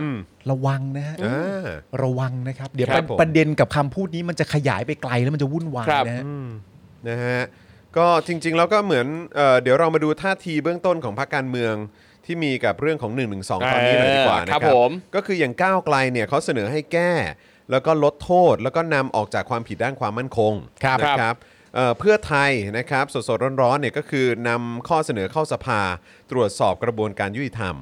พลังประชารัฐเนี่ยนายศิระนะครับระบุว่าจะคัดค้านการแก้ไขม .112 ให้ถึงที่สุด อ่า นะครับเพราะฉะนั้นพลังประชารัฐก็น่าจะมีเอ่อท่าทีเดียวกับประชาธิปัตย์ ครับ นะครับเอ่อก็คือไม่แก้แน่ๆแหละ อืม นะครับนะฮะหนึ่งหนึ่งสองก็จะให้เหมือนเดิมทั้งพลังประชารัฐแล้วก็ประชาธิปัตย์นะครับ ครับ ครับภูมิใจไทยก็คือรอให้เสนอเข้าสภาจริง ๆ ก่อนถึงจะระบุจุดยืน ใช่ อันนี้อันนี้ก็ตามสไตล์ภูมิใจไทยอยู่แล้วนะค ค รั รั บบ นะฮะพักกล้าไม่เห็นด้วยนะฮะยกเลิกม .112 ชี้จะทำให้ความขัดแย้งในชาติรุนแรงขึ้นนะครับพักกล้าพักกล้าก็ก็ก็น่าจะเหมือนประชาธิปัตย์แล้วก็พลังประชารัฐแหละ ครับ นะครับ พักกล้านี่ โอ้พักกลางจริง ก็ก็ ใช่ ก็ก็ตามนั้นฮะ ใช่ครับ ตามนั้น ครับ ไม่เห็นด้วยกับการยกเลิกม .12 ชี้ว่าประเด็นนี้จะทำให้ความขัดแย้งในชาติรุนแรงขึ้นโอ้พักกล้าฮะ สุดยอด พักกล้าไปเลย ที่สุด นะครับ เอาละครับ อันนี้ก็ดีนะฮะห ครับ มายถึงว่าถ้าถ้าจะ ถ้าจะสรุปกันตามท่าที ครับผม อืม ว่าคิดอย่างไรบ้างเกี่ยวกับเรื่องนี้ เพราะว่าในวันที่ 31 ตุลาเมื่อวานนี้เนี่ย ครับ ก็คนในสังคมก็มีการพูดถึงประเด็นนี้กันอย่างมากหลาย ครับ ใช่ ผม อย่างเยอะแยะนะครับ ใช่ใช่ พอคดูรับ เห็นท่าทีอย่างนี้ก็ดี ก็ ฮะ ดีฮะก็ ก็ ชัด ดี เจนดีชัด ตัด เจน ช้อยง่ายๆ นะครับนะฮะอ่ะคุณผู้ชมครับ แล้วก็ระหว่างนี้นะครับก็อยากจะประชาสัมพันธ์นะครับนะฮะว่าเออนอกจากจะมีผลิตภัณฑ์ใหม่ที่มาแล้ววันนี้ ครั นะ บ ครับ ผม ก็คือหมอนเผด็จการจงพินาศนะครับ ซึ่งสามารถสั่งได้เลยนะครับนะฮะหลังไมค์มานะครับหรือว่าติดต่อไปที่ Spoke Dark Store ได้นะครับนะฮะก็ยังสามารถไปช้อปปิ้งนะฮะใน Spoke Dark Store ก็อย่างแก้วน้ำแล้วก็ถุงผ้าแมกเนตของเราเนี่ยนะครับ ครับ ก็มีด้วยนะครับ แย่ นะฮะก็สามารถไปช้อปปิ้งกันได้นะครับวันนี้ ครับ ผมก็ใช้แก้วสป็อกดาร์กทีวีเหมือนกันนะครับ ว้า แต่ว่าอันนี้เป็นเป็นเป็นรุ่นแรกนะครับนะที่เห็นอยู่ในจอตอนนี้เนี่ยเอ่อด้านข้างเนี่ยนะครับก็เป็นรุ่นใหม่ ครับ นะครับนะก็เพรียวนะครับเก๋ไก่นะครับนะก็ไปช้อปปิ้งกันได้เลยนะครับ Yeah นะฮะแล้วก็นอกจากนี้ก็อยากจะประชาสัมพันธ์สำหรับใครที่ยังไม่ได้ดูเจอข่าวตื้น เออครับ ล่าสุดเพราะว่าเดี๋ยวอีกวันไหนอ่ะเออเมื่อรืนนี้ก็จะถ่ายตอนใหม่กันแล้วนะค ค รั รั บบ นะฮะก็อยากจะโปรโมทเจอข่าวตื้นตอนที่ 294 กันอีกครั้ง ครับ นะครับกับตอนที่มีชื่อว่า ความหมายที่แท้จริง เมื่อมาเฟียส่วนกลาง ยอมให้มีเลือกตั้งท้องถิ่น คืออสิ่งนี้ เออ นะครับ อะ นะ ไร ฮะ นะ ก็คือไม่อยากให้พลาดกันนะครับกับเจาะข่าวตื้นสัปดาห์ที่แล้วนะครับ ครับ ที่ชวนไปอัปเดตกันนะครับเรื่องของชัยภูมิป่าแสนะครับ ครับ นัก ผม กิจกรรมชาวลาหูนะครับ ครับ ที่ต้องเสียชีวิตเพราะถูกทหารยิง ที่อำเภอเชียงดาวเมื่อ ครับ กว่า 4 ปีที่แล้วนะครับซึ่งล่าสุดนะครับคดีแพ่งในชั้นอุทธรณ์เนี่ยศาลก็ยังเลื่อนอ่านคำพิพากษาไปอีกครับ อืมนะครับแล้วก็ชวนคุยกันยาวๆนะครับเรื่องของการกระจายอำนาจสู่ท้องถิ่นนะครับ ผ่านรายงานของอาจารย์เวียงรัตน์เนติโพ แห่งรัฐศาสตร์จุฬานะครับ เพราะว่าการเลือกตั้งอบตกำลังจะเกิดขึ้นในช่วงปลายเดือนนี้แล้วด้วย ครับผม นะครับนะฮะก็มาดูกันนะครับว่าการกระจายอำนาจเนี่ยนะฮะทำไมถึงทำให้ประชาธิปไตยแข็งแรง แล้วก็มาดูวิธีที่คอสชเนี่ยนะครับนะฮะเอ่อหลังการยึดอำนาจเนี่ยเขาใช้ทำลายความสำคัญของการปกครองส่วนท้องถิ่นนะค ครั รับ บ มาดูวิธีการของคอสชกัน ครับ นะครับนะฮะแล้วก็การเลือกตั้งท้องถิ่นเนี่ยจะเป็นแสงสว่างที่ปลายอุโมงค์ได้ไหม หรือแผนต่ำๆของคอสช ตลอด 7 ปีเนี่ยจะได้ผลครับนะฮะ ก็มาดูในเจาะข่าวตื้นเทปนี้ แล้วก็มาช่วยกันคิดกันนะครับนะฮะยังไงเดี๋ยวอาจารย์แบงค์จะแปะลิงก์ไว้ให้ในช่องคอมเมนต์นะครับ ครับ นะฮะ ผม ไปดูกันได้นะครับ รับรองว่าแซ่บแน่นอนนะครับ ครับ นะฮะ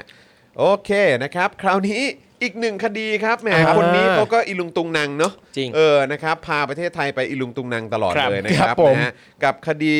เอ่อ Kings Gate ครับ ใช่ไหมฮะเรื่องของเหมืองใช่ไหมฮะ ใช่ครับ เหมืองนะครับนะฮะเราต้องคุยกันหน่อยนะครับ เมื่อวานนี้นะครับสสจิราพรสินทุไพรจากพักเพื่อไทยนะครับก็โพสต์ Facebook โชว์เอกสารนะครับจากบริษัท Kingsgate นะครับที่ระบุว่าคำชี้ขาดกรณีพิพาทกับรัฐบาลไทยนั้นเนี่ยจะเลื่อนจาก 31 ตุลาคม 64 ไปเป็น 31 มกราคม 65 ครับ ครับ โดยระบุว่าเลื่อนบ่อยขนาดนี้ แถมรัฐบาลไทยปิดเป็นความลับสุดยอด คนไทยต้องติดตามความคืบหน้าจากฝ่าย Kings Gate ตลอด รัฐบาลกำลังมีการเจรจาแลกเปลี่ยนอะไรที่ไม่อยากให้ประชาชนรับทราบหรือเปล่า เออ นี่เป็นการตั้งคำถาม ใช่ นะฮะขณะที่ Daily News นะครับได้นำเสนอข้อมูลเพิ่มเติมต่อประเด็นนี้นะครับโดยระบุว่าแหล่งข่าวจากกระทรวงอุตสาหกรรมครับ ครับ ครับ เปิดเผยถึงกรณีความคืบหน้าการเข้าสู่กระบวนการอนุญาโตตุลาการ ระหว่างบริษัท Kingsgate เอ่อ Consolidated นะครับ Limited นะครับผู้ถือหุ้นใหญ่ บมจอัครา Resources นะครับซึ่งเป็นผู้ประกอบการเหมืองแร่ทองคำชาตรี ที่ถูกพลเอกประยุทธ์เนี่ยนะครับนายกเนี่ยในฐานะหัวหน้าคอสชครับใช้อำนาจตามมาตรา 44 ครับ นะฮะสั่งปิดการดำเนินงานครับ ครับ นะฮะก็ได้ฟ้องราชอาณาจักรไทยนะครับ ภายใต้ข้อตกลงการค้าเสรีไทยออสเตรเลียนะครับ ครับ ว่า อืม รัฐบาลไทยและบริษัท Kingsgate Consolidated เนี่ยนะครับได้รับอนุญาตจากคณะอนุญาโตตุลาการ ให้เลื่อนการตัดสินคดีตามกระบวนการอนุญาโตตุลาการกับราชอาณาจักรไทยออกไปก่อน ครับ จะกลับมาพิจารณาคดีในวันที่ 31 มกราคม 65 ครับ ครับ จากเดิมที่จะตัดสินกันเมื่อวันที่ 31 ตุลาคมที่ผ่านมานะครับ อืม เนื่องจากรัฐบาลไทยและ Kingsgate เนี่ยอยู่ระหว่างเจรจาร่วมกัน เนอะ อืม คือตอนนี้เขาเจรจาร่วมกันอยู่ เจรจาอะไรกันนะ ใช่เขาเลยยังไม่แบบว่าพิจารณาคดีใช่ไหม ครับ จริงๆอะต้องเกิดขึ้นเมื่อวาน ใช่ แต่ว่า นะครับ เจรจาร่วมกันอยู่ก็เลยเลื่อนไปเป็น 31 มกรา Yes ปีหน้าไปเลย ครับ คือเขาบอกว่า รัฐบาลไทยกับคิงสเกตเนี่ยอยู่ระหว่างเจรจาร่วมกัน เออ ยังไม่ได้ข้อสรุป เออ ครับ จึงให้เวลาเจรจาเพิ่มเติม เออโอเคโอเคโอเค ยังไงฮะยังเอ่อมีมีมีอะไรยังไงต่อฮะ นี่ไง รยละอียด เขาบอกว่าหากเจรจากันถึงเดือนมกราคม 65 นะครับ ยังไม่ได้ข้อสรุปก็สามารถขอเลื่อนออกไปก่อนเป็นงวดงวดๆได้นะครับ โอ้ เบื้องต้นนะฮะทางบริษัทอัคราเนี่ยก็มีความประสงค์ จะกลับมาดำเนินธุรกิจเหมืองแร่พื้นที่เดิมต่อครับ ครับ ซึ่งทางกรมอุตสาหกรรมพื้นฐานและการเหมืองแร่เนี่ยระบุว่าผู้ประกอบการเหมืองแร่สามารถดำเนินการธุรกิจได้ โดยให้มาทำทำเงื่อนตามเงื่อนไขตามพระราชบัญญัติแร่ฉบับใหม่ หรือพรบแร่ 60 นะครับ ซึ่งจะมีความเข้มงวดเรื่องสุขภาพและสิ่งแวดล้อม รวมทั้งการทำประชาพิจารณ์ชาวบ้านในพื้นที่มากขึ้นด้วยนะครับ แหล่งข่าวจากวงการอุตสาหกรรมเหมืองแร่นะครับ ยังบอกอีกครับว่า สิ่งที่ต้องจับตากรณีนี้ก็คือว่ารัฐบาลมีแนวโน้มยอมทุกทาง เพื่อให้บริษัทอัคราเนี่ยนะครับ กลับมาดำเนินการธุรกิจเหมืองแร่ในพื้นที่เดิมใหม่ เพื่อแลกให้คิงสเกตยกเลิกการฟ้องร้อง จากกรณีที่รัฐบาลไทยใช้ม .44 อืม จึงต้องมาดูครับว่าเงื่อนไขการกลับมาให้ดำเนินการตามพรบแร่ฉบับใหม่เนี่ยนะครับ มูลค่าการให้สัมปทานที่เกิดขึ้นเนี่ยเมื่อเทียบกับมูลค่าความเสียหายในกรณีที่รัฐบาลแพ้คดี แล้วต้องชดใช้ความเสียหายเบื้องต้น ตามที่ Kings Gate เรียกร้องประมาณ 3-4หมื่นล้านบาทเนี่ยอันไหนจะเสียหายมากกว่ากัน ครับ นี่ยังไม่ได้นับรวมถึงการเข้มงวดในเรื่องผลกระทบด้านสิ่งแวดล้อม และสุขภาพประชาชนในพื้นที่ ว่าจะมีการป้องกันเข้มงวดจริงหรือเปล่าด้วยนะครับอืม ก็นั่นแหละครับ ก็คุยกันอยู่ฮะ ใช่อืมจะตกลงกันยังไงนะขอสรุปจะยังไงนะฮึ เขาบอกว่าจากกรณีรัฐบาลไทยใช้ม .44 เนี่ย ครับ แต่ว่ารัฐบาลตอนนั้นนี่เป็นรัฐบาลคอสช ถูกไหมฮะ เอ อ่าใช่ครับเขาใช้ม .44 ไง มซึ่งคอสช นี่มาจากวิธีการยังไงนะ รัฐประหาร รัฐประหาร ยึดอำนาจเข้ามาครับ ซึ่งตอนนั้นประยุทธ์เป็นนายกหรือยังนะฮะ เอายังดีฮะ ประยุทธ์ เออ ตอนนั้นตอน คือ เป็นเป็นเผด็จการนะ โอเค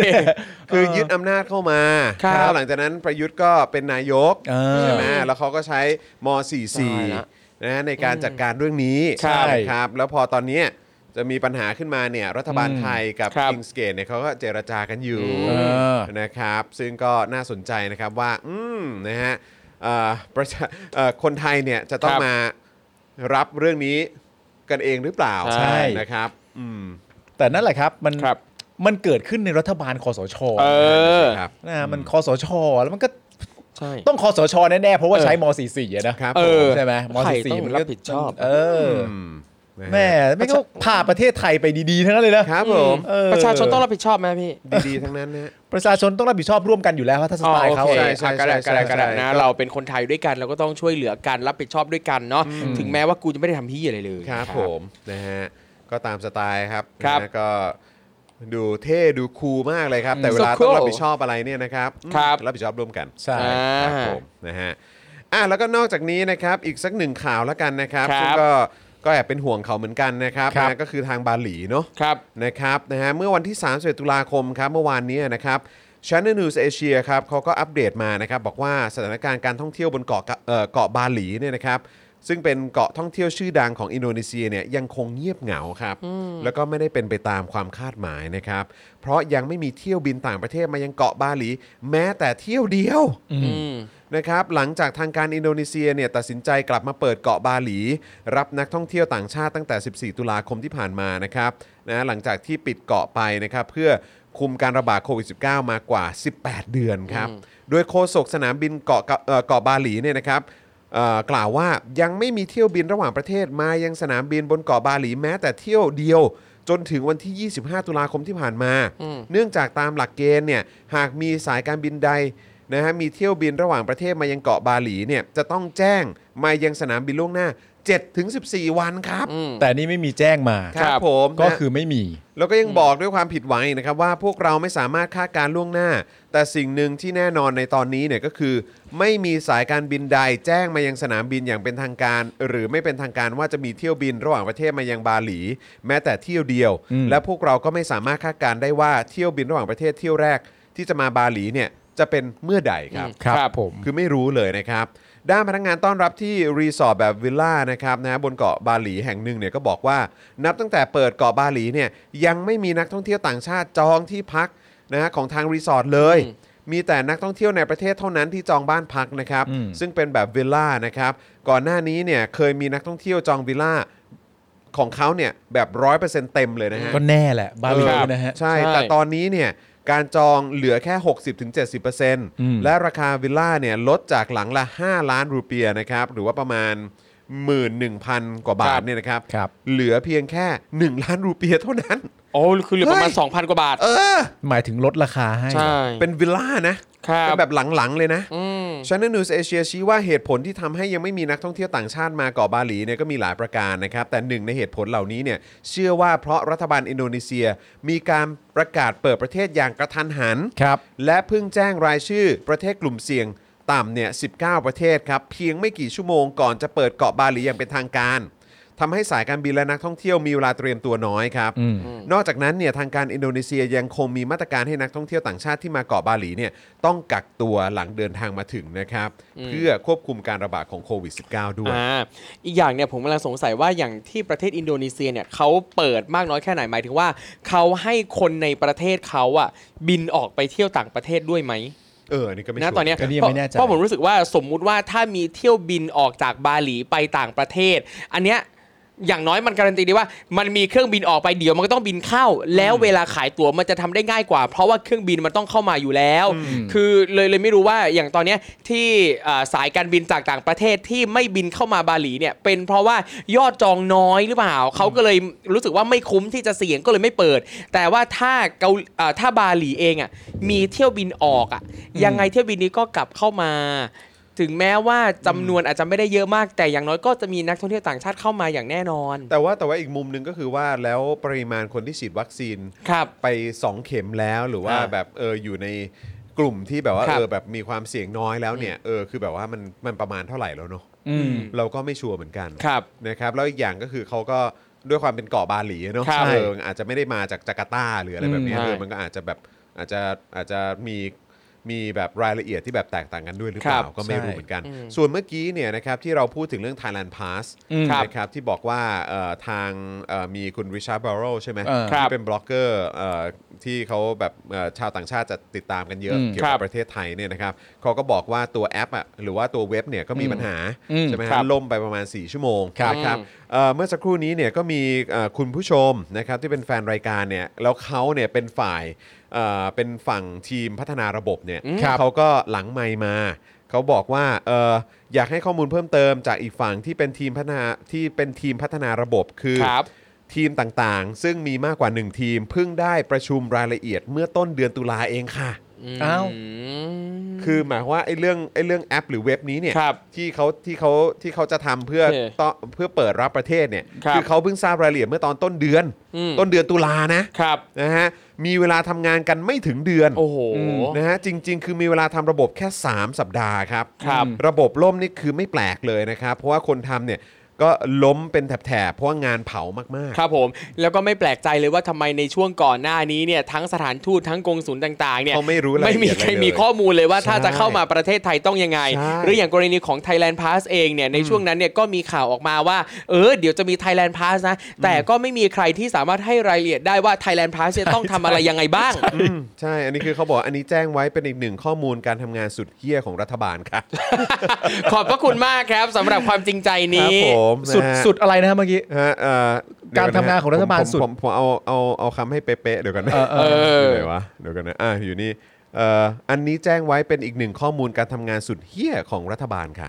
ผมว่ามันเชิเป็นคำเชิดชูแล้วฮะ ใช่ ไม่รู้ หมายถึงว่าเขา ใช่ เขาดีใจแบบว่าสุดเฮ้ เออครับผม ใช่ นะฮะคือแบบมีเวลาทำงานน้อยมาก ครับ นะครับ เออแต่ที่ครูทอมพูดนะถูกเลยนะ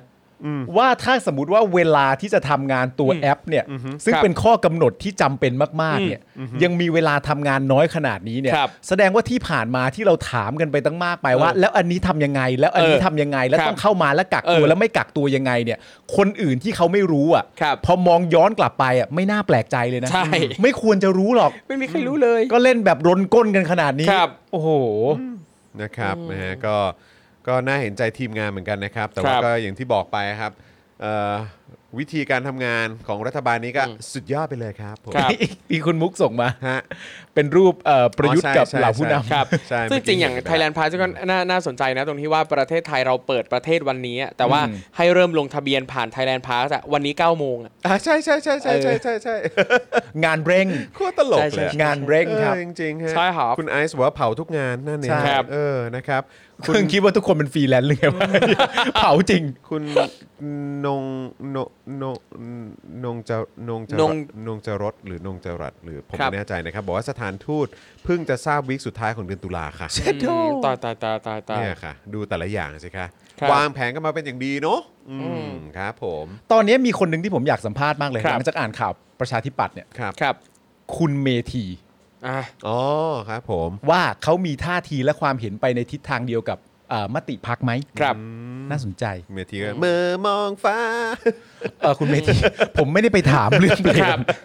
ผมแค่ถามเรื่องการยืนยืนยัน ผม จะไม่แก้ไข ผม หนึ่ง ไม่มีอะไรจะ เนี่ย ตอบครับ ผมก็ ครับ แค่แต่เหมือมองฟ้า อ่าเขาก็อยากให้คนรุ่นใหม่เปิดใจให้ประชาธิปัตย์หน้อ ใช่ ย ผมรักประชาธิปัตย์มากเลยครับ ครับ ผมก็เลยต้องบอกว่าบังอาจไปรัก แต่งเก แตงเกล ฉันแพ้ทางคนอยังเธอ ฮะมีอยู่อย่างหนึ่งที่อยากเผาค่ะ คุณคณะหมูกรอบบอกมานะฮะ ครับ ครับผม ประเทศสิงคโปร์มีประชาชนหลายคนอยากฉีดเชื้อตายอย่าง SVAZ ทั้งทั้งๆที่มีโมเดอร์นากับไฟเซอร์ให้เลือกฉีดแล้วฮะ เหรอครับ เหรอครับ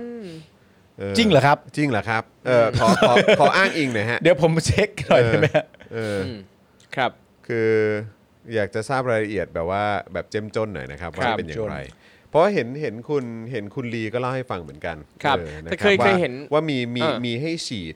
เอ่อแต่ว่า AZ เนี่ยแอสตราไม่ใช่เชื้อตายนะครับ ครับ AZ นี่เป็นไวรัลเวกเตอร์ ใช่ครับ แอ Astra สตราเซเนกาเป็นไวรัลเวกเตอร์ ครับ นะครับ ใช่ครับ แต่เหมือน ว่า ก็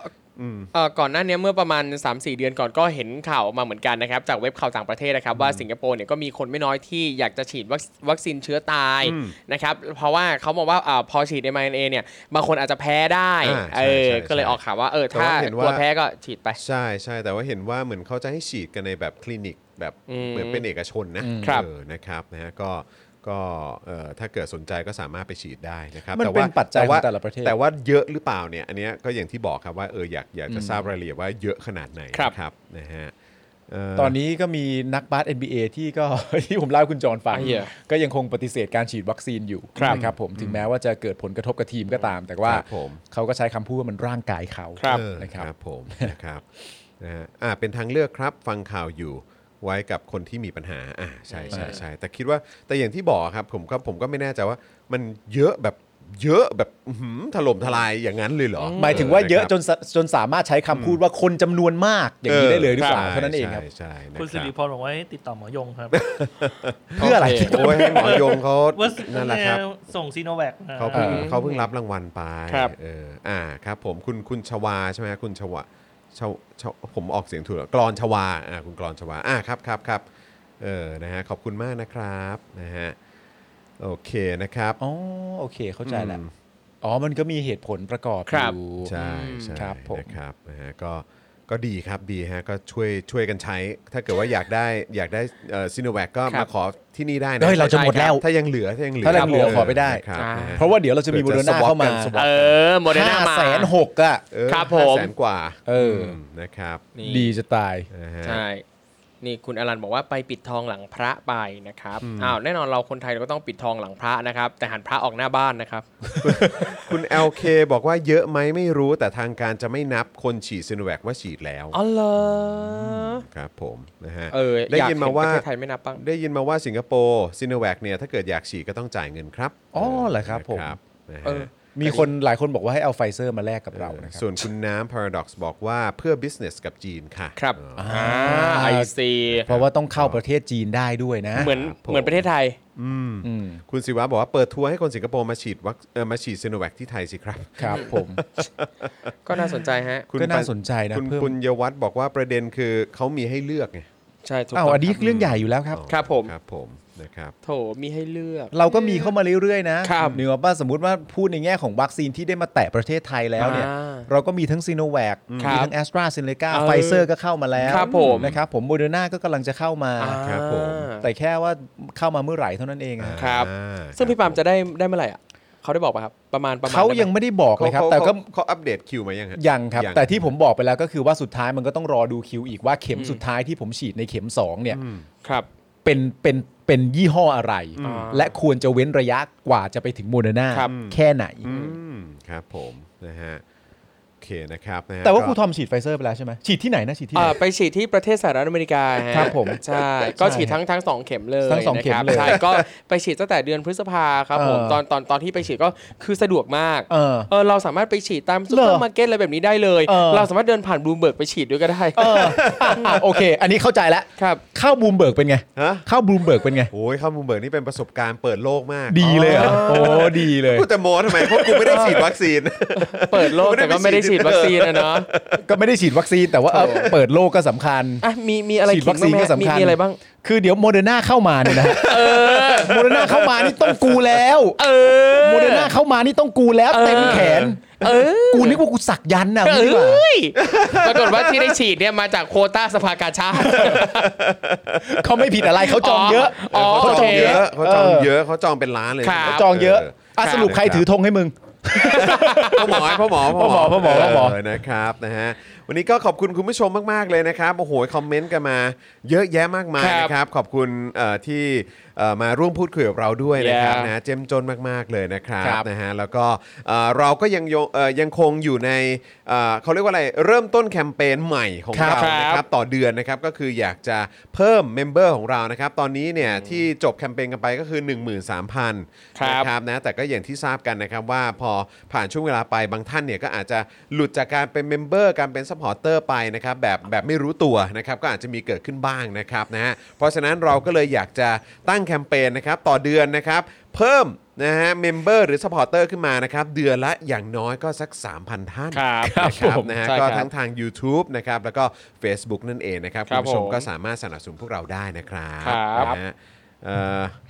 อะไรนะ ถ้าให้สิงคโปร์มาฉีดซีโนแวคฟรีที่ไทยรัฐบาลยิ้มอะ ค่ะ คุณอา ใช่ มีบอก เออนะครับนะฮะแต่ว่าก็ขอบคุณข้อมูลจากทางคุณอะไรนะ คุณกรอนชวะ คุณชวากรอน คุณ กรอนชวา กรอนชวาด้วยนะครับนะฮะคุณแพนเซอร์นะฮะบอกว่ารอหน้ากากอยู่นะครับ อ่า หน้ากากอะไรหรอ หน้ากากที่เป็นหน้าจอร์นวินยูไงที่พ่อหมอบอก โอเคได้เลยครับ ก็อดใจรอนิดหนึ่งละกันนะครับ ครับผม เอ่อคุณคิตตี้บอกว่าไอ้ายทอมเห็นที่โจนูโวโพสต์ขาย ขายอะไรในไหนครับ อยาก ข รู้ ขง เลย งเจ้า อู้ถึงหน่อยเจ้า ระวังเป็นเพจปลอมนะครับ เออ นั่นสิฮะ เดี๋ยวเดี๋ยวต้องลองเช็คดูดีๆนะครับนะฮะเออถ้ามีโอกาสมีเงินเพียงพอคนไทยหลายคนก็อยากฉีดวัคซีนไฟเซอร์หรือโมเดอร์นากันทั้งนั้น แต่ต้องยอมรับว่าประเทศไทยเหลื่อมล้ำหลายครอบครัวไม่สามารถไปฉีดในต่างประเทศ เห็นเห็นด้วยครับ ใช่ครับผม นี่แหละครับ เราถึงต้องออกมาพูดออกมาเรียกร้องให้รัฐบาลเอาวัคซีนที่มีคุณภาพมาให้เราได้เยอะที่สุดนะครับ ใช่ครับ คือประชาชนก็ควรจะมีสิทธิ์เข้าถึงวัคซีนที่มีคุณภาพที่สุดนะครั ครับ ตลกเนอะ ใช่ เรียกร้องให้รัฐบาลเอาวัคซีนที่มีคุณภาพมาให้กับประชาชนหน่อย ครับ ต้องเรียกร้องอ่ะ ใช่แล้วก็คือ ต้ ต อลงเรีย ก กร้อง มากว่าคือพอวิพากษ์วิจารณ์ปุ๊บเพราะมันมีเรื่องของรายละเอียดมีข่าวมีอะไรตามมาให้ให้ให้เราพูดถึงเยอะนะครับ ครับ แล้วก็กลายเป็นว่าพอคนออกมาโวยวายทั้งทั้งที่มันก็เป็นเงินของประชาชนเนี่ยเออใช่ไหมก็ออกมาโวยวายถึงปัญหาที่มันตามมาหลังฉีดวัคซีนที่ที่ประชาชนไม่ไม่ไว้เนื้อเชื่อใจอ่ะ ครับ เออแล้วก็มันก็มีผลอะไรออกมา ให้ได้เห็นกันเยอะก็กลายเป็นว่าก็โดนเตือน ครับ โดนบอกว่าไม่เอาไม่พูดนะเดี๋ยวมันไปกระทบแบบว่าความเชื่อมั่นระหว่างประเทศ ความ ครับ สัมพันธ์ระหว่างประเทศอะไรอย่างเงี้ยซึ่งมันแบ ครับ บ แปลกประหลาดมากเลยครับ อืม ทั้งทั้งที่เอ่อที่เราได้มาเนี่ยก็เป็นบริษัทเอกชนเนอะ ครับ ใช่ประเทศไทยอ่ะมันเคยมียุคที่ถ้าถ้าเป็นแคมเปญจากดารานักแสดงอ่ะ อ่า แล้วมันได้ผลอ่ะ ครับ มันมียุคนั้นไหม มีมี มีใช่ไหม มีนะมีคือรู้สึกว่าเมื่อก่อนอ่ะบ่อยบ่อยมากเลย เวลาที่เขาจะมีแคมเปญอะไรใด ๆ ก็จะใช้ดารา ตั้งแต่ในจำได้เมื่อก่อนที่มันที่จะมีแบบให้ดารามาเชิญชวนคนไปลงคะแนนเสียงเลือกตั้งหรืออะไรใด ๆ ทั้งเรื่องตอนเอ่อเวลามีสถานการณ์โรคระบาดใด ๆ การฉีดวัคซีนหรืออะไรก็จะเอาดารามาเพื่อทำให้เอ่อคนเชื่อถือเข้าถึงผู้คนมากมาย นั่นแปลว่าประเทศเราตาสว่างขึ้นจริงๆเลย ใช่ หมายถึงว่าพอพูดเรื่องเรื่องแบบวัคซีนอะไร ครั ต่าง บ ๆนานานั่นนู่นนี่เราก็จำกันได้ถูกไหม ครับ ว่าในณช่วงหนึ่งมันเหมือนมีมันเหมือนมีอารมณ์ประมาณที่ผมคุยกับคุณว่าแบบ ครับ เชี่ยนี่บังเอิญป่าวะเนี่ย อืม เหมือนนับ 5 4 3 2 แอคชั่นแล้วลงกันพรวดแบบบรึด ครับ เต็มทีเดียวอะไรเงี้ย อืม แต่ก็ไม่ได้ทำให้ประชาชนที่ศึกษาหาข้อมูลด้วยตัว ครับ เองอ่ะมันให้ความเชื่อใจมากขึ้น ครับ เพียงเพราะว่าผู้มีชื่อเสียง ไม่ โพสต์เรื่องเกี่ยวกับเรื่องเหล่า ก็ นั้น ก็ ครับ เห็นเห็นแค่ในช่วงเท่าไหร่ตั้งแต่ปีนี้ที่ผ่านมาที่มันมีแคมเปญแบบว่าอะไรนะ พูดหยุดโกง พูดหยุดโกง โกง หรือว่าไอ้พวกไอ้พวกแบบ แคมเปญอะไรก็ตามที่ที่มาจากรัฐบาลเนี้ย เออ แล้วก็แล้วก็ใช้แบบคนในวงการบันเทิงอ่ะ เออ ไม่ค่อยได้รับการตอบรับที่ดีสักเท่าไหร่นะ ครับ เป็นผมเป็นลบเป็นล โด บ ย ซ เฉ ยอ พาะใน ใช่ 8 ปีที่ผ่านมาเนี่ย ครับ คือชัดมาก ๆ เลย อืม เพราะว่าคือคือกลายเป็นว่าดาราที่ไปร่วมงานกับรัฐบาลเนี้ย ครับ มัจะมีความจะถูกมองไปเลยว่าแบบ ใช่ เฮ้ยคุณร่วมงานกับแบบรัฐบาลที่แบบแบบไม่ชอบทำอ่ะ ไม่ ครับ แต่เขาก็มีสิทธิ์ที่จะมองถูกไหมไอ้คือเรื่องร่วมงานเนี่ยก็เรื่องหนึ่ง อ่า แต่ประเด็นที่ประชาชนเขาจับจ้องก็คือว่า ไม่ว่าคุณจะร่วมงานใด ๆ ก็ตามมันเป็นโครงการ ใช่ และโครงการเนี่ยมันผ่านเงิน เงินเนี่ยเรียกว่าเงินภาษี ถูกต้อง มันก็ต้องดูอยู่แล้ว ใช่ เรื่องปกติ ใช่ ครับ ใช่ใช่ใช่ใช่ ซึ่งก็พยายามนึกถึงไงว่าเออแบบเฮ้ยพอย้อนกลับไปแบบ อย่างสมมุติว่าเชิญชวนคนมาเลือกตั้งอ่ะ ครับ เมื่อก่อนเขาก็ใช้แบบใช้ตัวเบ้งๆป่ะ ใช่ ทำไม ใช่ ผมคุ้นๆว่าเหมือนแบบอย่างเมื่อก่อนอ่ะตอนเด็กๆอ่ะ ครับ เห็นแบบการเลือกตั้งก็จะเป็นแบบดาราแบบ ใช่เยอะมากเลย เบอร์ใหญ่ๆในยุค ใช่ค นั้ รับ นนะ ใช่ครับ เออแต่แบบพออย่างใน 8 ปีที่ผ่านมา ผมก็ไม่แน่ใจนะครับ แต่ว่าแบบเหมือนแบบเบอร์ใหญ่ ๆ ก็ อืม ก็จะจะไม่ได้ไม่ได้มาร่วม ครับ สักขนาดนั้นน่ะ งงตั้งแต่ดาราออกมาบอกว่าไม่ต้องไปเลือกตั้งแล้วอะ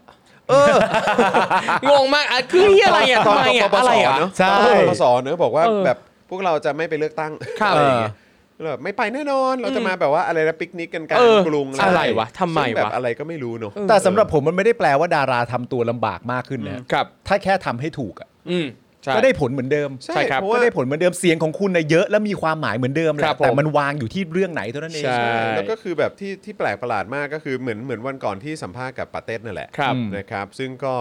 เอ่อที่ปาเต้เขาถามว่าเอ้ยแบบจริง ๆ แล้วมันมันเอ่อมันโอเคไหมที่คนจะออกมาแคนเซิลหรือว่า ค ค รั น บ จะออกมาแบนงานของคนวงการบันเทิง ครับ อะไรแบบเนี้ยที่แบบแสดงความเห็นทางด้านการเมือง ซึ่งเราก็ ครับ รู้สึกว่า ก็มันก็เป็นสิทธิ์ของประชาชน อืม ใช่ไหมฮะแต่คือแบบเออ แต่ว่าถ้าเกิดว่ามันเป็นแนวคิดอะ ครับ แนวคิดที่มันวิปริตจริง ๆ นะ ใช่ ครับ คือ ผม สนับสนุนว่าคนมันไม่เท่ากัน ครับ สนับสนุนว่าไม่ต้องไปทำอะไรที่เป็นประชาธิปไตยหรอก ครับ เออไม่ต้องไปเลือกตั้งไม่ต้องไปอะไรอย่างนี้กัน ครับผม อะไรอย่างเงี้ยเฮ้ยไม่ต้องทำตามรัฐธรรมนูญ หรือว่า ครับ เออแบบไม่ต้องเคารพเสียงส่วนใหญ่อะไรแบบเนี้ ค ย รับ ผมว่าอันนั้นมันเป็นความคิดที่มันมันวิปริตนะ ใช่ ใช่ครับ นั่นคือการที่ประชาชนจะแบบว่าจะไม่โอเคกับสิ่งเหล่านี้ อืม เพราะว่าเป็นเรื่องปกติมากนะ สำหรับผมก็เป็นเรื่องปกติ เออเพราะคือยังไงอ่ะคือเราก็โอเคกับการที่มีความคิดวิปริตแบบนี้เหรอ อืม ครับ เออใช่ไหมฮะเพราะงั้นก็คือ คือถ้าใครจะมาบอกเฮ้ยมันเป็นสิทธิ์ของเขาอะไรก็ตามอ่ะเฮ้ย แต่มันไม่ได้มันมันมันมันไม่ได้เป็นแนวคิดที่อยู่บนพื้นฐานหลักการ ครับ สากลนะ อืม ที่ที่มันได้รับการยอมรับอะเพราะว่ามันเป็นการไปไปเบียดเบียนคนอื่น มันเป็น ครับ การไปริดรอนสิทธิเสรีภาพคนอื่น มันเป็นการสนับสนุนไอเดียที่ที่ที่กลายเป็นว่าคนเรามันไม่เท่ากันนะ ครับ ใช่ใช่ เออ ไม่ไม่ผมผมผมเก็ตเลยเพราะว่าผมที่ผมได้ดูเนี่ยซึ่งในคำถามของของตัวทางรายการเนี่ยก็เหมือ ครั น บ ประมาณว่าที่คุณพูดเองว่าในในเมืองนอกเนี่ยเมื่อการพูดเรื่องการเมืองมันกลายเป็นนอม เป็นเรื่องที่สามารถจะพูดได้เนี่ย ครับ นั่นแปลว่าทุกคนสามารถจะร่วมงานกันได้ ใช่ ครับ โดยไม่ตะขิดตะขวงใจ เพราะว่า ใช่ มันเป็นแค่ประเด็นเรื่องการเมือง แต่ไอประเด็นเรื่องการเมืองที่ว่าเนี่ยมันตั้งอยู่บนรากฐานว่าฉันก็ประชาธิปไตย เธอก็ประชาธิปไตย ใช่ ก็ร่วมงานกันได้สิ ใช่ใช่ มันไม่ใช่ ใช่ เรื่อง เรื่องแปลกอะไรมันแค่แบบว่าคุณชอบแมนยูใช่ไหมฉันชอบ ครับ ลิเวอร์พูล อ่า ก็ว่ากันไป ไม่มีปัญหา ไม่มีปัญหาอะไร แต่ถ้าเกิดพอมาในประเทศไทยเนี่ยสิ่งที่เราเห็นก็คือว่ามีคนเข้ามาในประเทศ ครับ แล้วก็เอ่อล้มล้างระบอบการปกครอง ครับ หลังจากนั้นเสร็จเรียบร้อยเนี่ยมีคนสนับสนุน อืม คุณก็ต้องคิดเอาเองว่า เรื่องเนี้ยมันใหญ่เพียงพอหรือเปล่า ครับ ที่จะเกิดปฏิกิริยาของการไม่เห็นด้วย ของการไม่ยอมรับตัวตนของเขามันใหญ่พอหรือเปล่า แต่ถ้าคุณมีความรู้สึกว่าอ้าวก็ทำไมก็ฉันก็ฉันเห็นด้วยกับสิ่งที่เผด็จการทำแล้วฉันก็ ครับ เห็นด้วยกับการล้มร้องล้มล้างระบบการปกครองของประเทศ ก็ไม่เห็นจะเป็นเรื่องใหญ่อะไร นั่น ครับ ก็อธิบายตัวตนคุณได้เยอะแล้ว ใช่ ใช่ไหม ใช่ถูกต้องครับ ครับผมซึ่งจำได้เลยว่าตอนเด็กๆเนี่ยในในสมัยที่ไม่ใช่เป็นรัฐประหารนะในช่วงการเลือกตั้งเนี่ยก็จะมีหลาย ๆพรรคการเมืองที่จ้างดาราจ้างศิลปินเนี่ยมาเป็นหัวคะแนน เวลาเขาไปโปรโมทหาเสียงเนี่ยก็จะมีดาราตามไปด้วยขึ้นรถแห่ เหมือนใดๆ เรา ไป ว่า ด้วย มาช่วยหาเสียง ใช่จ้างมาช่วยหาเสียง เออ เออ เออ ซึ่งถ้าเป็นสมัยนี้เนี่ยอะพอพอมันแบบอ่ะมีเป็นเผด็จการแบบเนี้ย อ่าคิดว่าดาราก็ไม่สะดวกจะรับงานอะไรแบบนี้ด้วย อืม อืมนะฮะเอ่อคุณอะไรนะฮะ เวลาช่องใหญ่ไม่พูดเรื่องม็อบดาราต้องออกมาพูดเออนะครับ คือจริง ๆ แล้วก็ก็ก็มีความรู้สึกเหมือนกันนะ ว่าเออจริง ๆ แล้วดาราที่ออกมาพูดในสิ่งที่สื่อกระแสหลักเขา ครับ ไม่ค่อยนำเสนอกัน อืม คืออย่างเมื่อวานไอเหตุเหตุการณ์ที่มีการชุมนุมกันที่ราชประสงค์ในประเด็นของเรื่องมาตรา1นึเนี่ย ครับ มีสื่อกระแสหลักสักกี่ช่องห ครั รือบ กี่รายการกัน ครั ที่ บ รายงานข่าวนี้ ครับ คือ ซึ่ง คือคุณผู้ชมเห็นเห็นในสื่อไหนบ้างผมช่วยช่วยแชร์หน่อยก็ดีนะครับ คืออยากอยากจะรู้ว่ามีมีเยอะขนาดไหน ครับ เออนะครับก็อยากจะทราบเหมือนกันนะครับ แต่แต่แต่เท่าที่ผมสังเกตแล้วก็ติดตามอ่ะผมว่าค่อนข้างน้อยอยู่นะครับ ใช่ เอ ครับ อนะครับ แล้วก็ยังจะมีคนที่สามารถมาเถียงได้ว่าเผด็จการไม่มีผลกระทบกับสื่อ ครับ คุณอลันบอกว่าชอบช่วงนี้มากกว่าช่วงอ่านข่าวนะ ได้ฟังความคิดเห็นของพวกพี่ๆเอองั้นเดี๋ยววันหลังต้องมีการปรับปรับกันหน่อยเนาะจะได้มี ใช่ ช่วงให้เราได้เมาส์กันเยอะกว่านี้หน่อยเนอะ ครับ เออนะครับ คุณผู้ชมก็โยนประเด็นอะไรเข้ามาก็ได้ฮะ โยนเข้ามาได้เลยครับ คุณผู้ชม เรา คบ เมาส์ได้ทุกเรื่องเลยครับ ใช่ครับ เรื่องเล่าเช้านี้อ่า อ่า นะฮะ เรื่องเล่าเช้านี้นี่ใครนะครับ อภิยุทธ์ไงฮะ ก็ใช่ไงครับ ผม ก็ใช่ไงครับ ก็ใช่ไงครับ ครับ นะฮะเจาะลึกทั่วไทยไทม์เอาโอเคสองแล้ว ครับ เออนะครับมีมีรายการไหนอีกไหมครับ ส่วนคุณนนทวัฒน์บอกว่าไม่รู้สิผมระเบิดทีวีทิ้งไปแล้ว เพราะมันไม่มีความหมายกับผมอีกแล้วทีวีอ่ะ เอ่อ แต่ว่า แต่มัน ก็ สามารถต่อโทรศัพท์กัน ใช่ครับ ดูใน YouTube ก็ได้ฮะ ใช่คุณปุญญวัฒน์บอกว่าเป็นช่วง Q&A อ่าได้ค ครั รับบ นะฮะยินดีครับ ครับ นะฮะ ช่อง Voice TV อ่ะ Voice TV ได้ ใช่ไหมล่ะครับ ผมเออ ครับ นะครับมีอันไหนอีกไหมอ่ะเออเนาะคือแบบพยายามนึกอยู่อ่ะโอเค เรื่องเล่าก็มีเจาะลึกเจาะลึกทั่วไทยอ่ะส ครั อง Voice TV อันนี้ก็คือข่าวประจำอยู่แล้ว ครับ นะครับเอออันนี้อยากจะพูดถึงสื่อกระแสหลักอะนะครับ ครับ เออนะครับ เรื่อง 10 ล้อนี่เขายังไงนะครับแต่ตามข่าวนี่คือเขาจะหยุดวิ่งประมาณสักเท่าไหร่ ไอ้ ยี่สิบเปอร์เซ็นต์ ครับ 20% ใช่ ก็ประมาณ 80,000ื่น แป แป ด ด ห ห มื่ มื่ น น คั คันนนะครับแปดหมื่นคันนะครับ แล้วก็คือตอนนี้นี่ผักแม่งก็โคตรแพง ใช่ ผักโคตรแพง แม่งต่อเนื่องมาจากแบบ น้ำมันแพง เออ น้ำมันก็แพง ครัผับกก็แพงนะครับ แล้วเดี๋ยวรถก็หยุดวิ่งอีก อืม โอ้ยตายครับผม นี่คุณ ะฮะ จักรีวุฒิเหมือนผมเลยอะตอนนี้มีทีวีไว้ดูบอล เออ เหมือนผมเลย เออคุณปาล์มเอาไว้ดูบอลดูบาสอะไรอย่างเงี้ย ครั นะ บ เออนะครับ คุณโอมบอกว่าทีวีนี่มีไว้ดู Netflix ใช่ เออ ใช่ไหม นะครับ แต่ยังไงถ้าละครผมออนก็ฝากดูหน่อยนะฮะ อะไรนะฮะ เรื่องอะไรล่ะครับ อ่ามีอ่าสองสองเรื่องนะครับ บุษบาลุยไฟเรื่องหนึ่งนะครับ เออ สบาลุยไฟ ใช่ครับ กับ แล้ว ไฟลุยบุษบา ไม่ใช่ สอง ไม่ใช่ไม่ใช่ เรื่อง แค่ นะ บุษบาลุยไฟพอนะครับ กับ 609 bedtime story อ่า เออสองเรื่องนะ อัน ค นี้ รับ คือคือฉายฉายเอ้ยเขาเรียก อ่า ว่าอะไร น่าจะต้น on air ปีหน้าครับ ออ ต้นปี ต้ ห น น้า ปีหน้า ใช่ครับ เออช่องไหน อ่าบุษบาลุยไฟช่องไทย PBS ครับ อ่า แล้วก็ 69 bedtime story เนี่ย ถ้าใครไม่มีทีวีก็ดูผ่านทางแอปนะฮะ VTV VTV อ่า ใช่ครับ โอเค แต่ว่าจริงๆเอ่อของไทย PBS เนี่ยก็น่าจะดูออนไลน์ได้ด้วยเหมือนกัน อ่ะใช่ครับใช่ครับ นะ ใช่ครับ ก็ติดตามแบบอาจจะดูตอนที่ไลฟ์ก็ได้หรือว่าจะดู ครับ ย้อน ผม หลังก็ได้ ใช่ เนอะ ครับ นะ ซึ่งเราจะไม่บอกหรอกนะว่าครูทอมเล่นเป็นอะไรอะ เฮ้ย ไม่บอกไม่บอกไม่บอกไม่บอกร แซ อบ ติด แน่ ตาม นอนแซบแน่นอน ใช่ครับ เออ อาอาทิตย์หน้าจะบวงสรวงเปิดกล้องฮะ เอ้ยย่า อ้าว เอาล่ะ อ่ะสปอคดักตามไปเก็บภาพ เออ เอ้ย เก็บภาพเก็บภาพ เรื่อง นะครับ เรื่องใหญ่ นะครับ พี่ปาล์มเชียร์ทีมไหนครับ NBA เชียร์ทีมฮิลตันร็อกเก็ตครับ ฮิวสตันร็อกเก็ต ซึ่งณตอนนี้นี่ก็ต้องบอกว่าแพ้ยับฮะ ยับเลยเหรอ ยับเลยครับ เพราะว่า ครับ มันอารมณ์แบบสร้างทีมใหม่ เออตอนนี้เควินการ์เน็ตอยู่ทีมไหนฮะ เลิก เลิก แว เล่น ครับ เลิกไม่คือเพราะอะไร ล่าสุดที่จำได้ เออเพราะว่าเพราะว่าคือผมเพิ่งดูเรื่องอะไรนะอันคัตเจม อ่าใช่ เออนะครับก็เห็นเควินการเน็ตเขาเล่นด้วยะครับ สนุกดีเหมือนกันนะเรื่องนั้นนะ สนุกดี มัน สนุกดี ค่อนข้างแบบอินเทนส์พอสมควร ใช่แล้วก็นานๆจะได้เห็นแบบว่าบทบาทของเอ่อดัมแซนเลอร์ ใช่ครับ แบบเล่นดราม่าแบบเนี้ยนะค ค รั รั บบ นะ ผม ฮะแล้วก็เดี๋ยวจะต้องไปยังไม่ได้ดูสักทีเดี๋ยวเดี๋ยวเดี๋ยวคิดว่าเดี๋ยวจะรีบดูนะครับ ก็คือเรื่องอะไรนะเอ่อ DP อืม ที่เกี่ยวกับอะไรนะ ตามหนีทหารเนี่ย ครัขบองเกาหลีอ่ะ ครับ อ๋อเหรอ อพี่โอ๊ตก็บอกว่าโอ้โหมันดีมากมันโอเค Yeah มากนะครับ ครับ นะ ผม ก็อยากจะดูเหมือนกันนะครับ ครับ แล้วก็พอมาถึงจุดที่เขาอยู่ในสังคมที่สามารถวิพากษ์วิจารณ์เอ่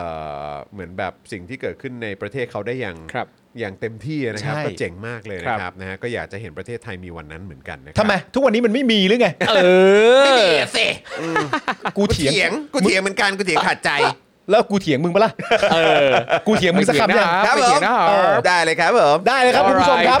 เดี๋ยวต่อไปนะครับเราจะมีการข่าวแล้วเราก็จะมีการปรับรูปแบบด้วย นี่ ถ้าเกิดว่าคุณผู้ชมชอบได้ ครับ ก็จะมีการเมาส์มอยพูดฟัง เออ ความคิดเห็นจากสิ่งที่ ได้ คุณผู้ชม ครับ ถาม ผม เข้ามานี่แหละ ได้ ได้ ได้ ครับ เลยได้เลยนะครับนะเดี๋ยวเอาให้แซ่บๆเลยนะครับ ครับ นะฮะอ่ะคุณผู้ชมครับวันนี้ก็เอ่อสามชั่วโมงครับ เย่ โอ้โหนะฮะสามชั่วโมงแล้วนะครับนี่ก็2องทุ่มสีแล้วผมขออภัย ครับ นะครับต้องขออภัยเอ่อสองพิธีกรเราด้วยเดี๋ยวจะกลับบ้านดึกนะครั สบายครับ นะฮะอ่ะยังไงก็เดี๋ยวพรุ่งนี้เรากลับมาอีกครั้งหนึ่ง ครับผม นะครับนะฮะตอนเอ่อห้าโมงเย็นโดย ครับ ประมาณนะครับก็เดี๋ยวติดตามกันได้ แล้วก็อย่าลืมนะครับพรุ่งนี้ในโค้ชแขกนะครับก็จะมีการเอ่อเขาเรียกว่าอะไรเปิดร้านให้คุณผู้ชมสามารถเอฟสินค้ากันได้ ครับผม นะครับนะก็เดี๋ยวติดตามกันได้นะครับ ตอนตอนกี่โมงนะอาจารย์แบงค์บ่ายโมงนะครับนะติดตามกันได้ตอนบ่ายโมงนะครับนะฮะก็เดี๋ยวติดตามโค้ชแขกกันวันพรุ่งนี้ EP ที่ 77 แล้วเหรอเนี่ยโอ้ไม่ธรรมดาเลยนะครับนะวันนี้หมดเวลาแล้วนะครับนะพรุ่งนี้เดี๋ยวเราเจอกันเช่นเคยนะครับกับผมแล้วก็หนุ่มๆ ทั้ง 3 คนนะครับ ผมจอห์นวินยูนะครับจอห์นนอนตักนะครับนะฮะ ครับ คุณปาล์มเซอร์วิสนะครับ ครับผม ครูทอมมิสเตอร์ไฟเซอร์นะครับ สวัสดี แล้วก็ ครับ แน่นอนครับอาจารย์แบงค์มองบนถอนในใจไปพลางๆนะครับพวกเราสี่คนลาไปก่อนนะครับ สวัส สวัส ดี ดี ค ค รั รับ บ บาย Daily Topics กับจอห์นวินยู